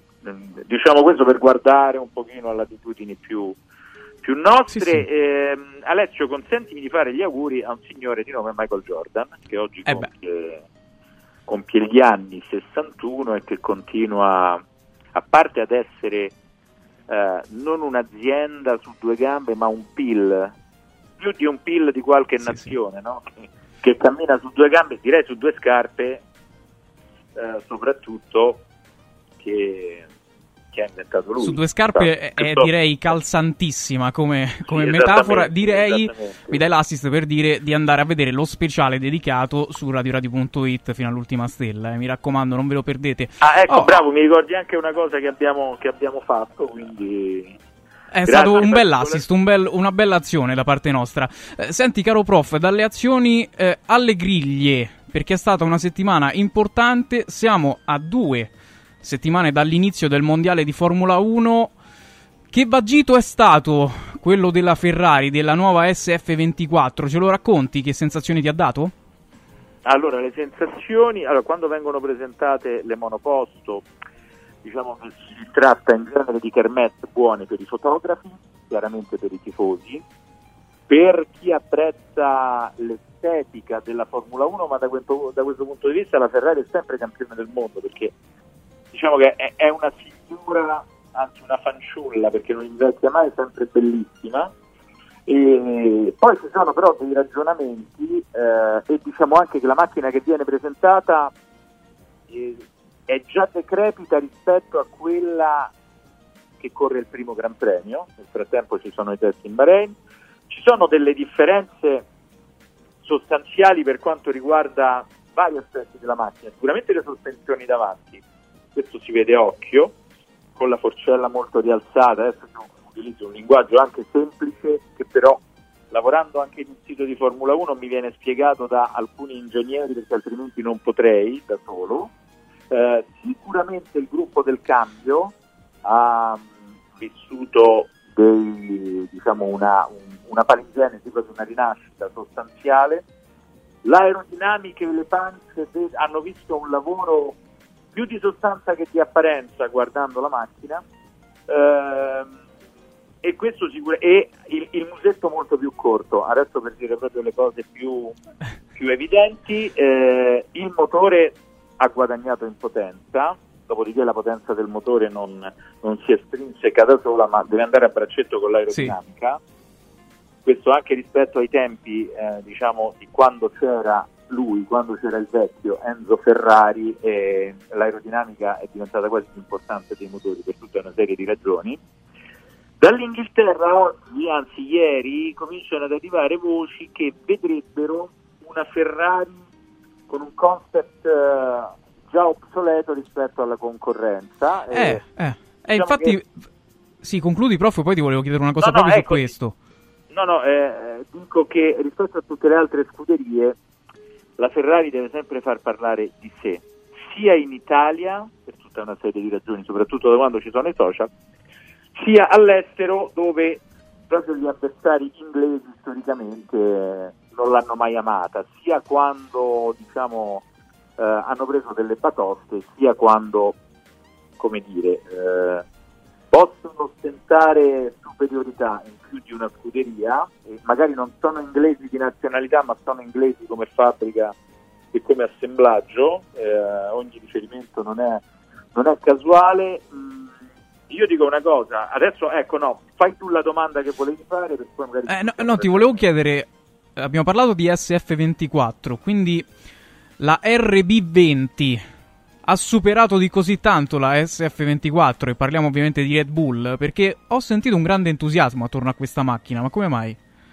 Sì, allora, scremiamo l'entusiasmo, quello più pop eh, di chi fa sentire il rombo del motore, il rombo del motore mette paura alla concorrenza, no? abbiamo letto su certi siti, diciamo generalisti, non specializzati, il rombo del motore, ah, premesso che in Formula 1 non è più un rombo, come si ricorda nelle generazioni precedenti, perché è un rumore molto più, Soft. molto più fluido, molto più, eh, direi, eh, molto, molto meno meccanico, quasi molto più digitale. Eh, quindi questo è, questa è un po' di fuffa. Sicuramente all'impatto visivo, e non vale solo per la Red Bull, ma moltissimo per questa Red Bull, il cui papà è sempre un signore di nome Adrian Newey, quindi sempre chapeau giù il cappello, ma vale anche per se l'avete vista, se i nostri ascoltatori l'hanno guardata bene per la Mercedes, sicuramente abbiamo visto questa specie di missili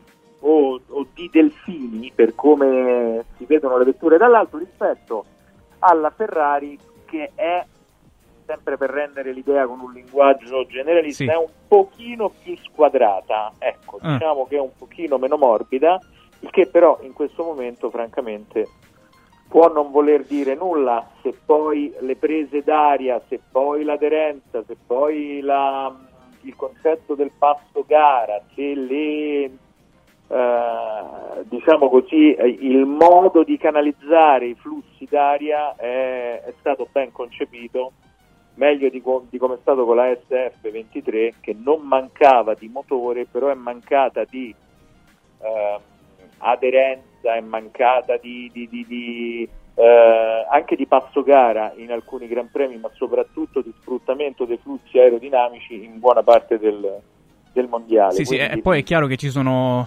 mille fattori da, da guardare a stagione in corso.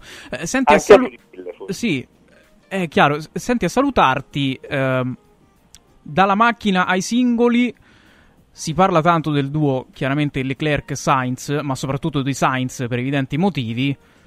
Non sussiste il fatto che sappia già che è la sua ultima stagione in Ferrari, cioè non, non se ne deve neanche parlare, no? No, perché chi, un pilota che eh, comunque ha vissuto una parte della carriera in Ferrari è già nella storia, in un modo o nell'altro, e, e per questo viene ricordato quasi come se avesse vinto un mondiale.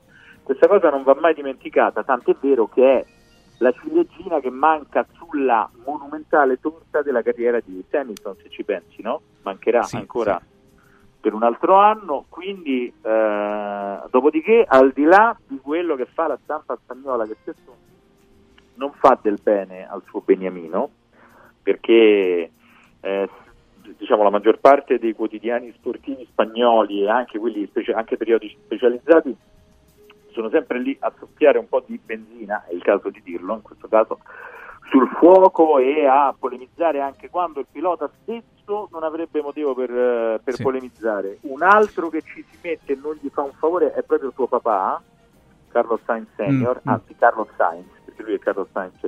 Junior, ma sicuramente Sainz l'anno scorso rispetto a Leclerc ha dimostrato una cosa, di essere stato più partecipe nello sviluppo della vettura e anche a volte un interprete migliore nella gestione del passo gara, mentre Leclerc è stato uno dei migliori in assoluto nel giro secco, per esempio in qualifica e, e anche in alcune parti di determinate gare, quando però le condizioni della macchina eh, gliel'hanno permesso. Tant'è vero che l'arrivo di Hamilton servirà a fare imparare a Leclerc anche ciò che, ciò che ancora gli manca, l'avevamo già detto. Quindi se Sainz è intelligente e lo è, e se non si fa soffiare alle spalle dal vento mediatico proveniente dalla penisola iberica, secondo me può regalare una buona stagione e una collaborativa stagione in eh, Ferrari, sapendo che quest'anno più nitidamente magari parte un gradino indietro proprio perché è Leclerc stesso che tra un anno Certo. che significa partirà un gradino indietro rispetto a, a Lewis Hamilton. Dopodiché deve parlare, deve parlare la pista e soprattutto di circuito in circuito deve parlare l'evoluzione della macchina eh, che già si sa avrà degli avversari, Mercedes compresa quest'anno, estremamente competitivi. Dal punto di vista dello sviluppo e della creazione della vettura vedremo chi avrà avuto ragione al netto di quello che dicono gli inglesi ai quali piace sempre anche fare un po' di casino preventivo, no? E sicuramente Sainz farà parlare la pista anche perché si contraddistingue per essere un ottimo professionista. Prof, noi ci aggiorniamo su questi schermi, sempre col nostro spazio del sabato. Ti ringrazio siamo sempre multitasking, sempre con sempre. tante finestrelle aperte. E ci aggiorniamo ovviamente anche eh, post Roma su, su radioradio.it, ovviamente con la, con la, gara su Radio Radio. Oh, noi ci stiamo eh, fermando e tra pochissimo vi faremo ascoltare anche le parole dei eh, protagonisti, ma prima consiglio per noi. Radio, radio, radio, radio, non sport. Ciao Diego, ma quest'anno torna? Ma certo che torna. E quando torna? Il 17 febbraio. Ma dove? Vi aspetto sabato 17 febbraio nello store di Frosinone per una nuova edizione di Occhiali in Cantiere Special Day. Per questa giornata speciale uno sconto del 50% su tutti gli occhiali da vista e un occhiale da sole in omaggio per tutti coloro che verranno a trovarci. Festeggia un nuovo Special Day con noi e con gli amici di Radio Radio in diretta dallo store di Frosinone. Vediamoci da Occhiali in Cantiere.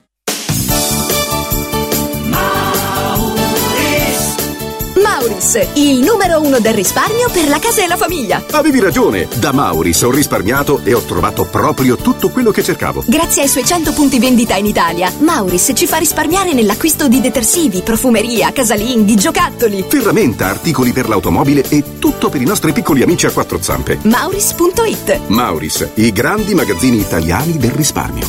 Mauris!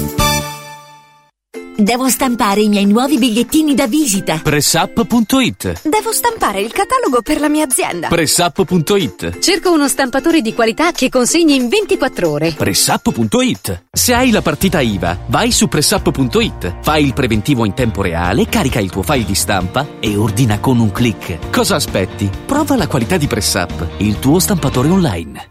Sabato 17 e domenica 18 Open Weekend da Valentino concessionaria Volkswagen. Vieni a scoprire la gamma Edition Plus. Polo, Taigo, T-Cross, T-Rock, nuova Tiguan e tutte le elettriche con una ricchissima dotazione inclusa, con vantaggi fino a 8.800 euro. E su 1000 auto usato certificato, incentivi fino a 2.000 euro e supervalutazione permuta. Valentino concessionaria Volkswagen, 17 e 18 Open Weekend, in via Tiburtina 1097, via Prenestina 911, via Tuscolana 1233, via Paisiello e Largo Lanciani. Valentino valentinoautomobili.it Cerco lavoro. Compra il giornale e vedi offerte di lavoro. Già fatto. E trovo concorsi statali, parastatali, comunali, provinciali, enti vari. Calma, calma. Te la do io la soluzione. Quadrifoglio Immobiliare cerca giovani da avviare alla carriera di agente immobiliare. Fidati, è una cosa seria. Quadrifoglio Immobiliare è una soluzione per tutti. La soluzione fortunata. Telefono 06 273320. Ricorda 06 273320.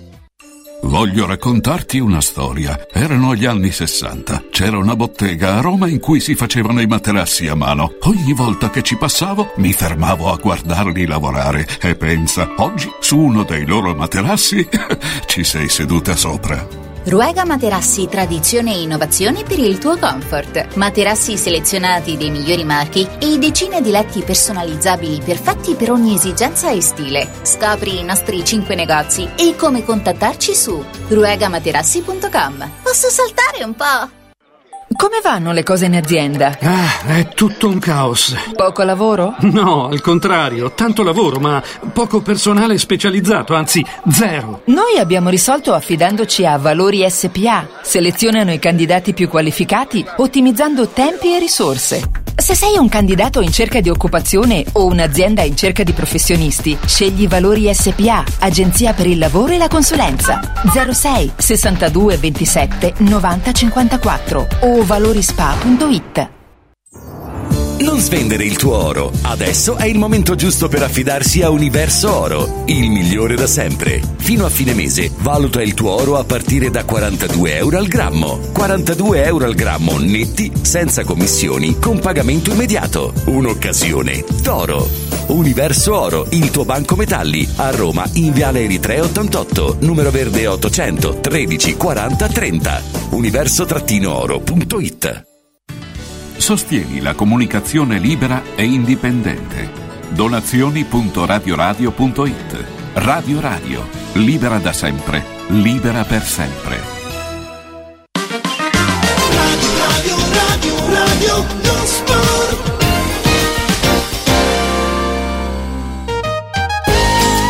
Radio Lo Sport, ultimo blocco insieme. Allora, da Napoli-Genoa terminata 1-1, ve l'abbiamo ricordato con i gol di Frendrup e Ngonge, passando per Verona-Juventus oggi alle 18, arrivando a Lazio-Bologna di domani alle 12.30 che ovviamente vi racconteremo. Noi adesso abbiamo da ascoltare eh, moltissime altre parole da parte eh, dei protagonisti, in primis da Massimiliano Allegri, di cui abbiamo parlato anche poco fa passando per eh, Tiago Motta. Allora, dopo di noi già da Di Miceli, ma noi diamo la linea ad Allegri e Tiago Motta.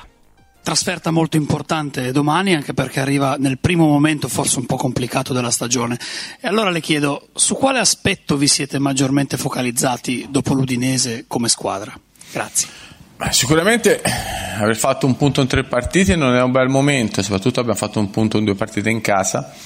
E domani sappiamo che la trasferta di Verona è sempre complicata perché comunque eh, è un campo difficile, la squadra loro non sta facendo male, anzi Baroni sta facendo un ottimo lavoro nelle, diciamo, nelle condizioni di difficoltà in cui è.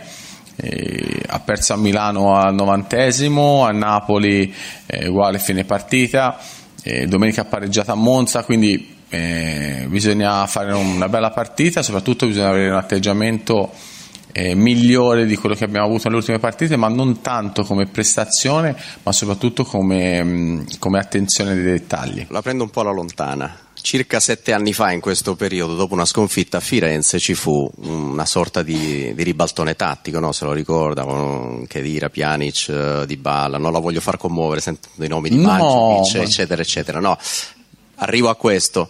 Nella sua testa c'è in questo momento di fare qualcosa del genere oppure, visto che ancora la Champions non è blindata, continua, preferisce continuare così che ha più certezze? Grazie. No, assolutamente, continueremo così perché non sono tre risultati negativi che possano cambiare eh, quello che è l'andamento della stagione. Quello di Firenze quell'anno lì fu un anno eh, differente. Innanzitutto avevamo 7 punti di vantaggio prima della partita di Firenze, perdendo a Firenze andammo a 4 di vantaggio, ma in quel momento lì c'era bisogno di, di cambiare secondo me. E ora non, è- c'è bisogno di cambiare. Le prestazioni sia con l'Udinese con l'Empoli è stata una partita diciamo, dove siamo rimasti in 10, con l'Inter stessa non sono state le brutte prestazioni, sono state delle prestazioni che vanno in linea con quella che è stata la stagione della Juventus nelle prime 23 partite, 22 partite, eh, andando a migliorare sicuramente le prestazioni e mh, i giocatori singoli. Dov'è che abbiamo pagato? Abbiamo pagato sicuramente nei, nei dettagli, perché non puoi prendere un gol in casa come abbiamo preso con l'Udinese, su palla inattiva, eh, come abbiamo preso a Milano, dove sicuramente potevamo prendere il gol su una ripartenza come nel secondo tempo, ma non in quella situazione lì. Quindi sono stati dettagli che, hanno, che in questo momento qui hanno fatto la differenza come, tutte- come in tutte le partite. E quindi bisogna avere un atteggiamento di maggiore attenzione in quella che è la cura dei particolari che poi sono quelli che ti fanno vincere o perdere le partite. Le chiedo se domani c'è la possibilità di rivedere dall'inizio la coppia Vlaovic-Chiesa, grazie. Ma questo da valutare per quanto riguarda Federico. Federico sta venendo da un periodo, diciamo, nell'ultimo mese e mezzo, ha alternato allenamenti a non allenamenti, partite a non partite e sta trovando una condizione migliore e sicuramente sarà molto importante per il nostro finale di stagione.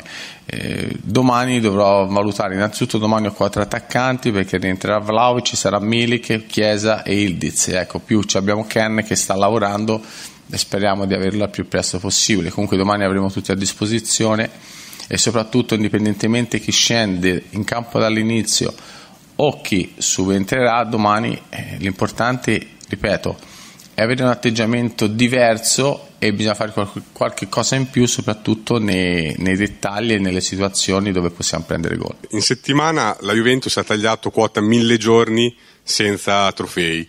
Eh, lei che ha vinto tanto, che è, un- che è un vincente in carriera, ha vinto sei scudetti, tanti trofei anche con la Juve, come vive questa situazione? Ci si abitua? Non ci si abitua? È frustrante? E quanti giorni secondo lei ci saranno, dovranno passare ancora per vedere la Juventus vincere? Ma non è assolutamente frustrante. eh, quando si... Innanzitutto sono stato fortunato a vincere tanti trofei, a vincere, a, fa- a avere una- delle squadre importanti che mi hanno regalato questi trofei. Poi la realtà eh, come succede in, eh, quando chiudi dei cicli e ne apri altri, innanzitutto diciamo che le cose a seconda che punto di vista le vedi eh, dai un valore o ne dai un altro. La Juventus sì è vero che è tre anni, è due anni che non, che non vinciamo un trofeo, però abbiamo quest'anno la possibilità della Coppa Italia ancora in ballo. Non ci hanno fatto giocare la Champions comunque perché non per me, dei meriti della squadra l'anno scorso, ma per altre problematiche. In una fase dove la società, non da ora, ma da quando sono tornato, ha chiesto determinate cose e le stiamo portando avanti ora con i nuovi dirigenti. Al netto di tutto ciò, la Juventus momentaneamente dal 2011 non è mai rimasta fuori dalla Champions, parlando di risultati sportivi. Mentre, e questo sembra una cosa da poco, quando ristrutturi e, e ricrei una nuova squadra con dei giocatori diversi, mentre ci sono state squadre che sono state anche 6-7 anni senza giocare la Champions, perché non è facile scontato. Quindi vuol dire che alla base di tutto, nonostante che la Juventus è abituata a vincere i trofei purtroppo quando ti abitui e ti alleni a vincere, quando non vinci sicuramente non è frustrante, però diciamo devi fare qualcosa in più per tornare a vincere, poi ci sono anche gli avversari, però intanto la Juventus si è garantita sempre la Champions e quindi questo è già un, eh, un buon obiettivo. E ora bisogna cercare di fare quest'anno perché momentaneamente non siamo in Champions, mancano ancora tanti punti e quindi bisogna innanzitutto domani riprendere a fare punti riprendere il cammino da qui al 26 di maggio. Le chiedo dall'alto della sua esperienza, eh, non le chiedo della partita di domani col Verona cosa farà la Juventus, come entrerà in campo, cosa potrà essere invece la Juventus del futuro con questi giocatori giovani con altri che ne arriveranno, però la base c'è. Ecco, qual è la prospettiva dall'alto della sua esperienza? Lei non ha la palla di vetro, ovviamente, ma la sua esperienza ci può raccontare qualcosa. Grazie. Io credo che bisogna fare un passo alla volta, come è giusto che sia così. Innanzitutto cerchiamo di finire al meglio quest'annata, cercando di ottenere il massimo in queste 15 partite, iniziando da domani e facendo tesoro di quello, di quello che abbiamo buttato nelle ultime tre partite. Eh, ripeto, le prestazioni non sono state tanto diverse, sono state migliori magari di qual- delle prestazioni iniziali, però nel calcio abbiamo vinto delle partite a Salerno al novantesimo, col Verona al novantesimo, al Monza al novantesimo e ci sta dei momenti in cui ti vanno un po' le cose diciamo al contrario, noi bisogna essere bravi a non farle andare al contrario e quindi bisogna riprendere il cammino. Per quanto riguarda eh, quello che sarà della Juventus, la Juventus ha una squadra, una rosa con dei giocatori molto giovani, giovani, giovani che hanno tanto quest'anno hanno fatto esperienza di giocare delle partite importanti, vedi quella di Milano dove abbiamo giocato per il primo posto, va bene? E poi comunque ha dei dirigenti con Manna, con Giuntoli, eh, che sicuramente faranno di tutto per rinforzare questa squadra perché comunque l'anno prossimo la squadra ci, molte, ci saranno, speriamo, fino a che non ci sarà la matematica certezza della Champions, ci potranno essere molte più partite. Rifacendomi a quello che hai detto prima, no? l'attenzione ai dettagli, pensi che eh, il fatto che la, che la, squadra abbia, arrivasse da una serie di partite, no? prima di Empoli, in cui ha segnato parecchi gol no? in Coppa, anche in campionato col Sassuolo, abbia indotto a illudersi di aver trovato un equilibrio diverso, più offensivo e quindi un'attenzione minore alla, alla sicurezza difensiva, alla ferocia difensiva e se, questo, eh, se l'idea di conquistare la Champions ti affascina eh, il più in fretta possibile matematicamente perché così potrai anche discutere del tuo futuro con la società quando avrete raggiunto questo obiettivo. Grazie. Bueno, per quanto riguarda il mio futuro, ho sempre detto, lo ripeto, eh, verrò a noia, cioè, ho ancora un anno di contratto e stiamo lavorando bene quest'anno e l'importante è arrivare in fondo nelle migliori condizioni con un ottimo risultato. Per quanto riguarda eh, invece la fase difensiva sono dettagli sicuramente eh, eh, quando le cose vanno molto bene, diciamo vanno bene, c'è un abbassamento di attenzione, questo sicuramente è responsabile. Non è colpa di nessuno, ma è responsabilità di tutti, sicuramente il primo responsabile sono io perché no, magari non sono riuscito a tenere quell'attenzione alta che serviva per battere l'Empoli e per battere l'Udinese. un po' su questa falsa riga dell'ultima domanda, ti volevo chiedere nei dettagli. Uh, fai spesso riferimento al discorso la compattezza difensiva, a non subire il gol, però parliamo di due partite in casa o anche con l'Inter dove magari si è prodotto meno de- di prima. Uh, Gatti, Rabiot, Vlaovic sono i giocatori uno per reparto che segnano di più, 3-3-12 però. Ti sembra che nei dettagli manchi a questa squadra un qualcosa in fase di costruzione maggiore e se è servita questa settimana magari una strigliata? Eh, strilla- strigliate non, eh, non, servono in questi momenti perché un conto è il risultato, un conto è la prestazione. Con l'Udinese, vedendo un po' i numeri, che io non sono amante di tutti quei numeri, però comunque eh, abbiamo tirato 13 volte in porta e noi tiri- tiriamo di media 13 tiri a partita. Eh, di solito la nostra media è 5 occasioni a partita, con l'Udinese ne abbiamo fatte 6 eh, se non sbaglio e, e non hai fatto gol, quindi non è che, ripeto, non è che la prestazione è stata peggiore, poi dopo il risultato condiziona eh, diciamo, il giudizio come sempre, eh, come è sempre stato. Ed è giusto così, ma noi che siamo dentro bisogna analizzare quello che è la prestazione, altrimenti ci facciamo travolgere dagli eventi e questo non va bene perché sia quando vinciamo ma quando perdiamo mantenere l'equilibrio è la cosa più importante.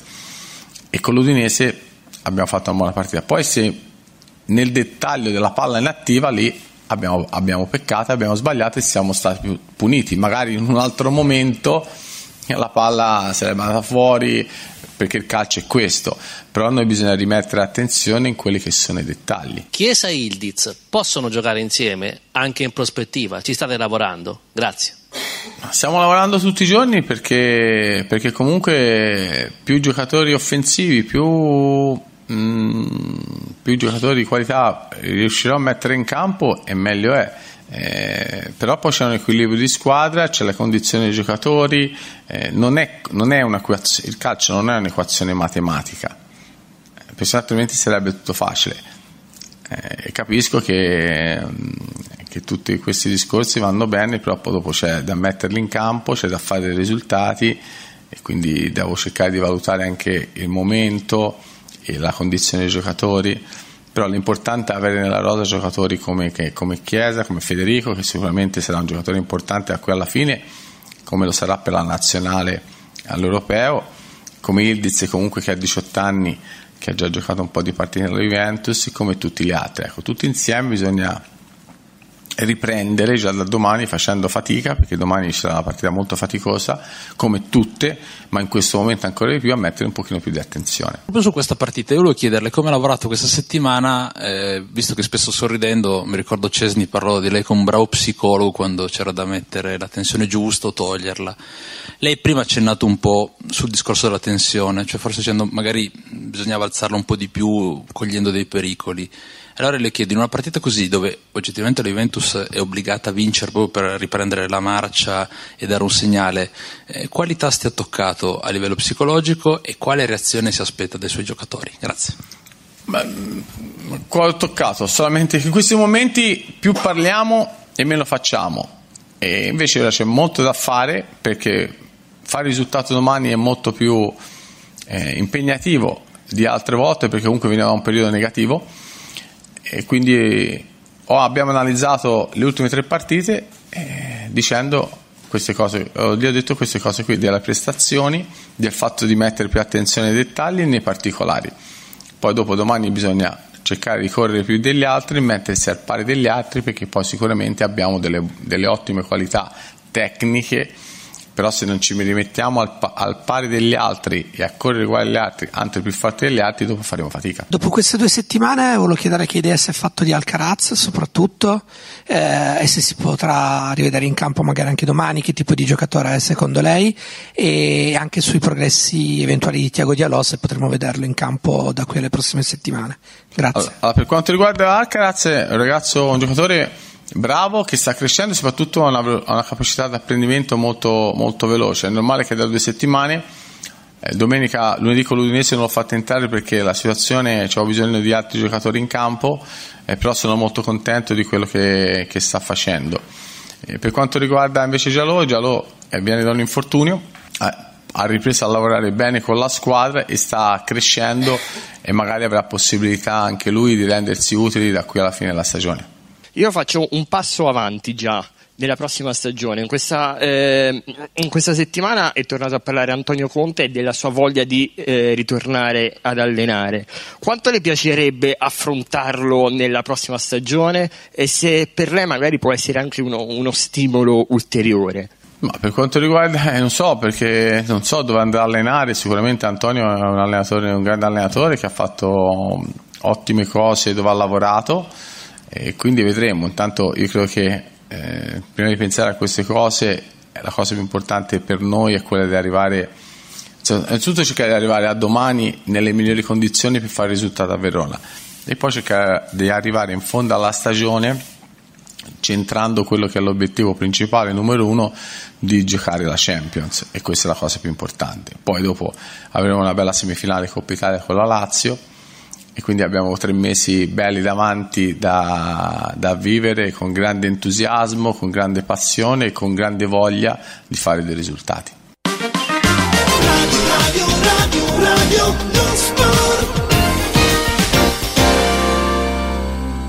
tre vittorie di fila sono una grande impresa. Giocate contro una squadra che ha fatto un'impresa altrettanto, forse ancora più grande, riuscire a battere il Bayern. Ecco Domani qual è la tua curiosità di vederti, misurarti con una squadra di quel calibro per un Bologna che oggi è in zona Champions contro una squadra che la Champions la sta facendo?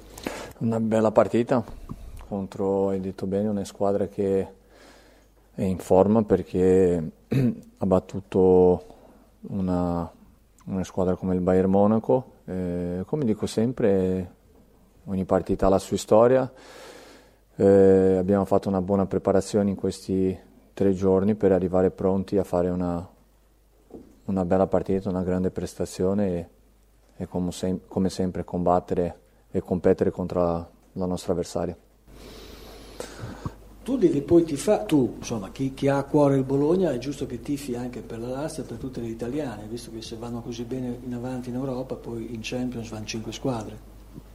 È pensiero che ti tocca questo? Sì, ma anche anche se sono avversari domani, eh, è una squadra del nostro campionato dove quando va a giocare in Europa è sempre bello vedere rappresentare eh, il nostro calcio bene come l'hanno fatto, l'hanno fatto la, l'altra sera, anche se particolarmente non tifo per un'altra squadra, se no voglio vedere un bel gioco, un bel calcio che vinca la migliore e se è una italiana ancora meglio.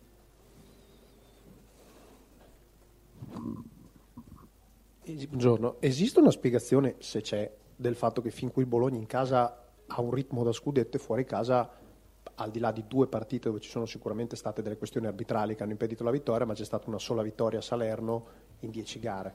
Cioè, primi in casa e quattordicesimi fuori, dicono le classifiche.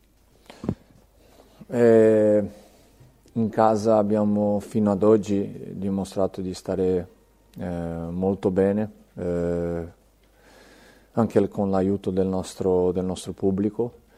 Eh, fuori, anche se abbiamo meritato eh, alcune partite di vincere, non l'abbiamo fatto per una ragione o l'altra. Questo è il calcio. Eh, quando affrontiamo le squadre di questo livello qua dobbiamo, dobbiamo fare molto molto bene se vogliamo avere il risultato positivo e come la prossima partita domani contro una, una Lazio che, che, sta bene, si è vista l'altra sera, e competere. Alla fine noi vogliamo avere questa, questa forza di, di, competere anche con delle squadre con, da questo livello qua. Altra cosa che le chiedo, eh, la partita dell'altra sera, oltre che sul piano tattico, è stata stupenda anche sul piano fisico, sul piano atletico. Eh, vi hanno fatto bene quella, quella, quella, sosta improvvisata dove ha avuto tempo e modo anche di lavorare con i ragazzi? Contrariamente alle solite soste dove va via mezza squadra. Sì, ma no, no, ho detto sempre che non riesco a, a, a separare la, stato fisico con, con stato mentale, tecnico, tat- penso che è un, un qualcosa che va tutto insieme, dove nel momento i ragazzi stanno molto bene si è vista l'altra sera, eh, con una bella partita giocata in tutti gli aspetti perché sull'aspetto tecnico siamo stati molto bravi, fisico anche, mentale, anche perché dopo aver subito quella situazione del nostro secondo gol e essere annullato non è, non è, una situazione facile perché non è molto, molto chiara su, su il perché, il perché no, tanta interpretazione dove una squadra se non, for- se non è forte in questo momento mentalmente può andare in difficoltà, invece noi abbiamo ancora cresciuto dopo quell'episodio lì e abbiamo continuato a fare il nostro gioco e è per questo che alla fine abbiamo avuto il risultato che, mer- che abbiamo meritato, che era la vittoria. Ciao Tiago, ritorno sul rendimento casa-trasferta. Al di là del fatto che lavorate tantissimo sul fattore tecnico e atletico, ti chiedo se hai toccato anche le corde emotive di questa squadra per cercare, visto che hai sempre ringraziato l'ambiente splendido di Bologna, di provare a ricreare dentro i tuoi giocatori quelle emozioni che possono vivere in casa per portarsele anche in trasferta. Ma la vivono, la vivono perché abbiamo fatto tante trasferte che siamo stati così vicini di, di, avere, di avere, la vittoria giocando molto meglio dell'avversario. Eh, per un motivo o l'altro eh, non siamo riusciti, ma non abbiamo mai, eh, non, mai, non ci siamo mai lamentati, abbassare la testa. Abbiamo continuato a lavorare nello stesso modo cercando di migliorare qualcosa per la prossima eh, poter ottenere quello che vogliamo e quello che andiamo sempre a cercare è calcio. Eh, sicuramente giocare in casa è un altro discorso che giocare in trasferta. Domani abbiamo un'altra opportunità di fare una bella partita e, e andare a, a, cercare quello che, che vogliamo sempre. Credo che senza Freuler sia anche una bella opportunità per il tuo centrocampo di far vedere chi può alzare la voce magari. No, eh, sarà una bella opportunità per un altro eh, giocare in quel ruolo. Eh, abbiamo, abbiamo, delle possibilità che possa essere anche John, perché l'ha fatto già in quella posizione, si trova molto comodo. Abbiamo Usama, abbiamo Michel, abbiamo alternative per... Eh, sì, sì, abbiamo delle alternative per, per domani.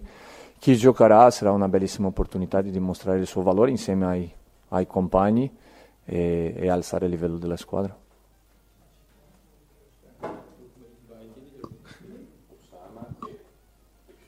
Quindi oltre più John magari di Calafiori quel ruolo lì, perché una volta parlavo di Calafiori e ho detto che volendo poteva fare anche il centrocampista. Eh, lo può fare, però in questo momento John, John ha una grande qualità tecnica, John ha, sa giocare anche sull'estretto molto bene eh, son, sono giocatori diversi, eh, lui e, e, Riccardo. Riccardo lo, lo, fa quando viene da dietro, lo fa molto bene, John invece può fare anche sull'estretto e spalle alla porta. Eh, sicuramente John viene da precedenza quando magari era più piccolo da giocare un po' più in avanti, questo si vede e lo trovo molto, molto comodo. E vediamo per domani chi, chi, inizierà, ma sono convinto che chi inizierà eh, sarà pronto nello stesso spirito per, per fare una grande prestazione. Tiago, eh, Orsolini sta vivendo un grande momento, eh, 5 reti segnate nel 2024, insomma sta molto bene, però ha detto che c'era ancora qualcosa su cui poteva crescere, migliorare, qualche situazione forse anche legata alla fase difensiva, in cosa può ancora quindi crescere Orso e se hai parlato con lui poi effettivamente, visto mm. che l'avevi detto nel post partita. Eh, I gol che, che, ha fatto fino ad oggi sono, sono, sono importanti perché la squadra ha bisogno, eh, lui lo sa bene, io lo vedo sempre com, come un qualcosa in più che ha questa caratteristica perché quando arriva davanti alla porta è bravo, è freddo, è, è determinato, eh, senti veramente il gol poi ci sono tante altre cose nel calcio che, che si deve fare, eh, che sono cose basiche, per dopo sì avere questa cosa in più che è il gol. Eh, penso che nel calcio di alto livello eh, il gol sicuramente è importante, ma perché ha un qualcosa in più. Eh, tutte le altre cose, tutte le componenti del gioco, ma non solo nella fase difensiva, eh, sì anche nella fase difensiva può essere, deve essere più attento, più concentrato, ma anche nella fase offensiva di capire il momento di attaccare veloce, il momento di rallentare il gioco, quando aprirsi, quando venire dentro, che sta migliorando, sta migliorando perché i gol fanno bene, la, la sua autostima è, è, è, importante perché si aumenta, però ho concentrato sempre in allenamento su tutte le altre componenti del gioco per eh, poter alzare il suo livello chiaramente perché è importante, ma dopo con questo alzare il livello della, delle squadre. Siamo in 11 in campo, un gioco collettivo dove, dove, dobbiamo capirsi, dobbiamo guardarsi, comunicare, giocare insieme e, e lui lo sa molto bene perché abbiamo parlato sempre e sta cercando sempre di migliorare. Le chiedo riferito anche magari alla gestione delle energie e del recupero sulle, sulla, sulla, partita tre settimane come sta Zirze, nel senso che ho, ho, in mente l'immagine della squadra che corre tutta sotto la curva e lui che un po' si trascina perché ne ha spese veramente tante, quindi in chiave partita così ravvicinata le chiedo se sta bene, se è pronto per partire dall'inizio o se magari andrebbe un po' gestito. No, l'ho visto bene come tutti gli altri, sono, sono ragazzi seri, giovani che con l'aiuto di tutti i professionisti che abbiamo eh, dentro riescono a, a, recuperarsi molto bene in tempo breve e essere pronti, eh, trovarsi pronti per la prossima partita. Joshua, Joshua, sta bene, sta bene come gli altri, vedremo domani se inizierà o, o dovrà aiutare dopo, eh, però la scelta si farà in base da quello che ho visto, niente di stanchezza, no, i ragazzi stanno bene. Ciao Tiago, eh, volevo chiederti di Jens eh, che insomma, ha esordito in una maniera, cioè più di così non, penso che non si potrebbe chiedere, però tu giustamente nel post partita hai detto che è arrivato da poco e quindi lo devi ancora studiare, insomma, capire insomma, quali sono magari le, le qualità dove può migliorare, eccetera. Allora volevo chiederti se hai già per caso visto qualcosa eh, dove potrebbe magari migliorare o che cosa potrebbe fare secondo il tuo modo di vedere il gioco. Oh, beh, ho visto tante cose già in allenamento, anche nelle partite quando, quando è entrato, che ha fatto bo- molto bene alle squadre, non solo per il gol, il gol molto importante, un qualcosa in più, però è il suo lavoro, il suo lavoro nella fase di non possesso, perché quando è entrato ha avuto Già contro la Fiorentina eravamo su 1-0 dove la Fiorentina ha messo tanti attaccanti in campo cercando di spingere e, e recuperare la partita. Eh, nella partita contro il Lecce siamo rimasti con un in meno perché Riccardo ha avuto quel problema e lui non, mai, eh, non si è mai separato dalle squadre, ha giocato insieme ai compagni. Eh, penso oggi che eh, davanti abbiamo visto che è un ragazzo interessante perché fa le due fasi molto bene, anche se può migliorare sicuramente nella fase difensiva e in quella offensiva tenere il pallone quando abbiamo bisogno di far uscire la squadra, perché è un ragazzo che ha questa qualità. Eh, ma penso che possa giocare da esterno come l'ha già fatto eh, nella sua squadra prima e, e, spero anche per lui che possa magari in un momento giocare da mezzala, perché no? Ha la qualità per farlo è tecnico, eh, vediamo fisicamente se supporta questo livello eh, importante che abbiamo di intensità, però è un ragazzo che in questo momento si è inserito bene e, speriamo che continui così. E poi volevo, volevo, chiederti un'altra cosa, dunque si è visto Castro che arriverà eh, insomma a momenti, eh, se non è già arrivato non lo so, e, ehm, un, che ha messo un post dove, dove ha guardato la partita Bologna-Fiorentina. E quale può essere per un ragazzo che, arri- che, deve ancora arrivare l'entusiasmo nel vedere comunque, che, nel sapere che arriva in un, in un, momento in cui, e soprattutto in un contesto no? come quello del Bologna, dove c'è eh, questo, quest'unione, questo divertimento nel gioco, questo, questi successi, eh, è una carica sicuramente in più. Tu come la vedi questa cosa? Cioè un ragazzo che arriva in un momento in un momento così positivo no? come quello, quello, del Bologna? Non è ancora arrivato, eh, quando arriverà eh, sicuramente arrivare in un momento così è più facile che arrivare in un momento in una squadra dove sta passando un momento magari più negativo che positivo, però dipende tantissimo del, del ragazzo, eh, capire subito qual è la nostra filosofia di lavoro, cosa vogliamo vedere eh, che non è negoziabile, delle altre che possiamo parlare, discutere e, e cercare di, di, migliorare o di mettere in condizione il ragazzo che si possa trovare comodo sia nel campo che fuori. Però l'importante è che subito sia molto eh, attento, disponibile a fare le cose che magari a uno gli piace un po' di meno, ma si devono fare per poter inserirsi bene dentro, dentro un, un, gruppo.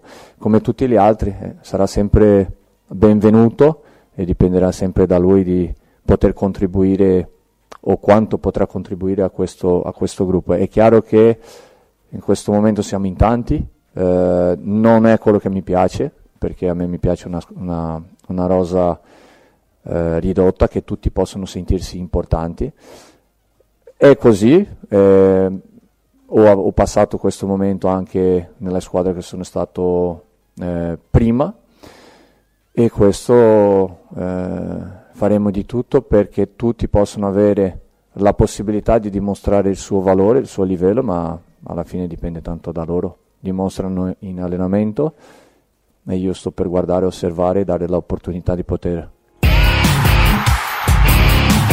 Radio Radio lo sport è stato offerto da Press Up, Press Up, Press Up, il tuo stampatore online.